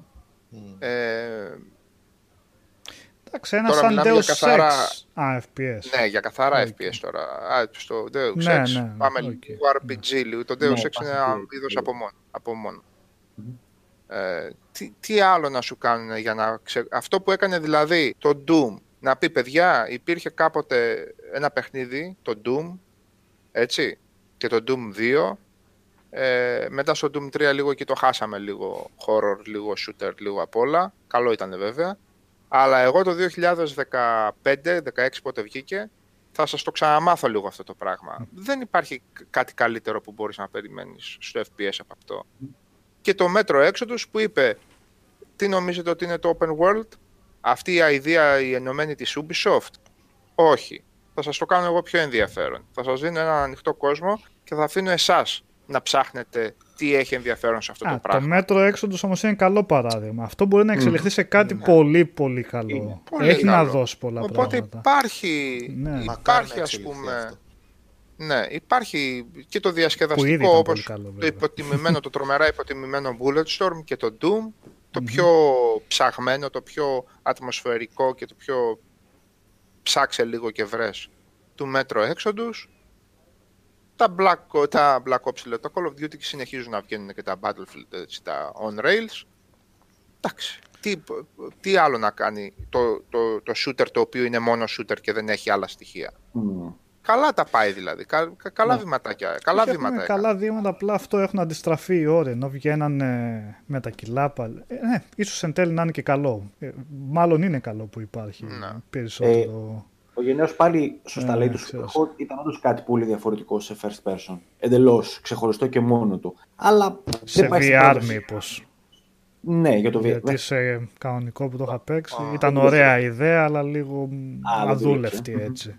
Δεν ήταν κακό, αλλά έλεγες οκ. Αυτοί έχουν μια ιδέα που είναι ακόμα σε concept λίγο πολύ. δεν- Δεν είναι κανονικό παιχνίδι. Ε, αλλά νομίζω είναι τώρα η εποχή των third person περισσότερο. Cover based shooter ή κανονικά shooter χωρίς cover. Και στο storytelling στη δεκαετία, αν πούμε σαν γενικό, Witcher. είχαμε γενναία βήματα, έτσι. Witcher, Πολλές εκφάνσεις έχεις. πολλές RDR2, πολύ φυσικός τρόπος που μπαίνουν τα,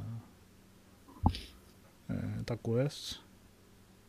Storytelling μπορείς να πεις και Life is Strange και το όλο, γιατί πιάσαν ένα πιο όριμο θέμα βασικά. Last of Us. Last of Us σιγά.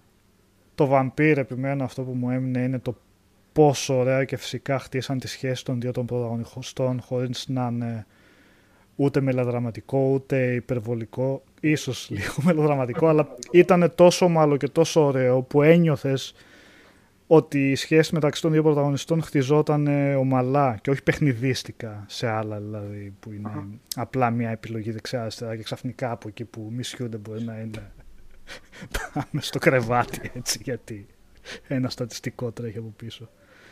Θα Το μπορούσαμε πάντως να Hellblade ήταν και αυτό πολύ όριμο στο... ότι επειδή βοήθησε η τεχνολογία, ίσως είχαμε... Ίσως ήταν η κορυφαία δεκαετία στο storytelling. Έτσι. Βέβαια, δεν λείπουν τα adventure από τις προηγούμενες που ήταν πολύ δυνατά. Αλλά βοήθησε ακριβώς ότι επειδή είχαμε την βελτίωση της τεχνολογίας να γίνει όλο αυτό πιο φυσικό. Να μην είναι ένα κείμενο το οποίο ναι, μεν είναι storytelling, μπορεί να είναι και καλύτερο ποιοτικά και σαν κείμενο. Καταλάβεις για, να- για να ξεκαθαρίσω τι λέω. Αλλά τώρα όπως επηρεάζονται μεταξύ τους ιστορίες από τους διάφορους NPC που μιλάς από τα quest, νομίζω ότι είχαμε, είχαμε κορυφαία Είναι παραδείγματα. σύνθετο το θέμα του storytelling. Μμ, Έτσι, ναι, γιατί εντάξει, δεν είναι τόσο. Μπορεί να έχεις, να έχεις ε, από ό,τι έχετε πει τόσες φορές κιόλας που έχετε παίξει, μπορεί να έχεις ένα storytelling σαν το Disco Elysium με άπειρο κείμενο και να έχεις και storytelling σαν το Inside χωρίς γραμμή. Μμ. Έτσι, δηλαδή Ναι, ναι, ναι, είναι ναι. το πώς το έχει δώσει ο άλλος, πώς το έχει εφαρμόσει και τι σου δίνει τελικά, τι σου αφήνει. Είναι τι τεχνική χρησιμοποιήσει ο άλλος. Έτσι. Έχεις storytelling επικό σαν το Mass Effect 2 ας πούμε και έχεις και storytelling σαν τον God of War. Είναι άλλα πράγματα. Είναι άλλα πράγματα. Αλλά το καθένα έχει τον τρόπο του για να σε προσεγγίσει και να σε τραβήξει. Και να, σε, και να σου δώσει κάτι στην τελική. Έτσι.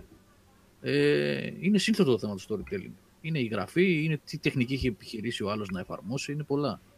Η τεχνολογία πάντως βοήθησε πάρα πολύ. Και ήταν αυτά που λέγαμε και στην, προηγούμενης, στην αρχή της προηγούμενης γενιάς, το ότι αυτοί που θα θελήσουν να την εκμεταλλευτούν τη τεχνολογία προκειμένου να πάνε μπροστά μηχανισμούς που αγαπήσαμε και να τους εξελίξουν, θα το κάνουν τελικά και το κάνανε. Δηλαδή, mm. χωρίς τεχνολογία αυτά τα οποία επιτεύχθηκαν σε Red Dead Redemption, σε Mass Effect, σε uh, Witcher 3, γιατί εντάξει, μπορεί στο συλλογικό υποσυνείδητο το Witcher 3 να παραμένει ένα σχεδόν action RPG με πολλά quest κτλ. Αλλά σε αυτούς που το παίξαν παραπάνω από μία φορά θέλω να τους θυμίσω το πόσο διαφορετική τροπή έπαιρνε η ιστορία, οι, ποιοι χαρακτήρες θα μείνουν, ποιοι θα φύγουν, ποιος, ποιος θα παραμείνει, ποιος θα σωθεί, ποιος δεν θα σωθεί από τις επιλογές του παιχνιδιού. Αυτά τα πράγματα δεν, δεν θα μπορούσαν ούτε σε pen and paper να, να γίνουν, ε, να είναι επιτεύξιμα εάν δεν υπήρχε από πίσω μια τεχνολογία να τρέχει και να την εκμεταλλεύονται με τον δέοντα τρόπο οι δημιουργοί που να ανοίγει όλες αυτές τις προοπτικές και να αλλάζει και ολόκληρο τον κόσμο με βάση αυτές τις... Για να το βλέπεις αυτό το πράγμα. Υπάρχει, υποδύνα... ναι, υπάρχει υποδύναμη από πίσω. Δεν είναι στο μυαλό σου, δεν είναι σε ένα σκαρίφημα που βρήκες και σε ένα κομματάκι από χαρτί που γραφει ότι τελικά εκεί έγινε αυτό. Το βλέπεις μέσα στο παιχνίδι και αυτό είναι τρομερό.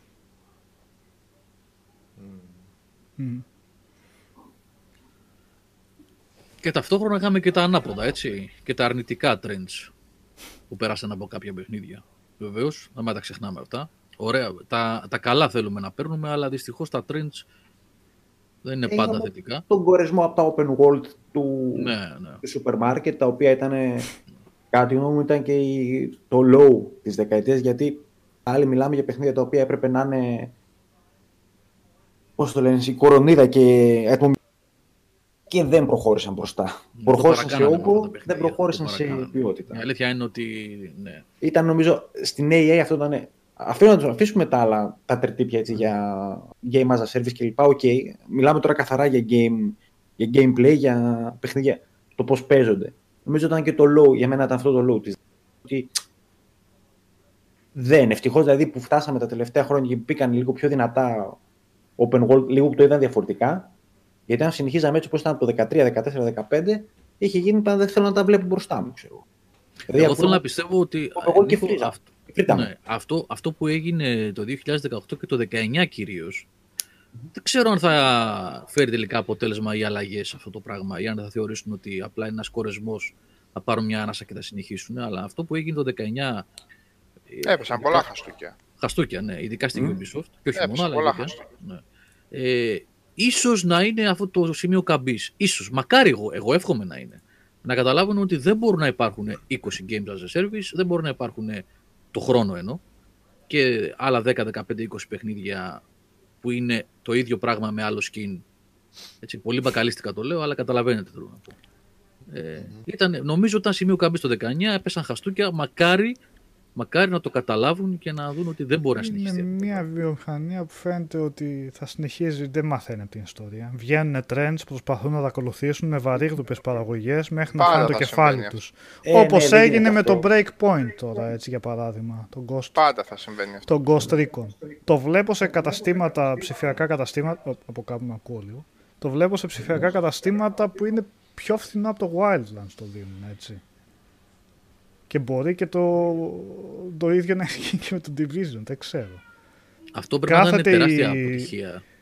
Ναι, αλλά είναι παρόμοιο με το, break, το, με το Wildlands ήταν παιχνίδι. Το βγάλανε με τα ίδια προβλήματα, αλλά προσπαθώντας να πιάσουν το trend της εποχής. Ότι αυτό το είδος το... Επειδή ο κόσμος παίζει, ξέρω εγώ, παρόμοια τέτοια παιχνίδια, θα παίξει και το δικό μας. Ε, δεν πάει έτσι. Δεν μπορεί. Ειδικά τέτοια... Ε, ε, τέτοια παιχνίδια που είναι as a service και πρέπει να πηγαίνουν και να πηγαίνουν και να πηγαίνουν, όσο και να βγάζουν τα λεφτά τους από μερικούς, πιο σύντομα, δεν, δεν γίνεται να, ε, να τα συντηρήσει το gaming κοινότητα όλα αυτά. Έχεις το... Ναι. Όχι, πες Νικόλα, πες. Έχεις τα Fortnite, έχεις τα Apex, έχεις το Ghost Recon, έχεις τα Call of Duty. Έχεις... παιχνίδια που θα θέλουν να κρατήσουν το ενδιαφέρον των παιχτών για τουλάχιστον ένα χρόνο μέχρι να βγει το, Το επόμενο. Fallout 76. Το Fallout 76. Κοίτα, βγήκε Γιατί το, και και αυτό πας τώρα. θέλει να βγει και πας και πανάκριβο πας. το Fallout 76 δεν έφταιγε ο τρόπος που επέλεξε να παίζει. Ήταν κακό παιχνίδι. Ήταν, απλά, δεν, ναι. Έχει πολλά λάθη. Αλλά ένα μόνο θέλαν να ότι- κάνουν το τρέ... να ακολουθήσουν τη Θέλει και μόδα αυτό κι να σε αυτοί. κρατήσει. Θέλει. Θέλει Ένα και αυτό- άσχετο παιχνίδι από. Ένα άσχετο παιχνίδι σε σχέση με αυτό που ήθελε να δώσει, αλλά αυτό εκεί θα βγάλουμε. Και χωρίς λόγο έτσι. Το Skyrim 5 είναι ξεκάθαρα single player εμπειρία και έχει πουλήσει τι δεν έχει πουλήσει και πού δεν έχει βγει. Για ποιο λόγο μια Bethesda πρέπει ξαφνικά να βγάλει το Fallout 76 για να ακολουθήσει τις επιταγές της, επο- τις επιταγές εποχής εντελώς λανθασμένα. Αυτό δεν μπορώ να καταλάβω πώς το πιάσαν αυτό το εγχείρημα, με τι έρευνες και, με, τι- και αποφασίσαν ότι ξέρετε τι αυτό θα το βγάλουμε και θα πετύχει. Πολύ περισσότερο δε όταν προχώρησε η παραγωγή και βλέπαν το παιχνίδι ήταν μέσα στα bugs και δεν λειτουργούσαν όπως έπρεπε να λειτουργούν χίλιες δυο Ε, γιατί βγάλανε και άλλες φορές πολλά παιχνίδια μέσα στα bugs και του πέτυχαν, σου λέει θα Ε, πετύχει. να κάνουμε κάνα αστιάκι σε ε3 ότι έχουμε bugs και χαχαχά και τέτοια Ναι, και ναι, ορίστε αυτό. μας. Ναι. Και δείτε και Καλά, αστεία αυτό βίντεο ήτανε- με το τι γίνεται έτσι. Αυτό, αυτό που έγινε φέτος με την παρουσίαση της Bethesda στην E3 και τα, τα αστιάκια και τον ε, αυτοσαρκασμό και καλά ήταν ε, πολύ χαμηλό σημείο για την Bethesda. Πολύ χαμηλός σημείο. Μια εταιρεία που δεν ξέρει τι έχει από λεφτά, έτσι. Από μια Ε, Ήταν ζένη πολύ, μάτσα. όπως πολύ, πολύ Με- δυσάρεστα. μεγάλη γελιότητα. άμα πιάσεις η Bethesda, άμα την πιάσεις και την δεις λίγο διεξοδικά, έχει πολύ. Είναι σε πολύ, λα- πολύ βρωμιά. Εγώ είδα ένα βιντεάκι 35 λεπτών που ένας άνθρωπος την ξύλωνε την Bethesda, παραθέτοντας δεδομένα έτσι, χουρλιάζοντας.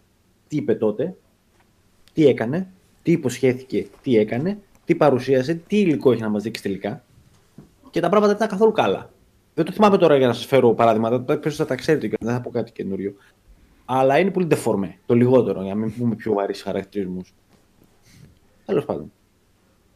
Επίσης κάτι που δεν λαμβάνουν υπόψη τους αυτοί που επι, επιχειρούν πάνω στα, και επενδύουν στα Games as a Service είναι το loyalty του κόσμου.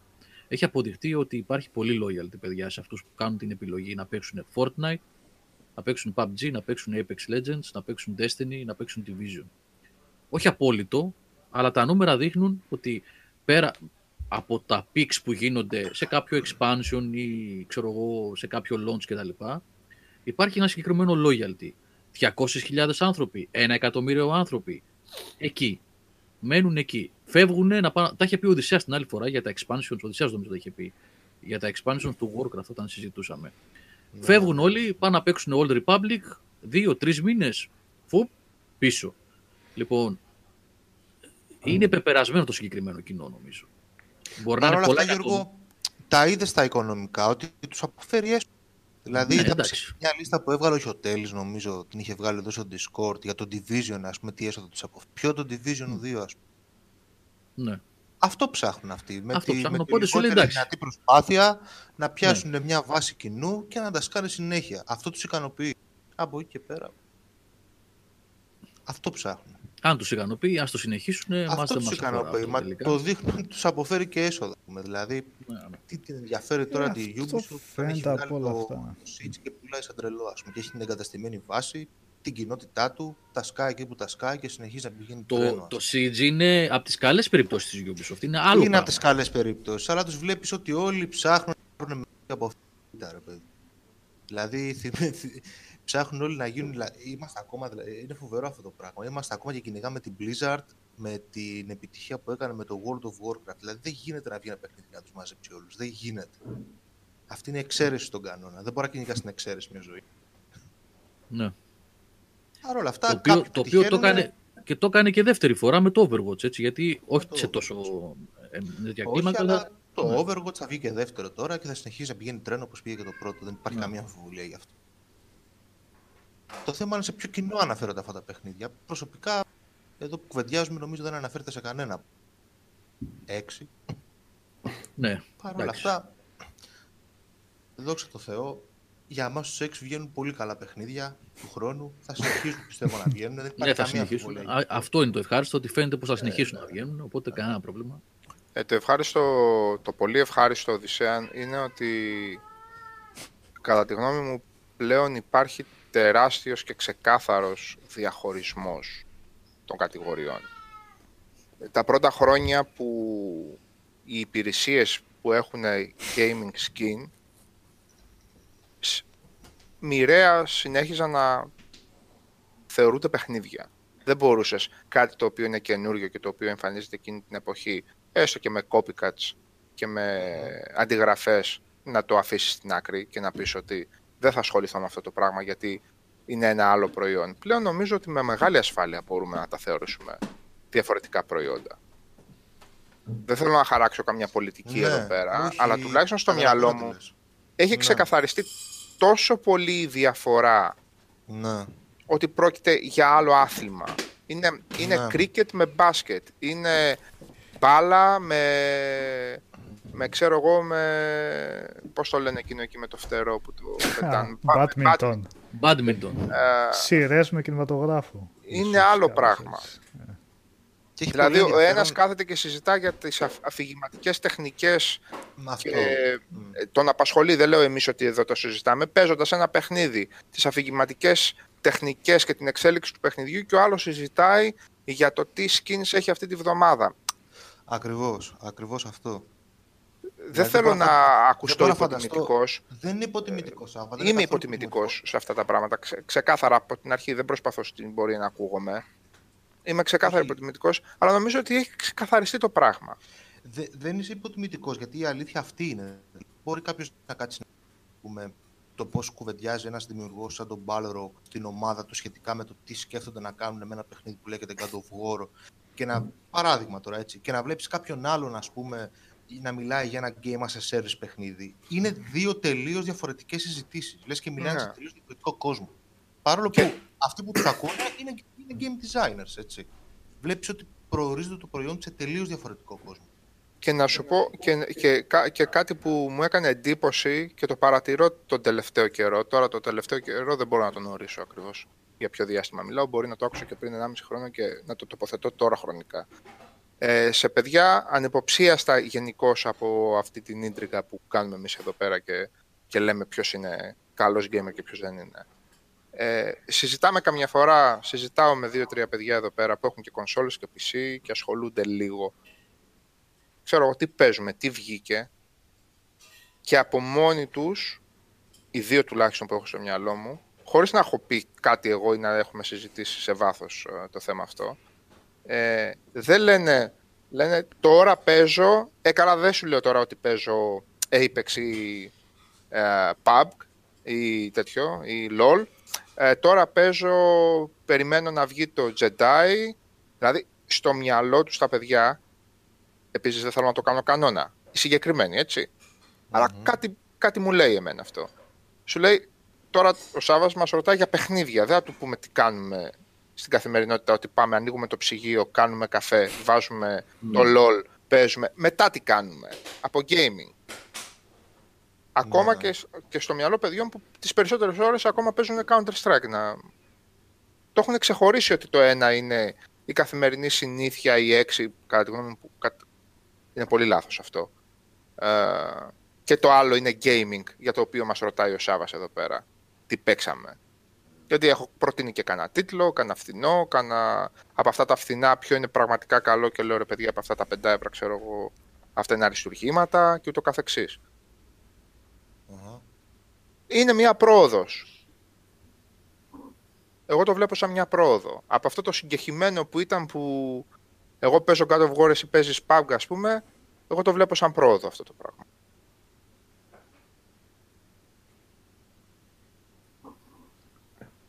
Και Γιώργο, να, να κλείσω και με την τελευταία της τσίζη ερώτηση για την... Ναι, να πω κάτι μόνο. Α.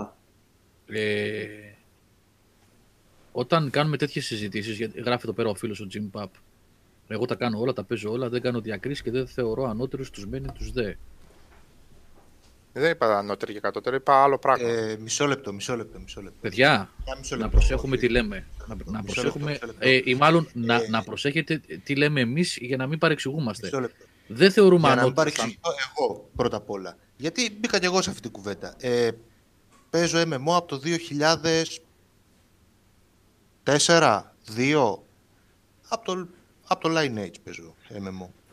Έχω περάσει από Warcraft, έχω περάσει από ό,τι MMO έχει βγει τη δεκαετία του 2000. Έχω παίξει Maple Story, Έχω σκάσει λεφτά σε αυτά τα παιχνίδια. Σας μιλάω με τα λόγου γνώσεως. Και δεν σας μιλάω φιλοσοφικά. Τα έχω παίξει όλα αυτά τα παιχνίδια. Σταμάτησα να παίζω όταν δεν είχαν πλά να προσφέρουν τίποτα.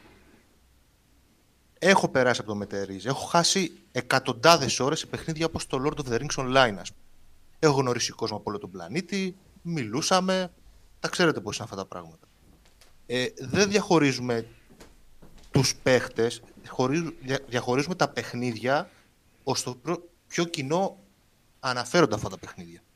Είναι ξεκάθαρο ότι ένα παιχνίδι, ας πούμε, όπως το, ξέρω εγώ, πες το Apex, ε, πες το League of Legends, πες το όπως θέλεις, ε, δεν αναφέρεται στο ίδιο κοινό όπως αναφέρεται ένα παιχνίδι, ας πούμε, όπως το Fallen Order ή το Death Stranding ξέρω έτσι. Άσχετα αν μπορεί να τσιμπήσει το, ο ένας από τον άλλο. Είναι τελείως διαφορετικές κατηγορίες. Αυτά. Εντάξει, παιδιά, εδώ πέρα δεν κάνουμε κατηγοριοποίηση προσωπικότητων και ανθρώπων oh. και χαρακτήρων. Να, δηλαδή, δεν ξέρω αν εννοούσε αυτό ο φίλος ο Τζιμ Παπ και να σε εμάς, αλλά δεν υπόθηκε αυτό. Όταν λέει ο Σάβα υποτιμητικά, εννοεί για τα παιχνίδια και για το είδος των παιχνιδιών δεν χαρακτηρίζουμε ανθρώπους. Όχι, είναι... εγώ τα έχω εξηγήσει χίλιες φορές ό,τι αφορά τη διαχείριση χρόνου. Τώρα δεν κάτσω να το ξαναπώ. Το, το, το, ξέρω, Σάβα, το ξέρω. Εντάξει, εγώ το λέω. Το, Σάβα, το έχεις πει πολλές φορές. Το ξέρω. Εντάξει, ναι, όχι, εντάξει. Ε, επειδή είναι λίγο λεπτά θέματα αυτά. Και έχουν ναι, αλλά εγώ βαριέμαι να το ξαναεξηγώ. Έχουν αρπαχτεί. Άσα το πω εγώ. επειδή έχουν αρπαχτεί πολλές φορές ε, άνθρωποι που έτσι κι αλλιώς δεν γουστάρουν αυτό που κάνουμε εμείς και βρίσκουν την ευκαιρία, ξέρεις με αυτό. Άρε, τι λέτε και ναι, υποτιμάτε ναι, τον κόσμο καλό είναι να το ξεκαθαρίζουμε ότι δεν θίγουμε προσωπικότητες και γούστα. Την άποψή μας λέμε. Εντάξει, για, για συγκεκριμένα παιχνίδια και κατηγορίες παιχνιδιών. Είναι γνωστό. Κάποια παιχνίδια εδώ πέρα, εμείς εδώ στα μικρόφωνα, δεν τα πολύ γουστάρουμε. Δεν τα γουστάρουμε καθόλου. Γιατί πιστεύουμε ότι αναφέρονται σε άλλο κόσμο. Δεν είναι για μας, ρε παιδί μου. Δεν, δεν είναι. για μας. Τώρα, αυτοί οι άνθρωποι που τα παίζουν δεν είναι χαζοί και εμείς είμαστε έξυπνοι. Για μένα μιλώντας τουλάχιστον, εγώ Άλλο συζητάμε εδώ, άλλο λέμε. Είναι δύο διαφορετικοί κόσμοι, δύο διαφορετικά πράγματα. Yeah. Η κόρη μου έλεγε τις, ε, τις ε, προάλλες ε, ότι μου λέει να σου πω λέει ποιο είναι καινούριο. Είναι 16 χρονών, για τη μεγάλη κόρη λέω, 16 χρονών, Δευτέρα Λυκείου. Α πω μου λέει ποιο είναι το καινούριο τρέντ στο σχολείο. Της λέω για πες. Οι φίλες μου, συμμαθήτρες κτλ. λένε ότι είναι, λένε σε συζητήσεις κτλ. είναι gamer είναι της μόδας να λες ότι είσαι gamer. Ωραία. Και μου λέει η συντριπτική πλειοψηφία των κοριτσιών αυτών παίζει ένα παιχνίδι στο κινητό. Ούτε PC, ούτε κονσόλες, ούτε τίποτα. Αλλά έχει γίνει τόσο trendy να είσαι gamer με όλο αυτό το γύρω-γύρω, παιδιά, έτσι. Το γύρω-γύρω το περιτύλιγμα, δηλαδή streaming, αυτό, να το άλλο, YouTube κτλ. Είναι, είναι, είναι είναι γαμάτο ρε παιδί μου, να λες ότι είσαι gamer σήμερα. Ε, μας κοροϊδεύανε ρε, όταν ναι, να φάρε.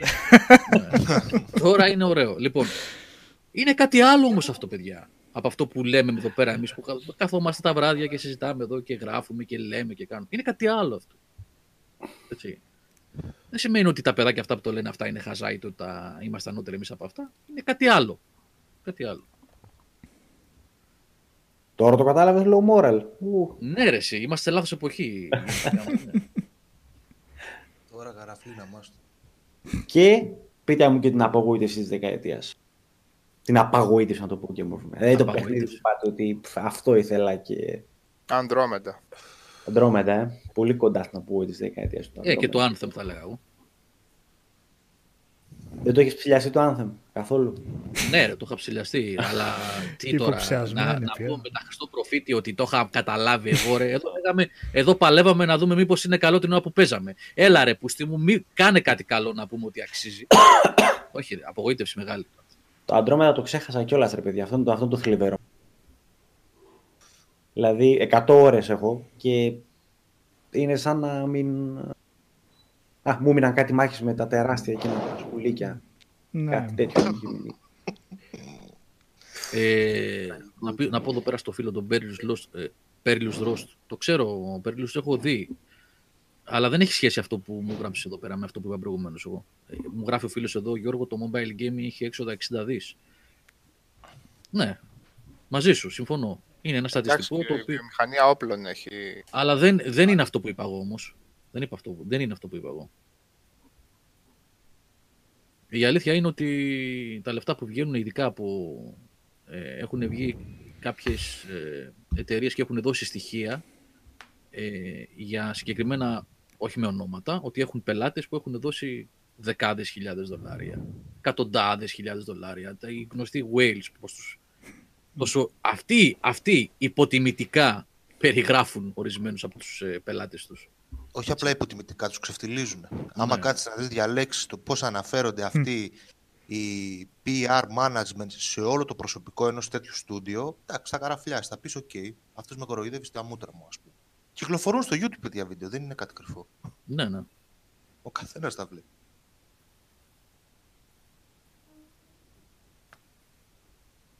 Ναι, Jim, οκ, εντάξει, εντάξει.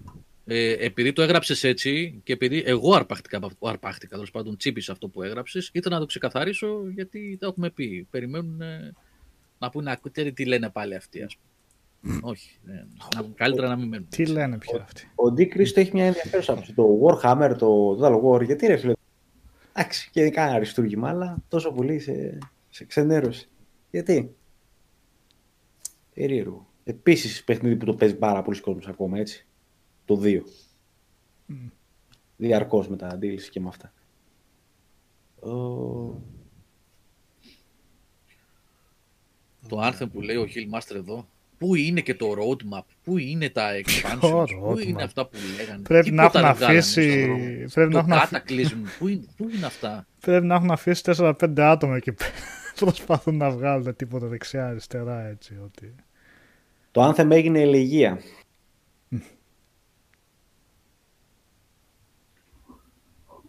Είχαν και πλάνο ότι δεν μας ενδιαφέρει όπως και να πάει και να μην κάνει καλή αρχή. Πιστεύουμε τόσο πολύ σε αυτό που θα το στηρίξουμε και θα το πάμε τελικά.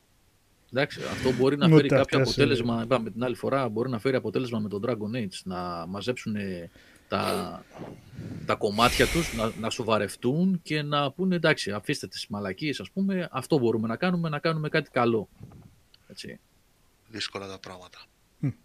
Μμ.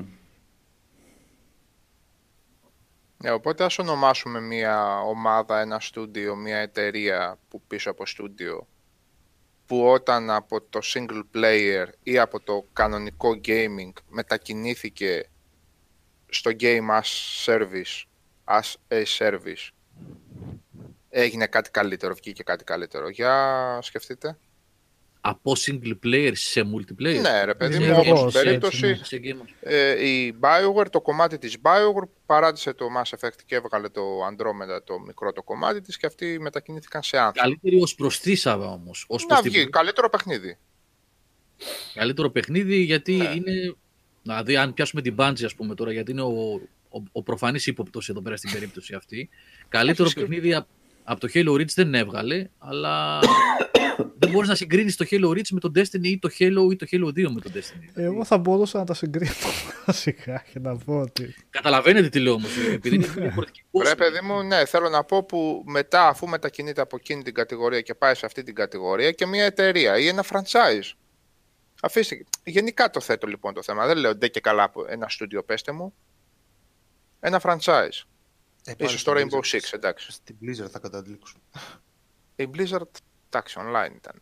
Ε, παράτησε τα Warcraft με τη μορφή που τα έφτιαχνε, έφτιαξε το World of Warcraft. Ναι. Ναι, όχι, Και τώρα το λέω νόμισαν για, και τα Για τη τώρα, δεκαετία λέει. Για τη Η για δεκαετία. Game as Nintendo- Service, η Blizzard. σαν, σαν την Nintendo ποια καλά multiplayer έχει.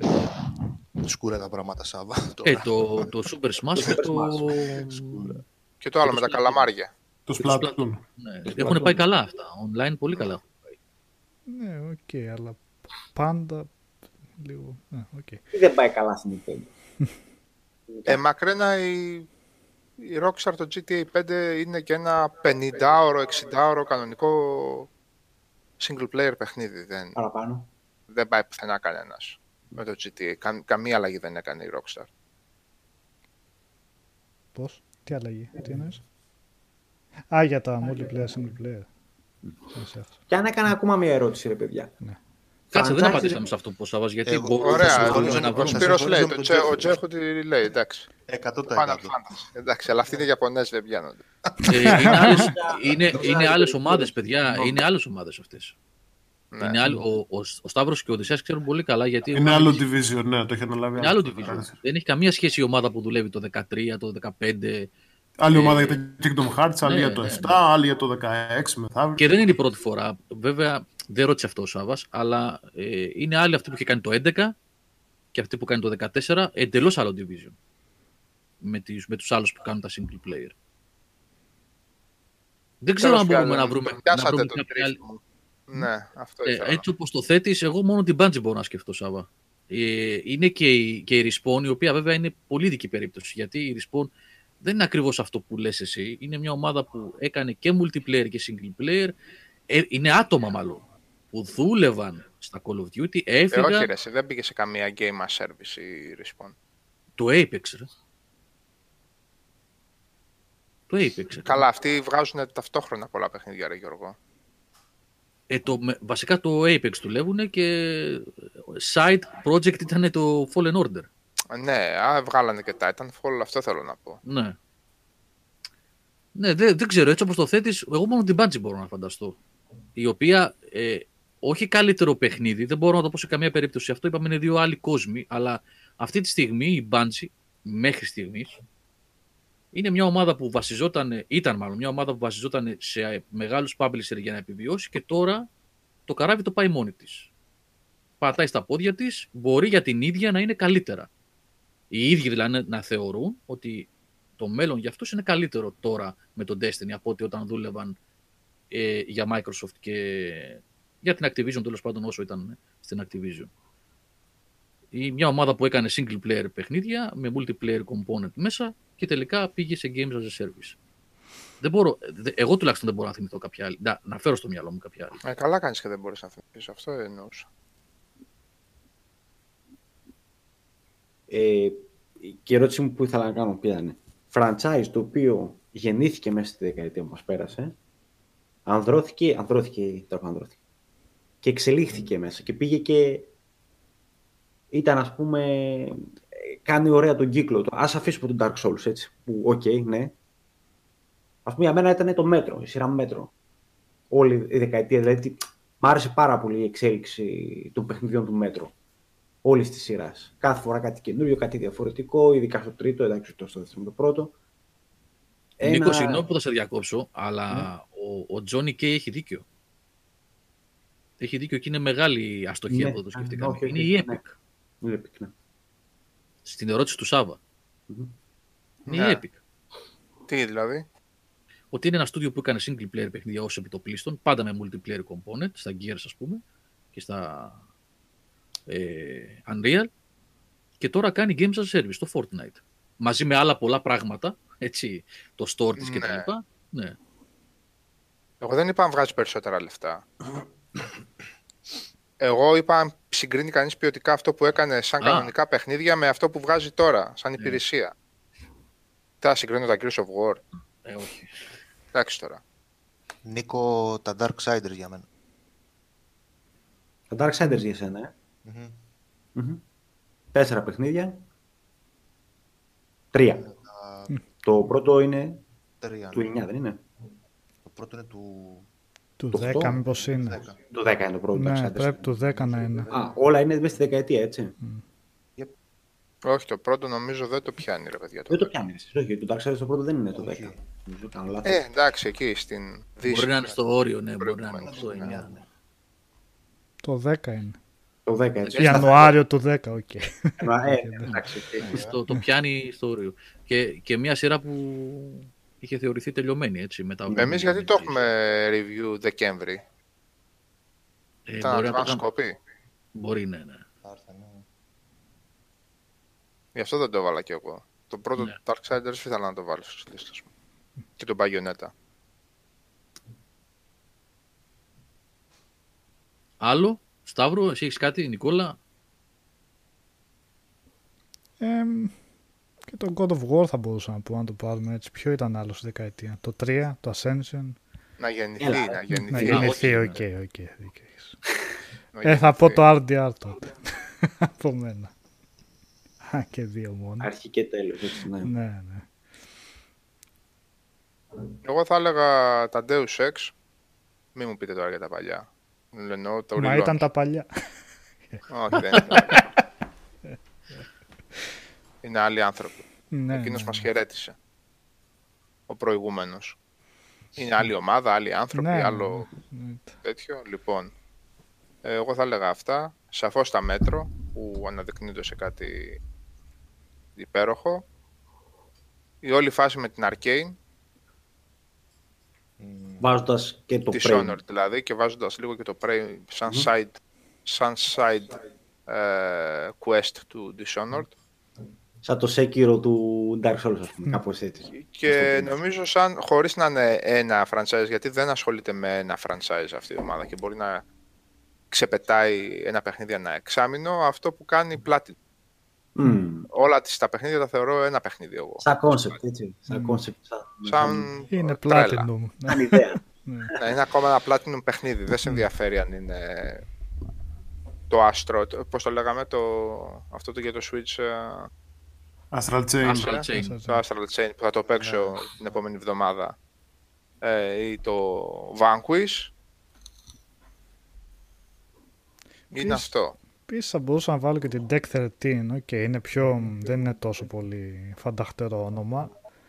Τώρα αλλά σε ξεπετάγεται. κάθε της παιχνίδι εξελίσσεται. Εξελίσσεται πάρα πολύ. Πριν από το Lords of the Fallen δεν θυμάμαι τι, έχει, τι είχε, αλλά Lords of the Fallen, Surge και Surge 2 κάνει πολύ μεγάλα βήματα σαν εταιρεία. Πολύ περισσότερα από άλλους δημιουργούς που μένουν ε, αρκετά πιο στάσιμοι sequel με το sequel. Όπως για παράδειγμα, α, για παράδειγμα βλέπουμε την, ε, το Gridfall, η εταιρεία, Μμ. ή τώρα μιλώντας για EA παραγωγούς, ότι βλέπεις ότι έχουν φτάσει σε ένα σημείο και δεν μπορούν να πάνε παραπέρα από αυτό. Spiders. Ναι, Spiders. Ε, αυτό πιο πολύ, sorry Νίκο, από αυτά που ακούω και από σένα και από άλλους που τα έχουν παίξει και, τα εμπιστε... και τους εμπιστεύομαι. ε, Όχι, βάσει του Τα τι... εφτάρια που λέγαμε. Ναι, ναι, ναι. Και είναι εκεί, δεν μπορούν να κάνουν κάτι παραπάνω όσο προσπαθούν. Η Εφτά Deck προς το 13, ναι, βλέπεις ότι δεν έχει φτάσει. Ότι έχει ταλέντο που το εξελίσσει και ακόμα έχει να δώσει κάτι παραπάνω. Εγώ θα έλεγα, παιδιά, τα δύο από τα τρία Tomb Raider τα καινούργια. Δεν είναι νέο franchise σε καμία περίπτωση, αλλά είναι reboot. Αλλά είναι ναι, ουσιαστικά. Και δεν, είμαι- δεν θυμάμαι το πρώτο πότε βγήκε. Αλλά Μέσα παίζοντας εδώ αυτές... μπήκε. Μμ. Τώρα, ναι, ναι, δεκαετία. ναι, ναι. Όχι, όχι, για, άλλη, για άλλη σειρά θα πω. Δεν θυμάμαι από τη δεύτερη, από το δεύτερο franchise που θα πω. Ε, παίζοντας το 3 αυτές τις μέρες, τα Borderlands. Μμ. Με Το την ένα εξέλιξη εξέλιξη- νομίζω είναι δεν πιο βγήκε το παλιά. 10. Το ένα παλιό. ε, το, πρώτο, το πρώτο είναι πριν το, Το 10. είναι παλιούτσικο, ναι. Α, ναι, οκ. Καλά, μπορείς να τα πεις, δεν πειράζει. Καλά, εντάξει, τώρα δεν θα παίξω. Ναι. Το 3 το Ούτε- παίξεις, το παίζεις τελικά; Το παίζω, ναι, ναι, το παίζω. Α, Ναι, με τους νέους drivers. α, Ναι. Καλά. Ε, πότε ήταν το πρώτο ρε παιδιά; Ήταν, είναι πριν το 10, ε. Το 8, το 9 είναι. Δηλαδή τα brothers συνάδελφοι ποτέ ήταν; Ε, σαν τσάντο, αυτό που λέμε τώρα, τα- το τελευταίο πεντάλεπτο που μιλάμε, είναι η ε, ερώτηση του Νίκου που Το λέει. 9 ήταν. Το 9 είναι. Ναι. Ναι. Είναι παιχνίδια, franchises πιο σωστά, που γεννήθηκαν στη δεκαετία αυτή που τελείωσε τώρα. Και, Και έκαναν εξελίχθηκαν, ένα- δεν πήγαν πίσω, δεν βγάλαν Ναι, δηλαδή, ενηλικιώθηκαν τέλος πάντων. το Και καλύτερο. Μεγαλώνουν. Το πρώτο τους και μετά, οκ, τα άλλα. Είναι κάτι το οποίο είναι. Εξε... που εξελίσσεται καλά το πεσά αυτό. Μεγαλώνουν. Η Playdead, τα State of Decay. Ποια; State of Decay. Ξέρω. Αυτοί πήγαν πίσω αντί να πάνε καλά. Επίσης, παιδιά, ε, να προσθέσω γιατί δεν έχουμε μιλήσει καθόλου και δεν, δεν είχαμε καθόλου στις λίστες ε, fighting παιχνίδια ότι φοβερή δουλειά έχει γίνει τα τελευταία χρόνια. Παίζω fighting παιχνίδια, δεν είμαι Είχαμε. ούτε, ούτε, ούτε χταπόδι ούτε τίποτα. Έτσι, σαν κάτι παιδιά που βλέπουμε, αλλά παίζω χρόνια fighting παιχνίδια από πολύ μικρούλης, έτσι, από τα 90s. Ε, έχει γίνει πολύ καλή δουλειά από την Netherreal με τα Mortal Kombat και τα Injustice την τελευταία δεκαετία. Τα είχαμε και τα δύο. Α, τα είχαμε. Όχι, εννοώ δεν ψηφίστηκαν, δεν τα είδαμε ψηλά. Ε, Αυτό λέω. ναι. Ναι. Πολύ καλή δουλειά. Μία-μία το πάνε, δηλαδή μία Mortal Kombat, μία Injustice. Τα τελευταία που έχω παρακολουθήσει, δηλαδή το 10. Βασικά ήταν Injustice, Gods Among Us, 10, Injustice 2 και 11. Έτσι δεν ήταν η σειρά; Ναι, Τα, ναι. τε- τα τέσσερα τελευταία. Ε, το 11 δεν το έχω δει, συγγνώμη. Τα τρία τελευταία, Mortal Kombat 10, Injustice και Injustice 2, ήταν πάρα πολύ καλά παιχνίδια. Και η NetherRealm δηλαδή από όταν πήρε και έκανε ουσιαστικά reboot τα Mortal Kombat, βάζω και τα Injustice μέσα έτσι που είναι Mortal Kombat με διαφορετικά skins και με κάποιες αλλαγές που έχει και campaign και story και τα λοιπά, το έχουν ντύσει δηλαδή, δεν είναι ένα ξερό fighting παιχνίδι, κάνει πάρα πολύ καλή δουλειά. Έχουν αναγεννήσει την κατηγορία δηλαδή αυτή. Ε, και το 10 με το 10 δεν είδαμε το story mode ή το 9 ήταν. Το δε, ναι, ναι, ναι, ναι. Το 10. Και το- Ήταν αυτό πολύ μεγάλο βήμα για τα fighting ως single player εμπειρία. Το Ναι, να ναι, βάλεις ναι, ναι. ένα story mode 6 ώρων δεν είναι καθόλου λίγο. Ούτε Ναι. μικρής Και- διάρκειας για ένα fighting παιχνίδι. Και το 10 έτσι. και το Injustice είχε μεγάλο campaign, single, Ναι. story, όχι campaign, ας πούμε, story. Και το Injustice 2 και το 11 έχει πάλι τώρα. Έχω να παίξω fighting. Αιώνες. Ναι. Άστα να πάνε.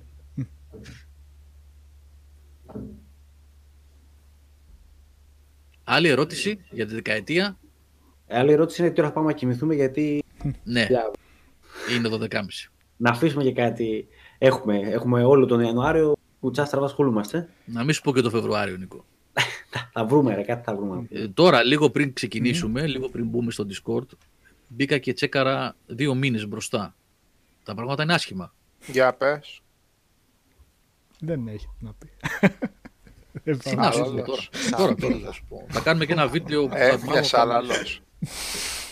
Κάτσε να σου πω τώρα. να δεις. Είναι άσχημα, όχι, είναι άσχημα τα πράγματα. Πραγματικά, χωρίς αστεία. Ούτε indies βγαίνουν, Ε, ούτε άσε ρε triple φίλε να A, προλάβουμε να ούτε... παίξουμε κανένα. Εντάξει, το ξέρω, είναι άσχημα για το site ας πούμε, αλλά είναι κακό. Ναι, εντάξει. Εγώ γι' αυτό Άσε να μιλάω. παίξουμε κανένα από αυτά που έχουμε αφήσει. Ε, θα παίξω Borderlands τώρα, μπορεί να παίξω και το Death Stranding.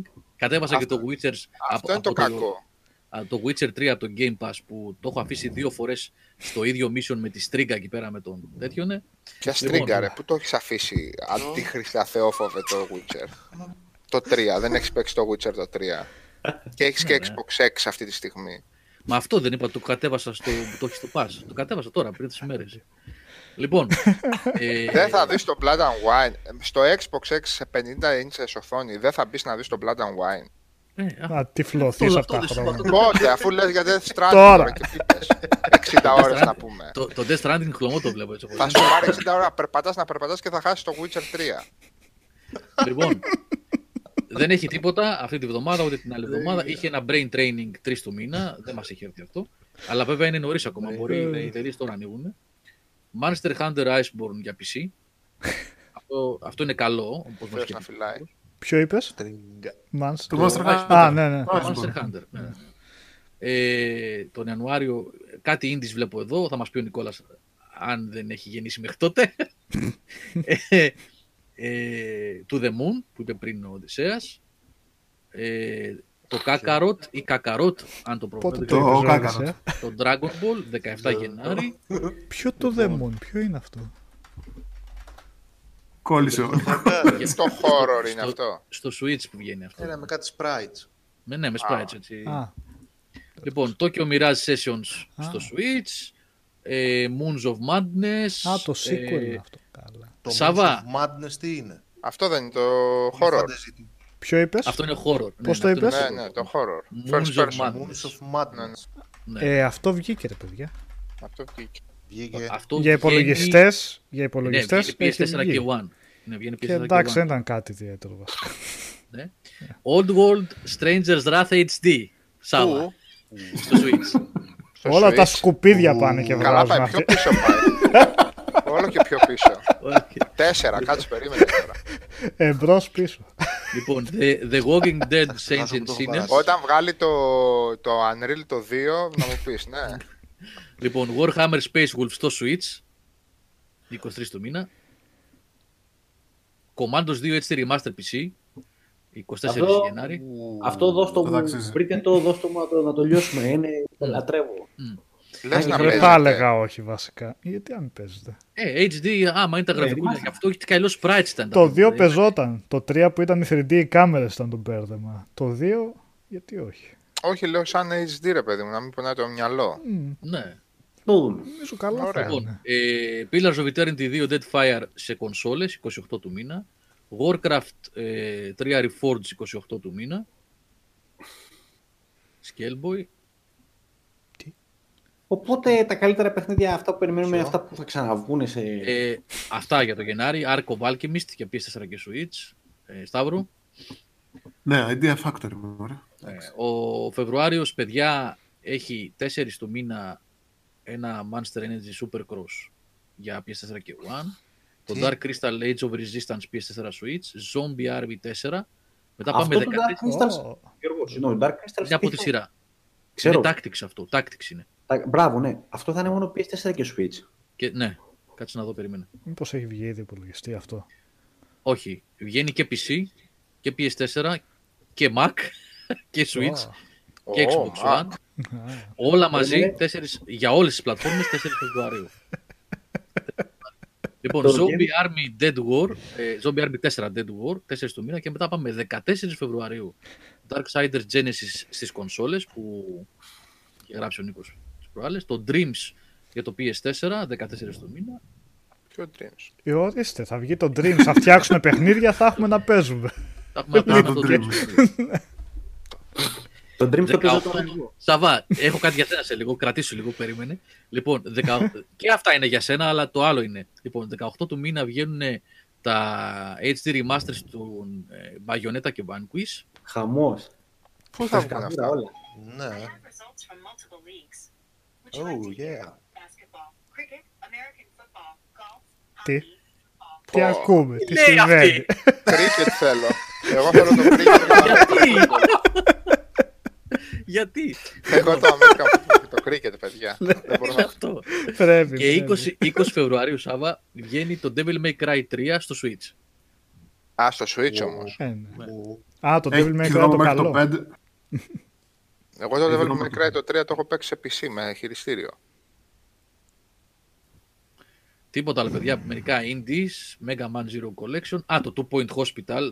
Η νης ε, αγορά, αλλά είναι πο- από όσο μου έχει πει και ο Χρήστος τότε, είναι πολύ καλό. Το έχουμε κάνει Βγαίνει review κονσ- αυτό, ναι. Βγαίνει κονσόλες, PS4 Πού και βγαίνει Switch. αυτό; Βγαίνει και Switch αυτό; Ναι, PS4 και Switch, ναι. Σαν το Think, σαν το Think Και, Hospital και είναι One, αυτό. και One, Μμ, έτσι. Ναι, ναι. Και One, όχι. PS4, Soft Switch, reboot, One. ουσιαστικά. Και τέλος το Φεβρουάριο, Samurai Showdown σε Switch, Ε, τα Yakuza Remaster, Γιώργο. Soul Axiom, Yakuza Remaster, το One Punch Man A Hero Nobody Knows. Α, και έχει Το και ένα Iron- της Level 5 στο Switch, το Snack World. Που Ο είναι Σταύρος σαν Fantasy πετάχτηκε Life. με, με κατάνε, έτσι. Ε, ναι, Εννοείται, ρε καλά, φίλε. καλά κάνει γιατί είναι και το Snack World, καλά λέει. Είναι τα Είναι- επωνικά μου, ρε, εντάξει, για τους λίγους που ασχολούνται. Romance of the Three Kingdoms 14. Iron Man VR. Α, αυτά που σας είπα τώρα είναι δύο μήνες. Είναι πίκρα, Iron κλάμα. Man Έτσι, VR. δεν έχει Ε, τι άλλο θέλεις. Εντάξει, τώρα για Μάρτιο δεν σας λέω, για το Μάρτιο εντάξει, έχει παιχνίδι. Έχει το Final Fantasy 7, έχει το Ori, ε, Wisps, έχει το Neo 2, έχει ε, Το Όρι δεν πήρε καθυστέρηση. το Doom. Για 11 Μαρτίου. Ναι. Ου, Το Όρι καθυστέρηση δεν ή όχι; Και άλλο πέρα από τις 11 Μαρτίου, όχι. Χαμός, Δεν έχει όχι. ημερομηνία. έχω Και την μπορεί να εντύπωση. κάνω λάθος εκεί. Οκ. Εκεί Αυτό μετά το- έχει, έχει το Doom Eternal, έχει πολύ πράγμα μετά το Μάρτιο. Πω. Θα Αυτό το, παίζουμε κάνα Yaku- τρεις το, εβδομάδες. αυτό το Yakuza το καινούριο πότε το turn-based. Δεν βγαίνει Το, τώρα. δεν έχουν ανακοίνωση επίσημη. Όχι, όχι, δεν έχει αυτό. Δεν είναι. Τώρα είναι Α, η δεν έχουν τριλογία του ανακοίνωση. Βλεβάρη. Όχι, όχι, επίσημα όχι. Α, καλό. Ναι, παιδιά, είναι δύο μήνες πολύ πικρά. Πολύ πικρά. Μιλάς κανένα δεκάλεπτο, λέει ο Μακρένας και λες παιχνίδια, ρε Γιώργο, πώς ακόμα θες. Μα είδες ρε Μακρένα, είναι ο Ε, ε, δεν είναι remaster, τίποτα. remake. Δεν είναι. Είναι πανεκυκλοφορίες μου, ρε. Ε, δεν είναι. Ούτε για review δεν είναι αυτά, έτσι. Τα περισσότερα, όχι όλα, τα περισσότερα. Ε, είναι άσχημα τα πράγματα. Από το Μάρτιο Ε, και μετά, παιδιά. Είναι Αλλά και είναι το τώρα- Νιό 2 το Μάρτιο, έτσι. Για το, ναι, για το Mm, κομμάτι mm, στο mm. 2, για το Warcraft το 3, το Reforged, τι δηλαδή, οκ. Εντάξει, θα πιάσουμε από αυτά είναι 5-10 Το για Vanquish. δύο μήνες, 10, 10 παιχνίδια να γίνουν reviews. Εγώ, παιδιά, μιλάω κυρίως για την ύλη του site τώρα. Γιατί άμα θέλουμε να παίξουμε, τα έχει πει ο κύριος και πάνω ένα εκατομμύριο φορές. Ε, υπάρχει backlog. έχει μωρέ, κάτι Game χιλιάδες Pass. παιχνίδια πίσω να παίξουμε. Άλλο. Εκατοντάδες χιλιάδες.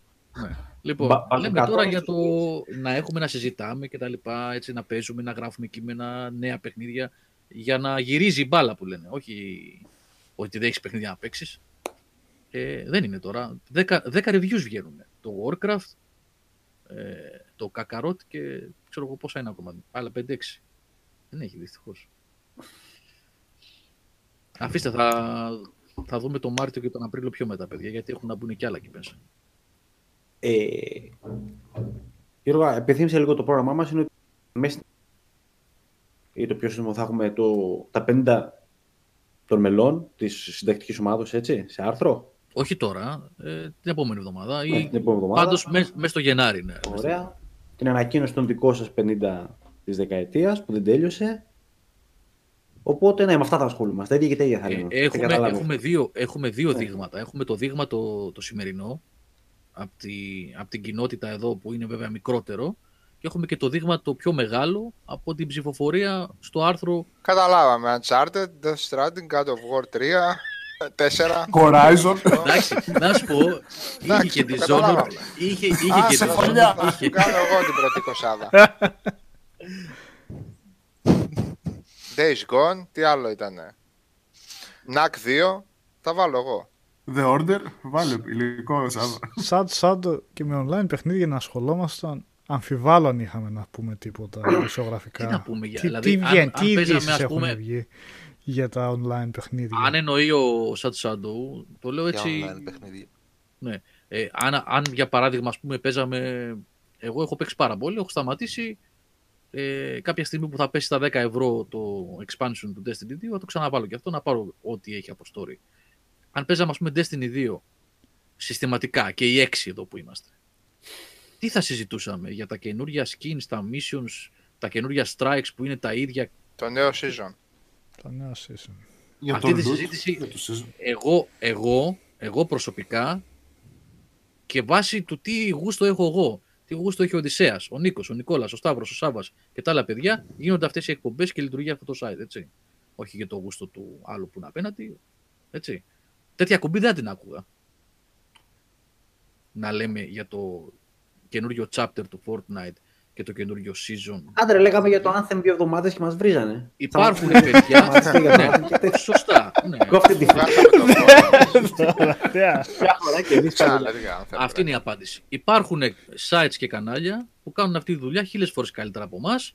Οπότε έχει, έχουν ένα κοινό τέτοιο. Εμάς δεν μας ενδιαφέρει αυτό. Και είναι σαφές τι προτίμηση έχουμε για παιχνίδια. Δυστυχώς δεν έχουμε τώρα γιατί δεν έρχονται παιχνίδια. Κάθε φορά συζητάμε βέβαια έτσι. Για παιχνίδια έχουμε να πούμε ένα σωρό πράγματα και για single player μόνο όταν ανοίγουν συζητήσεις. Τι Ναι, να κάνουμε, να το απάντηση, γυρίσουμε ναι, ξαφνικά; χαρακτήρες, Ναι. Αν με πληρώσεις, θα κάτσω να τα ψάξω. Έτσι.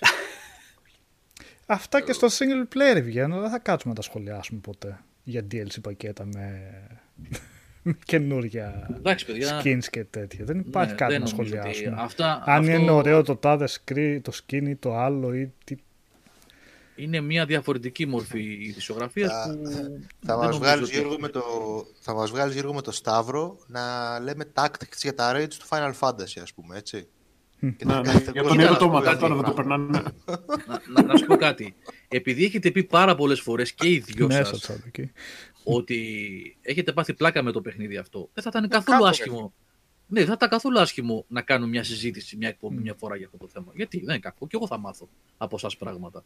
Και τι να Άλλο πούμε, όμως δηλαδή. αυτό, άλλο, άλλο πράγμα να κάνουμε μια εκπομπή για το Final Fantasy 14 και να μας πείτε γιατί αυτό το πράγμα που ήταν καμένο στο πρώτο του launch, και, δηλαδή πεταμένο, δεν ασ- ε, κορόιδευε ο κόσμος, το κάνανε relaunch και τώρα είναι ένα από τα πιο ισχυρά, έτσι, με πιο ισχυρή κοινότητα MMOs και να μάθουμε τι Σταύρος. έγινε και πώς είναι το παιχνίδι κτλ. Και, και άλλο να λέμε ειδήσεις για τα skins και τα τέτοια. Εντάξει, οκ. Σταύρο, Σταύρο, είσαι εδώ. Και να πεις ρε φίλε ότι Ο Ιωσίντα τόσο σε. αυ- Οδυσσέα, ε, αυτό δεν θα ασχολιόμασταν με περίεργα Ε; παιχνίδια το site και δεν είχε κόσμο που να ασχολείται με περίεργα και πιο άγνωστα παιχνίδια. Αλλά εντάξει, τώρα να θέλουμε και το patch και το skin στο τέτοιο, εντάξει, αυτά είναι λίγο δύσκολα, ρε παιδιά. Ε, εντάξει τώρα, παιδιά, αυτό. Ναι. Ναι. Και δεν Σταύρο. υπάρχουν και οι πόροι. Κοιτάξτε, ε, ένα, ένα site που θέλει ειδησιογραφικά να είναι πλήρες πρέπει να τα έχει όλα. Δεκτό. Έτσι πρέπει να είναι. Δεν υπάρχουν πόροι όμως για να γίνεται αυτό. Δεν υπάρχουν. Μμ. Πάντως Εγώ εντάξει, μπορώ εγώ να είχα, πω αυτό. εγώ είχα για φαβορή τον Καθόλου. Παπαμήτρου για άγνωστες λέξεις και τέτοια για περίεργα παιχνίδια, επειδή έχει το Switch όλη την ώρα και το πιλατεύει εκεί Ο πέρα. Σταύρος είναι. Ναι, και είχα μπει τότε στη λίστα του να πούμε. Ξενέρα τελείωσε ο Κωστάκης, Resident Evil 2, A Plague Tale, Astral Chain που θα το παίξω μέχρι και εγώ δηλαδή, εντάξει, Platinum. Και μετά μπαίνει στο σταυράκι. Και εκεί λες Λοιπόν, τα- Άγνωστες κάτσε τώρα. λέξεις. Η Microsoft λέει θα έχει καινούργια κονσόλα, τι καλά, αλλά κάτσε να σας πω εγώ τώρα. Παιδιά, τι παίξατε, Metro, Control, όχι. Kingdom Hearts 3, κλείνει το Dark Seeker Saga. Αρχίζουν άγνωστες λέξεις τώρα, έτσι. λοιπόν, Resident Evil 2, εντάξει, αυτό για την κρυάδα την παρακάτω. Final Fantasy Shadowbringers, τρέχα γύρευε μόνο ο Οδυσσέας το καταλαβαίνει. The House in Fata Morgana, Μαρίζα Κόχ. Λες καβαδία παίζει αυτό. Zenki Zero Last Beginning και έχει και 8 σειρές από κάτω που να εξηγεί. Τι άλλο δηλαδή. Best of ή 35 άγνωστες λέξεις. Τι άλλο θέλετε; Και εσύ είναι άλλους τίτλους που δεν έβαλα έτσι. Κάτι κινέζικα που παίξα το 2019. Κινέζικα; Ναι. Πάμε σε άλλο επίπεδο. Κινέζικα, ρε φίλε. Κινέζικα παίζω στα. Κινέζικα. Κάτσε τα Άντε, κινέζικα πιάστο, ρε. έχουν localization ή έμαθες κινέζικα μαντάριν. Έχουν, έχουν. έχουν. Α, έχουν. Το Saga Scar- Scarlet Grace το έπαιξες; Ναι. Το, το έκανες το γραψές κιόλας ή μου Το φαίνεται; έγραψε. ρε. Ναι, Α, ναι, το ναι. γράψες, ε. Κάψιμο. Ε, κάτσε. Πρέπει να σου πω κάνα περίεργο. Γιατί, όχι τώρα δεν τα βρίσκω. Γιατί Ας, είναι η άλλη ένα περίεργο εκπομπή. σου πέσει. Ναι, θα Θέλει να σε κοιμηθεί ρωτάω ο για τα Νίκος. περίεργα. Νίκο, γιατί δεν σ' άρεσε το Witcher εσένα; Ε; Ε, βρήκα πολύ προβληματικό το storytelling του. Τον τρόπο τον οποίο αυτό που. Παιδιά, spoilers. Spoilers. Το Ε, δεν Baldur's είναι Sky το spoilers. Έπαιξες. Ε, Ποιο; Το Baldur's Sky το έπαιξες; αυτό τι σχέση έχει. Όχι, τον ε, Σταύρο ρωτάω. Α. Μέχρι να Α, σκεφτεί. όχι, όχι, όχι. Ε, λοιπόν, είδες. Ναι, Κάτσε μου να σε βρήκες πω τώρα. backlog. Μπαλ, ε, B-A-L-D-R Sky. Τι ψάχνεις, Ωραία. ψάχνει κινέζικα παιχνίδια τώρα. Και ρίχνει. Δηλαδή. Έχει παίξει. Μιλάμε, θα σου βγω εγώ να ξέρεις. Θα σου βγω από πίσω. Για πες Νίκο λοιπόν. Έλα ρε μαλάκα. Άρα τώρα θα πάω- πεθαίνοντας, δεν έτσι. Δεν βλέπεις ότι τα μάτια μου κοντεύουν να φτάσουν στα, στα βυζιά μου; Εντάξει Χάρη τώρα δεν, λέει, προβληματικό. χάρη, χάρη δεν λέει για, για τα παιχνίδια ο Σάββας, για τη σειρά λέει Witcher. Ε, ναι ρε παιδί μου, ναι, πέρα ότι πρέπει να, είσαι, να ξέρεις 5-6 πράγματα για το Witcher, ας πούμε ότι εμείς ξέρουμε. Έτσι. Ε, εντάξει. Λίγα. Λίγα σε σχέση με τα βιβλία που έχουν και όλα αυτά. Οκ, okay, ένα background. Ε, ο τρόπος ο οποίος αποφάσισαν να πούνε τις τρεις ιστορίες τους και να τις ε, παρουσιάσουν δεν με βρήκε σύμφωνο καθόλου. Μου χαλούσε πάρα πολύ. Πάρα, Ότι πάρα. πάνε παράλληλα, ότι είναι σαν σπονδυλωτό. Ναι, Τι, σαν σπονδυλωτό, αλλά δεν δεν, μ' πάνε άρεσε. παράλληλα. Ω το δεύτερο επεισόδιο είπες είδες Σάβα. ε; τρίτο. Άρα είδες κάτι προ πίσω που κάνει. Ε, ναι, εντάξει. Και δεν το λέω γιατί με μπερδεύει σαν. ε, Εντάξει, στην αρχή μπερδεύτηκα, μετά τα ξεκαθάρισα λίγο. Θυμήθηκα ποιος είναι. Δεύτερον, δεν κατα... έχει τόσο πλούσιο κόσμο από πίσω το Witcher με, τις πολιτι... με την πολιτική κατάσταση που καταλαβαίνεις εσύ. Σαν, σαν μπαίνεις πρώτη φορά και βλέπεις μια σειρά για το Witcher. Τι διάλογο συμβαίνει στο Witcher στον κόσμο; Ε, Οι Nilfgaard είναι οι γαμιάδες, ε, αυτό καταλαβαίνω. Ωραία, δεν είναι μόνο Και αυτό. τους τρώνε όλους. Το ξέρω, αυτό καταλαβαίνω λέω. Α, μπράβο. Δεν έπρεπε να μας κάνει κανένα δύο επεισόδια να μας πει ρε παιδί μου, κοίτα. Ε, εδώ πώς θα είναι τα κάνει αυτά; Ε, Όπως το έκανε το Game Εδώ of τα Thrones. ξεκαθαρίσαμε στο Witcher 3 που καθόμασταν. Ε, εντάξει. Ε, αλλά δεν θέλω να τα συγκρίνω γιατί είναι άδικο. Εντάξει, Το δεν Game είναι. of Thrones είχε μόνο αυτά τα πράγματα. Εγώ ήθελα. Εγώ δεν έβγαλα ακόμα άκρη για να κρίνω τη σειρά. Το ότι σε μια σειρά τέτοια που έλεγα ότι θα ρίξω τρελά χασμουρητά επειδή θα κάνει ακριβώς αυτό που λες. Ότι θα εξηγεί ποιος είναι η, η Nilfgaard και ποιος είναι ο. Λοιπόν, το Μπράμι ξέρω εγώ. Α, δεν το θέλεις Ε, αυτό. Οκ. Το ότι έχουν μια σκηνή που είναι. Θυμήστε μου λίγο, είναι εισαγωγική του 1 ή του 2 ρε, συ- η μάχη με τη Στρίγκα; Του Που τη- ένα. τον δείχνει τον Γκέραλτ. Ε, στο πρώτο είναι αυτό; Του ένα, ναι. Στο ένα. ναι. που τον- και το βλέπω ωραίο δραματοποιημένο και live action με... Nerdgasm. Ναι, μου άρεσε πάρα πολύ ρε φίλε. Λέω, εκεί Ε. που θα κοιμόμουν κάθομαι και βλέπω τη σειρά. Αν δεν μ' άρεσε δεν την έβλεπα. Μ' άρ- Δεν, δεν, Ναι, Ε, αλλά είχα... ακόμα δεν έχω βγάλει συμπέρασμα σου, λέω ρε παιδί μου. Εντάξει, οκ. Η αλήθεια είναι ότι προς το τέλος το επεισόδιο είναι ακόμα καλύτερο. Ναι, αυτό είναι Όσο αλήθεια. προχωράει γίνεται καλύτερο. Ναι. Οπότε μάλλον θα σ' αρέσει ακόμα περισσότερο. Ωραία, ωραία. Εγώ νομίζω ότι ε, είναι το, το σύνδρομο του πρώτου κύκλου να δούμε τι θα κάνουμε και πώς θα το πάρει ο κόσμος. Πιστεύω θα πάνε καλύτερα μετά. Θα πέσει και πιο πολύ χρήμα. Ε, βασικά Γιατί είναι. βγήκανε στοιχεία, βγήκανε στοιχεία είδα σε δύο-τρία μεγάλα sites ε, που βγάλανε αποτελέσματα ότι ήταν το πιο. Εντάξει, είναι μιας νέας μορφής μέτρηση αυτή, αλλά ok, okay, ας το δεχτούμε. Το πιο streamed περιεχόμενο με διαφορά από οτιδήποτε άλλο υπήρχε την περίοδο των, των γιορτών. Ε, αυτά Σημαίνει ήταν ότι- και τα δεδομένα του Game of Thrones τότε, Γιώργο, που λέγανε Ναι. πώς το κατεβάσανε. Ναι, ναι. Έτσι, οπότε. Το... Δεν πήγε καλά, που σημαίνει ότι θα πέσει και. Πάντως, ναι. Ε, ο Αυτό Καβίλ το... τώρα, είναι έστα. Ε, είναι, ο, ο, τουλάχιστον είναι ο, ο, ο Γκέραλτ όπως τον ξέρουμε από τα video games. Αυτός είναι. είναι λίγο πιο ωραίος από ότι είναι στα video games, αλλά ρε παιδί μου, Είναι πιο όμορφουλης, ρε παιδί μου. ναι. εντάξει, αλλά έτσι τον φανταζόμουν να παίζει, έτσι να μιλάει. Με την... Ο Νταντέλιον είναι, δεν το λένε και Νταντέλιον, έχει το πολωνικό του όνομα. Τζάσκερ. Ε, ο πολωνικό του τώρα είναι το βιβλίο. του, Τζάσκερ, έτσι. ναι. Είναι από τους πιο ενοχλητικούς sidekicks που έχω δει σε. Είναι σε- σε σειρά. σωστό όμως αυτό. το Βασικά ξέρω. αυτός είναι ο Δεν το ρόλος ξέρω. του. Να Οκ. είναι λίγο σπαστικός και Δεν ταιριάζει λιγάκι αυτό φλίαρος το... και... Ναι, είναι λίγο κουραστικό το comic relief του τύπου. Και εμένα αυτός είναι η, το, νομίζω το μελανό σημείο στη σειρά από όσο είδα εγώ, ο- όχι από όσο είδα, όλο το είδα, θέλω να πω από αυτό που πήρα, είναι αυτός ο comic relief χαρακτήρας. Δεν μ' άρεσε καθόλου. Ο Οδυσσέα, όπως είπες, η, η Γένεφερ, ενώ είναι πολύ, η ιστορία της είναι ωραία, η, παρουσία, η ηθοποιός δεν έχει, ευ- δεν βγάζει αυτή την αρχοντιά που βγάζει η Γένεφερ στα, στα παιχνίδια. Δεν, αυτή τη δυναμική, κατάλαβες. Δεν- μόνο αυτό έχω να προσθέσω. Οι τρεις ήταν πολύ Εμένα κακοί δεν με χαλάει το επιλογή. casting της Jennifer, τις, τις τρεις λίγο με ξενίζει. Οι τρεις, ναι, ήταν Οι τρεις λίγο- είναι α. περιφερειακός χαρακτήρας, δεν είναι σαν όπως το παιχνίδι. Στα βιβλία ήταν πιο. Στα παιχνίδια την βάλαν πιο πολύ μέσα. Φαντάζομαι η σειρά έγινε για τα βιβλία, Νικόλα. Έτσι. Την επιτυχία του βιβλίου πρέπει να γίνει. Ε, προφανώς. Ναι. Ε, επειδή τα Σου λέγαμε λέω ότι θέλανε να με τι ακολουθήσουν. θέλανε που είπε και ο... Αλλά είναι προτιμότερο, ρε παιδιά, να ακολουθήσει τα βιβλία σε σχέση με το παιχνίδι. Νομίζω να δούμε κάτι διαφορετικό. Όχι, γιατί, ρε, μια χαρά Δεν ιστορία. ξέρω που βιβλία είμαι απαντελώς Όχι, εννοείται μια χαρά ιστορία στο παιχνίδι. Απλά για να δούμε κάτι ξεχωριστό. Γιατί την οπτικοποίηση των παιχνιδιών, την ιστορία που έχει εκεί, την έχουμε δει. Δεν είναι άσχημο να δούμε περιπέτειες του Witcher πριν από τα παιχνίδια που ουσιαστικά είναι τα βιβλία. Να ρωτήσω κάτι. Ε, όσους ξέρουν, έχουν διαβάσει και τα βιβλία.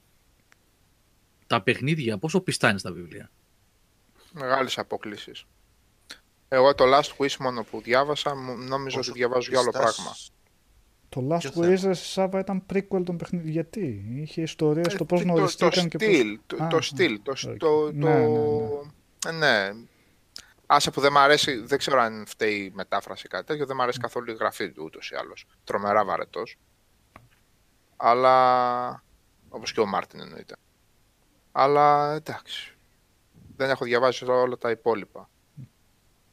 Όχι, εγώ ε, δεν λέω γι' αυτό για την, για την ποιότητα της γραφής, αλλά λέω πόσο πιστά είναι, δηλαδή, σαν οι ιστορίες που γράφει. Όχι, κάνουν δικές τους ιστορίες τα Α, παιδιά. είναι άλλες. Είναι Ναι. άλλες Τα ιστορίες. παιχνίδια, ναι. Ό, τα παιχνίδια είναι μεταγενέστερα των βιβλίων. Δεν έχω διαβάσει τα βιβλία. Είναι τα άτυπα Ξέρετε sequel. γιατί σας το Αυτό, λέω, γιατί ναι. η, φάση, η φάση με τη στρίγκα, με την κόρη, την, με την καταραμένη, είναι ίδια, ίδιο με το quest στο Witcher 3, γι' αυτό σας λέω. Το κάνει οποίο εντύπωση. ήδη ήταν ίδιο στο βιβλίο. Αυτό το μεταφέραμε. Α, οπότε- Ναι. Κομμάτια είναι... ε, ε, Όπως έχουν πάρει και κομμάτια. μια, και μια ιστορία που θα δεις με ένα δράκο είναι κατευθείαν short story του βιβλίου. Μμμ. Το διάβασα. Ξέρω. Δεν, Ε, ε, μη- το, τα βιβλία, διηγήματα ήταν το Witcher, έτσι. Βιβλία έγιναν τα εκ των πρώτα δύο, υστέρων, ναι. προσθέθηκαν, έκαναν. Ήταν φάση Μούρκοκ με...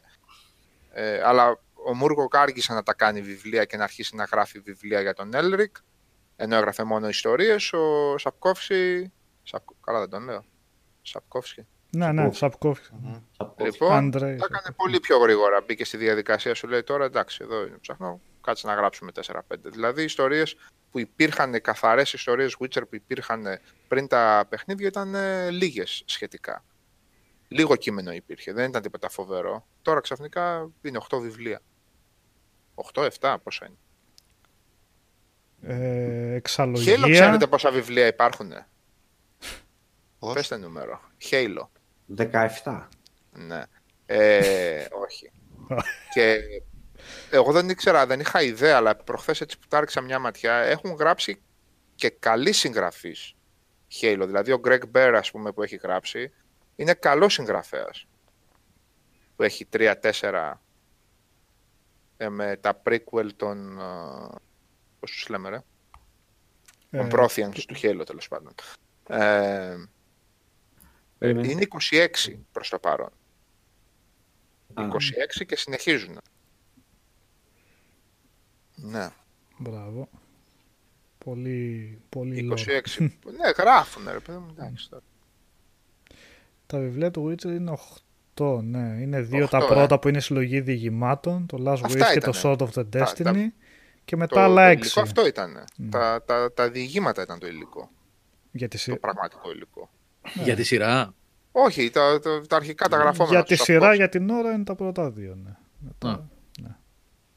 Και στα, στα παιχνίδια απλά έχουν πάρει σκόρπια πράγματα και έχουν ρίξει. Οι ιστορίες είναι γραμμένες από τη Έχω CD την Projekt. εντύπωση, γιατί δεν έχω τελειώσει τα βιβλία, ότι το πρώτο Witcher είναι ουσιαστικά συνέχεια του τελευταίου βιβλίου. Α, α, Αυτό που λέει ο Νικόλας πρέπει να είναι. Οπότε Έτσι. συνεχίζει την ιστορία. Εντάξει, έχουν ρίξει και εμβόλυμα quest από τα διηγήματα, αλλά σαν, γενικό, σαν γενική υπόθεση, ξέρεις, ε, το Wild Hunt και όλα αυτά που έχουν, είναι συνέχεια, δεν τα βρίσκεις Α, στα το βιβλία. Wild Hunt, ας πούμε, δεν υπάρχει στα βιβλία. Δεν είμαι, κρατάω μια πισινή γιατί δεν έχω διαβάσει τα βιβλία. Γιατί Απλά σε έχοντα φάει ένα κάποιο spoiler για τα επεισόδιο- βιβλία. Ναι. Σε κάποιο επεισόδιο, στο δεύτερο ή στο τρίτο, δεν θυμάμαι Στο, τώρα. στο πρώτο, Γιώργο, γίνεται στο πρώτο αναφορά για το αναφέρεται Wild το Wild Hunt. Hunt. Ναι. Γιατί η συν- το Wild Hunt είναι άμεσα συνυφασμένο με το Child of Destiny, έτσι, Ναι. που είναι η Siri. Ε, δηλαδή, Είναι ναι, άμεσα η ιστορία της συνυφασμένο. Siri χωρίς Wild Hunt Ναι, Ναι, μάλλον. Ναι, δεν υφίσταται. δεν υφίσταται. Βέβαια, η αλήθεια είναι Μακάρι να εγώ, τους δούμε και στη σειρά. εντάξει, εγώ το Όλα έλεγα θα πάντα, δηλαδή δεν το κρύψα. Εγώ άκρη για το τι γίνεται στα Witcher άρχισα να βγάζω με το Witcher 3 και όταν ξανά παίξα το Witcher 2 αφού είχα παίξει και είχα λιώσει στο Codex το Ναι, Witcher 3 ναι. κατάλαβα τι έκανα στο Witcher 2. Όταν πρωτόπαιξα το Witcher 2 δεν καταλάβαινα ποιος είναι τι εννοείται έτσι. Ναι, ναι, ναι. Ε, Έβρισκες σε ένα χωριό, έβλεπες το δωμάτιο της Γένεφερ, διάβαζες για Wild Hunt και για τέτοιο of Worlds, πώς το λέγαμε, και για Ciri. Πιάνει η Ciri, ρε παιδιά; δηλαδή, Ναι, ναι, ναι. ναι, τώρα τι ψέματα να πω. Α, αναφερόταν στο 2 εσύ, δεν θυμόμουν. Βέβαια, στα codex και βεβαίως. Τι. Κανονικά, αλλά το Witcher 2 μπόρεσα να το καταλάβω παίζοντας και βλέποντας είτε με το ένα quest που έκανα, είτε με το άλλο, είτε από το στρατόπεδο, είτε από την πόλη. Σου ατέλει από τους... ε, Ναι. Ε, αφού είχα Δηλαδή- παίξει το 3 και το είχα παίξει και δύο φορές το 3 και διάβαζα codex, ε, πρόσεχα quest, ξέρω εγώ, πρόσεχα την ιστορία και ούτω καθεξής. Κατά τα άλλα, σιγά μην καταλάβαινα τι γινόταν στο 2. Πολύ στριφνό παιχνίδι το 2. Πολύ στριφνό. Και γι' αυτό είναι και τόσο σημαντικό.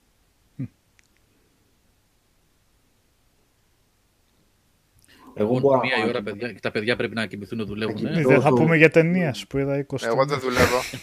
να Την, πείτε- άλλη- τη, τη Δευτέρα, παιδιά, να πείτε γιατί γιατί έτσι ίσως όπως πάει το θέλατε. πράγμα, αν δεν σκάσει Εσείς δεκαετία θα επικαιρότητα. αναλύσει, δεν έχω πρόβλημα. Ε, Όχι, την, τη Δευτέρα να είμαστε καλά. Ε, αν δεν σκάσουν κιόλας και που δεν βλέπω να σκάνει τώρα στα κοντά κονσόλες, PS5 ενημερώσεις κτλ. Ε, να έχουμε και τίποτα να συζητάμε. Θα πούμε και για ταινίες, θα πούμε και για backlog παιχνιδιών. Θα έχουμε να λέμε. Γιατί οι εκπομπούλες και τα τέτοια θα μας σώσουν, μου φαίνεται. Λοιπόν, ε, αυτά. Ευχαριστούμε πάρα πάρα πάρα πολύ για την παρέα. Καλή χρονιά να έχετε με υγεία. Ε, ακούσατε Σταύρο Λιναρδάκο, Νικόλα Μαρκόγλου, Σάβα Καζατζίδη, Νίκο Πλωμαριτέλη, Οδυσσέα Γιαννιώτη και Γιώργο Καλήφα. Περάσαμε καλά σήμερα. Ήταν κάτι πιλωτικό αυτό, έτσι, το δοκιμάσαμε.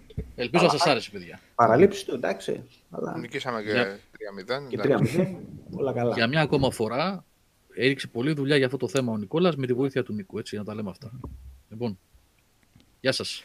Καλό βράδυ, παιδιά. Καλό βράδυ. Καλό βράδυ. Καλό βράδυ.